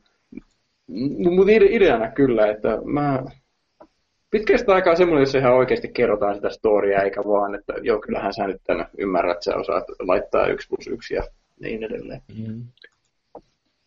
Mutta semmoinen Death Stranding, siinä totta kai, jos ajattelee sitä, mitä nähtiin, että siinä on tämmöinen ehkä niin kuin jopa välitilamainen olemus, missä ollaan niin kuin vastasyntyneenä ja sitten tämmöisenä elinvoimaisena ihmisenä niin tulee välttämättä mieleen toi singulariteetti, missä tuossa avaruusseikkailu 2001 jouduttiin ja nähtiin oma syntymä sitten siinä hyvin elinvoimaisena hahmona kuitenkin, että jonkunlaista elämän kiertokulkua, kuten Leijona kuningas sanoi, niin Circle of Life, jokin tässä varmaan tavoitellaan. Vaikea kuvitella, että pienempää yhtään lähdetään menemään. Mm. Mutta jos tässä niin nopeasti tämmöinen sivuuutinen, mikä tuota Amppareista osui silmään, niin Star Trek-näyttelijä, mikä niissä uusissa leffoissa näytely Pavel Chekovia on kuollut. Nuori kaveri. Se on jäänyt jossain kotipihallaan jonkun portialle tai jotain muuta, niin se on, joku voi lukea netistä lisää, jos kiinnostaa. Itse keskityn suremaan. Jätän hetki. Mm. Joo. No, mutta Hynde vielä kyselee tuolla kommenteissa, että mitä uskotte, että tuleeko Kojiman peli ennen vai jälkeen 2020? Jälkeen. Mä veikkaan, että se tulee ennen kuin mä oon kesäkunnossa. Okei. Okay. Mä heitän tuohon omaan kanssa perään, että sitten jos ollaan kesäkunnassa Maakin kanssa ennen sitä, niin mulla mennä Kojima ovelle, että mitä vittua. niin mitä täällä tapahtuu? mitä helvettiä tapahtuu, että pumppaa täällä ihan kunnossa, että toisiaan nostetaan. No niin. Okei, mutta sitten se viimeinen peli, mikä me tässä jaksossa nyt sitten käsitellään, ja varmaan ne kaikkein isoimmat hurraa-huudot kuuluu Sonin pressissä, kun Dad of War ilmestyi. Jihaa. Joo, olihan se aika semmoinen niinku Joo, poke. presenssi.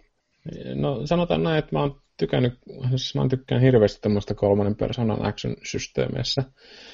Mutta se, mitä mä tykkään vielä enemmän siitä, on tota, tavallaan tommonen hyvin käsitelty aihe, mikä on, niin kuin sillä on oma marinaadi, eli sillä on sellaista taustaa, mitä tota, pystyy hyödyntämään, ja sitten, että voidaan tehdä tuommoinen osittain öö, no, jo, jollain määrin realistinen niin kuin, tarina, niin kyllä mä oon aika innoissani tavallaan siitä, että siinä pystyy varmasti niin kuin, kirvottamaan aika mielenkiintoisia niin kuin, konsepteja sitten taas ton ympärille, että miten sä niin kuin erottelet tämmöisen isän roolin ja sitten Jumalan roolin toisestaan, että onko, kuinka paljon niistä sitten ammennetaan ja saadaanko näistä joku tämmöinen Hollywood-mainen kepeä tarina, että ei niissä niin kuin kauheasti ole eroa, koska lapsille, lapselle han sinä olet niin kuin edustat vanhempana tai niin kuin aikuisena tavallaan semmoista tietynlaista ylintä auktoriteettia tai jumaluutta tai jopa tämmöistä niin kuin käskyä ja päätäntävaltaa. Että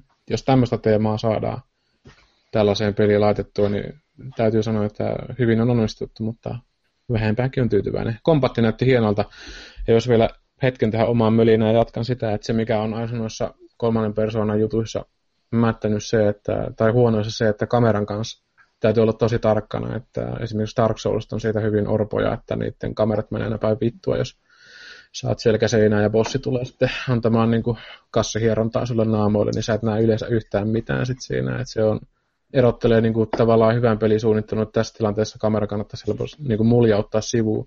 Ja se, mitä noissa vanhoissa God of Warissa oli se, että kun sä pystyt niin kuin etäältä tarkastelemaan sitä tilannetta, sä olet aina perillä siitä, mitä tapahtuu. Et vaikka viholliset hyökkäsi niin ruudun ulkopuolelta, niin sä tietenkin vähän ounastelit, että sieltähän sitä tulee, mutta se on niin semmoinen mun huoleaihe. Muu näytti hemmetin hyvältä, mutta se, että jos sä niin pakitat per, pitkin perseitä, niin sä saat sen kameran jumiin ja sä et näe yhtään mitään ja kuolet sen takia, niin se on niin todella ärsyttävää. Mielenkiintoisia aikoja. No. Jotkut tuntuu tykkäävä. Kommenteissa Lonkero Demoni heitti, että niin, niin, jopu keuli niin, että housut hajos. Oli huonot housut, se oli Lidlistä ostettu. Reismani varmaan Tai sitten oli niin monta kertaa haistettu munia, että se oli kulunut se etu, mutta Rystyset hieroneet. Tekstuurit rikki. Joo. Siis mun mielestä niin kun, ähm, mulla on tosiaan niin God of Warit ensimmäisen osan jälkeen jäänyt pelaamatta. Ei sen takia, että äh, ei olisi kiinnostanut, vaan ihan siksi, että no okei, okay, ei ole kiinnostanut. Äh, niin kun, äh, ensimmäinen God of War on mun mielestäni mahdollisesti virheettömin peli, mitä on ikinä tehty aivan järjettömän hyvää jälkeä, ja musta tuli sen jälkeen David Jaffe uskovainen, mutta Jaffe lähti sen jälkeen sitten tuolta Sony Santa Monicalta ja tekee tällä hetkellä pelejä, josta ei ole kuultu yhtään mitään kahteen vuoteen, mikä harmittaa, mutta ehkä sieltä joskus jotain tulee. Um, mutta osittain tämän takia, että kun mä en ole niitä aikaisempia pelejä mitenkään hirveän hartaudella hakannut lävitte, niin tämä esittely mm. ei mitenkään sillä niin kuin saanut tuohon tippaa valahtamaan. Joo, mulla on vähän sama kuin Jyrillä, että toni, ei ole silleen tullut nyt viime vuosina erityisemmin pelattua, niin että se taitaa olla se ensimmäinen just, mihin itselläkin on sitä kosketuspintaa. Mutta onko tämä tämmöinen uudetyyppinen God of War kuitenkin semmoinen mielu, niin kuin miellyttääkö tämä enemmän kuin se vanhempi tyyli? Että olisiko tämä semmoinen, mitä työ jopa päätyy sitten joskus pelaamaan? Ja kun tässä on aika iso genretyypin vaihdos kuitenkin kysymyksessä. Mm, mä haluaisin pelata ne aikaisemmat ensin. Mulla taitaa kaikki löytyäkin tuolta ainakin Pleika kolmoselta. Että... En tiedä, se voi olla, että tämä voi olla ehkä mielenkiintoisempi tämä nykyinen. Se mikä mua harmittaa, eli siis mä oon pelannut kaikki God of Warit alusta loppuun läpi, mukaan lukien ne PSP-versiot, tosin ne PSP-llä vaan se tuli se kokoelma joskus Pleikka kolmoselle. Niin tota, mua arveluttaa se, että, että tota, olisiko tätä nyt pitänyt kutsua jollain muulla nimellä. Eli siis sillä mm. että se, se voi olla niin kuin oikeasti hyvä peli. Ei siinä mitään, mutta sitten taas meneekö se niin kuin sitten jo liian kauaksi, että sille, sille ei ole enää sitten muuta yhteistä sen alkuperäisen Warin kanssa muuta, muuta kuin se nimi. Tuonhan olisi voinut pistää jokin norjalaismitologia, että jos olisi nimi ollut vaikka Loki tai jotain muuta, niin se olisi ihan hyvin voinut toimia itsekseen, mutta on voi sanoa saman myös jostain uudesta Resident Evilistä, uudesta mm. Preystä, mitä niitä on niin kuin noita toisintoja, että, että, että totta kai franchisella on painoa, ja God of Warihan on semmoinen franchise, että sitä seurataan. Et niin siis se, äh... Tavallaan mä petyin, että siinä on Kratos, mutta sitten se taas toisaalta, kun se vaihtoi ne, niin kuin, minkälaista tanssia se vetää, niin kiinnostaa taas vähän eri tavalla. Niin siis toihan on siinä mielessä God of War harvinainen Sonin franchise, että se on suositumpi Yhdysvalloissa kuin Euroopassa. Et siinä mielessä ymmärtää, että minkä takia halutaan aloittaa pressi tollasella, joka Jenkkilässä toimii. Mm. Um, mutta tota, niin, en mä tiedä. Onko tuossa, että osittain tulee sellaista franchise fatiguea, että jengi alkaa olla kyllästynyt, mutta ei se näyttänyt ainakaan olevan mikään iso ongelma siinä. Mutta eihän siinä, niin kuin, siinä vaihdettiin se tuote. Siinä vaihdettiin tavallaan se, minkälainen se tuote on. Että franchise renewal enemmän mm. kysymyksessä, että tavallaan energisoidaan vanha konsepti eri tavalla. Että näkisin sen sellaisena mieluummin. Siis, uh, joo, mehän on joskus muistaakseni jossain puhuttukin siitä, että näillä pitkään jatkuneilla franchiseilla on se ongelma, että jos tehdään samaa kuin aina ennenkin, niin sitten valitetaan siitä, että tämä on samaa kuin aina ennenkin. Jos muutetaan liikaa, mm. niin sitten sanotaan, että tämä ei ole enää ollenkaan sama peli. Mm, Et, joo, tota... mutta ei noita kaikkia mm. ragefaneja kannata edes kuunnella, että muuten ei maailmassa tapahtuisi yhtään mitään. Niin, totta. Onhan se vähän noinkin. Mutta en mä tiedä, siis tota, mm, tämä voi olla se peli, joka myy Pleikka nelosen niille, jotka ei vielä sellaista ollut ostanut. Että... Hmm. Olihan se God of War aikaisemmin aika kova myyntiartikkeli, että Kyllä. Mutta toisaalta taas täytyy miettiä, että Spider-Man niin se on niin kuin jenkki mentaliteettiin isketty, että se pelkästään jo varmasti myy jonkun määrän konsoleita ja muita yksioikeuksia, mitä Sonylta tulee. Niin tota, Horizon, mitä tässä ei käsitetty ollenkaan, niin se niin kuin taas miellyttää eri, erilaista fanikuntaa. Mm. Ja jotkut jopa ehkä ostaa konsolin sen takia, että tietää, mikä poppoa sitä tekee ja näyttää sitten totta kai täyteläiseltä tuotokselta sekin. Että... Niin onhan tuossa nyt kun ajattelee siis sillä että minkälaisen kattauksen Sony heitti pöytään, että sieltä on tulossa mm. Crash ja sieltä on tulossa Spider-Man ja sieltä on tulossa God of War, sieltä on tulossa uutta Kojiman peliä. Ää, niin, mm, tota, Detroitit sun muut sit siinä. Niin, et siis sillä niin kuin, uh, onhan toi semmoinen järjetön uh, latauspelejä, että pirun hankala sitä vastaan on kilpailla, että jos miettii sitä, että kumpi voitti Sony vai Microsoft, niin Microsoft kyllä joo julkisti uuden konsolin, mutta Sony esitteli sellaisen kasan pelejä, joiden takia kannattaa ostaa mm. konsoli, että en mä oikein tiedä, että onko tämä kilpailu ollenkaan. Em, no mä käytän Microsoftia, mun mielestä se on niinku ollut semmoista hirveätä epäonnistumisen sarjaa jo pitkä aikaa. Että ne on niinku kokeillut vähän kaikenlaista ja sen sijaan, että ne tekisivät semmoisen konsolin ja haalis niinku appeja, eli tuotteita itselleen, niin se ei ole onnistuttu aika huonosti. Että jos miettii tätä nykyistä tarjontaa, mikä niin tämä ei, no, yllättävän paljon mielenkiintoisia pelejä, mutta toisaalta taas sitten se, että oli aika vähän semmoista intohimoa taas niin kuin alaa kohtaan. Ja eh, se niin kuin mun mielestä onkin semmoinen Microsoft-mainen niin kuin näkökulma kaikkeen, että ei niin kuin tavan bisnestä. Ja joskus kun parhaimmillaan katselee näitä vanhoja pelipressejä, niin niissä niin kuin on vähän ollut semmoista elämää suurempaa meininkiä, että on niin kuin intohimo oikeasti aistettu sit siitä. Ja kyllä tässä Sonyn, Sonyn systeemissä on se, että niillä on niinku tavallaan niin helppo olla liikenteessä millä tahansa kokonaisuudella, koska ne kokonaisuudet on aina niin hyviä.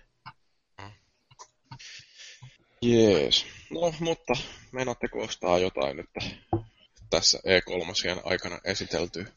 Joo, mulla on ainakin ostoslista itsellä, että Code of War Horizon, Spider-Man ja Detroit. Et jos jätetään PC-puoli kokonaan unohlaan, niin No joo, ainakin varmat, varmat hankinnat, että ehkä siinä tulee jotain hankittua vielä, että siellä on jotain Obscure, eikö Observeria ja hetkinen, tuliko, eikö se taisi olla PC-peli? Mutta ainakin neljä, niin täytyy sanoa, että mä en ole E3, E3 kattonut pitkään aikaan semmoista, mistä mä niin noin monta peliä olisin hankkinut. Ja tosta vielä puuttuu PC-pelit. Tietenkin mä hankin Resident Evil ja Dishonored mut PClle, mutta kun konsoleista puhutaan, niin neljä konsolipeliä jo. Joo.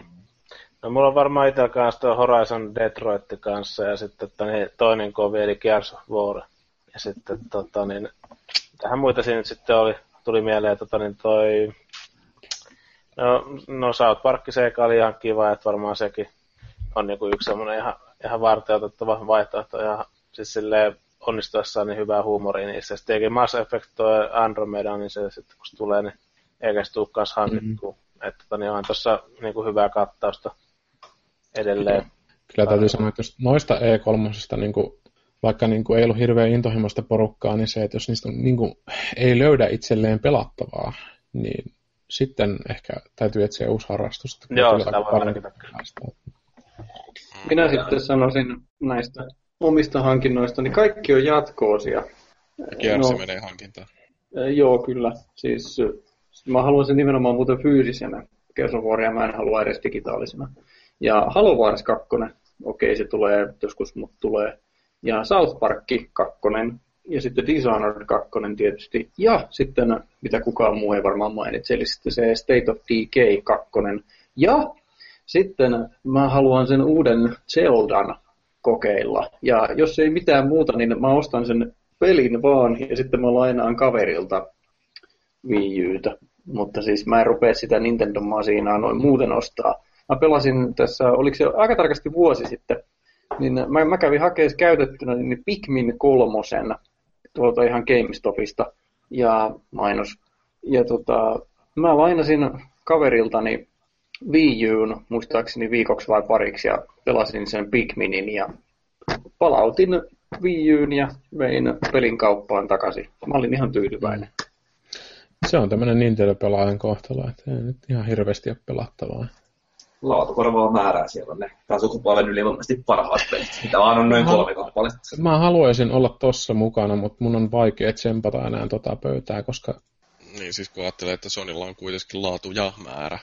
Jaha, mursu putos lipoilta. Lähti ostaa Wii U. Mutta tosiaan, niin, niin, jos se Final Fantasy 15 nyt nostaa, sinne vielä mitä muuta ei sanonut. Hävis Sea of Thieves. Zelda nyt on taas yksi peli, jota tuskin ikinä tuu pelaamaan läpi. Kun en ole mitään muuta katselua, ei edes ollut läpästä, mutta tämä se hyllyy haluaa. Mm.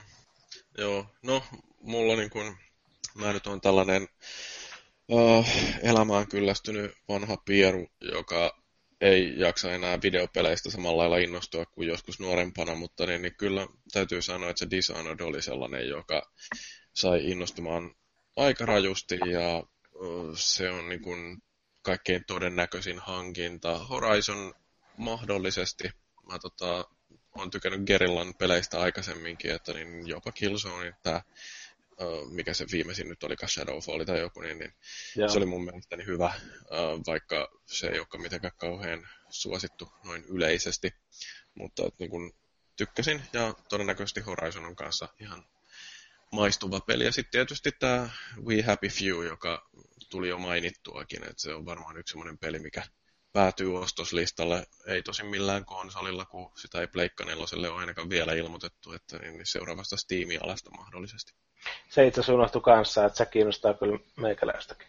Ja sitten täytyy katsoa, että ostaako se PClle vai Boxille vai mille se ostaa, että kuitenkin jollekin laittaa.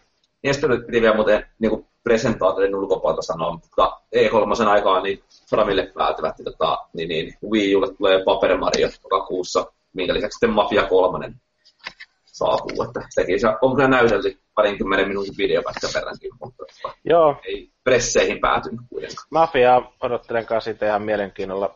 Kaksi ekaa on ollut kyllä hyviä pelejä. Että, tota, niin, etenkin eri studio nyt kolmosen taustalla, mutta silti odottelen mielenkiinnolla.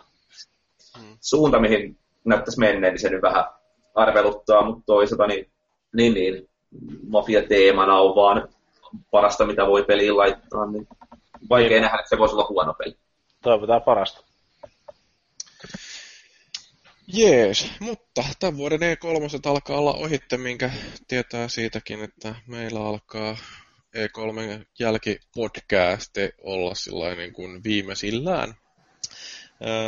Ja tosiaan tässä kohtaa niin voitaisiin vielä lähetellä terveisiä kaikille tutuille ja tuntemattomille, että niin, niin haluatteko sanoa jotkut kuuluisat viimeiset sanat ennen kuin kääritään tämä paketti kasaan? Joo, eli tota, niin, ei muuta kuin terveisiä, tai niin kuin, kiitos kaikille, jotka jaksanut tätäkin jaksoa katsoa, ja kiitos kaikille niille, jotka jaksanut katsoa mun striimejä, ja mä varmaan teen niitä noista striimejä myös jatkossa, että niin, tähän on ollut sekalainen kavalkaadi, toi pelikavalkaadi, että Fifasta Diablo on tullut striimattua, että niin, mutta sitä tulee varmaan tehty jonkun verran kesälläkin, ja eikö sitä jossain vaiheessa kerkeä lomaakin sitten heinäkuussa pitää, että katsoa, jos sitten lähtisi vaikka jonnekin matkallekin. Striimaamista täytyy tosiaan itsekin mainostella, että mä hetkinen, mä oon striimannut Witcher 3 ja Dark Soulsia. Onkohan mä striimannut vielä mitään muuta? Dark Souls 3 joo, mutta siis joo, striimit kyllä jatkuu, että siellä on monta kertaa viikossa, ei ihan joka päivä vai onko peräti joka päivä ollut meillä Twitchin puolella striimiä, että ilman muuta kannattaa sitä seurata, että siellä tapahtuu. Tampereen Metal Meeting viikonloppu ohitte, juhannus sitten ja seken tuska. Ja en ole striimannut tähän mennessä, enkä jo aloittaakaan, että aivan turha toivo. Se on oikein, ei tulla tuonne meidän reviirille. Mm. Mä mun pelivinkkejä muille näytä perkele. Rupeat striimaamaan Unchartedia kolmosta. Ei lähdetä ollenkaan kilpailemaan laadulla nyt. Niin, niin kuin Harri veti nelosen läpi. Ja Vallu, raka- ja Vallu rakastaa kolmosta. Niin. Kolmosen hyvä puoli on se, että sitä ei ole enää pakko pelata. Eikä se ole enää viimeisen Uncharted. Joo. No, Tuho Mursu äh, kerkes putoamaan linjoilta, sillä ilmeisesti hajos kone tai jotain, joten... Tai muija veti nettipiuha irti. Ja mitä? Tai muija veti nettipiuha irti. Sekin on täysin mahdollista, mutta mä voin tuhomursun puolesta todeta vaikka, että veristä usvaa perseestä. mutta tota, joo, noin muuten, niin tämä on, tää on tota noin, taas tällainen öö, yksi kokeilu ollut, että me ollaan muutama jakso vedetty näitä podcasteja nyt live näitä kiitoksia kaikille katselijoille. Öö, mä itse painun tästä kohtapuoliin pitkälle kesälomalle ja palaan jälleen sitten maisemiin elokuussa ja kuten olen jo jossain vaiheessa aikaisemminkin todennut, niin tarkoituksena olisi jälleen palata sellaisen suhteellisen säännölliseen podcastien tuottamiseen, että jos nyt ei ihan joka viikko, niin ainakin joka toinen viikko saatte kuunnella tätä kauniisti heläjävää ääntäni. Ja Ainakin tota, kerran kuukaudessa. Jotain sellaista noin. Ja tähän liittyen Kabanossille tiedoksi, että viesti vastaanotettu ja palataan asiaan. Eli katsotaan, mitä sitten syksyn saapuessa saapuu tuonne Konsolifinin podcastin sivulle. Mutta ää, ei kai tässä tämän kummempaa. Me ollaan käsitelty ne asiat, mitä meidän oli käsiteltävä, ja tästä päästään tosiaan nauttimaan kauniista kesästä ja kauniista peleistä. Kiitoksia kaikille kuuntelijoille ja myöskin livenä katselijoille. Kiitos Antti Jussi ja kiitos linjoilta pudonnut Jani sekä molemmat Tampereen Markukset.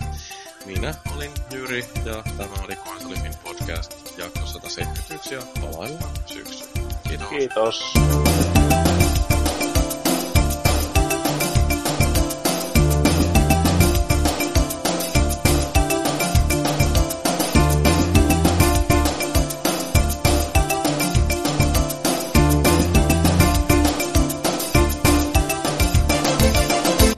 Niin, siellä alkaa tota, Ranska Sveitsi kohtaa, että meillä on kovaa kilpailua telkkarissa. Mä oon vielä liian kiireinen nau- nauramaan tuolle Ronaldolle, että Se, se oli enemmän tai vähemmän kiihottavaa nähdä, kun se missä sen pilkkunsa. Joo, siis joo. kyllä, Kyllä se- siis aika uskomaton. Se, se epätoivo sen silmissä, se on. Jep. Se, se vetoo niin kuin syvälle Se siihen. oli ensimmäinen askel tästä, kun puhutaan siitä, että mit, miten ihmisistä tulee niin zombie. Että onko sillä taustalla joku rokote tai joku, no se on epätoivo. Oikeasti se niin tilanne, mistä se lähtee, se zombifoituminen. Kohta Ronaldo vaeltelee jossain tuolla Portugalin kaduilla ja puree kaikkia nilkkaan siellä.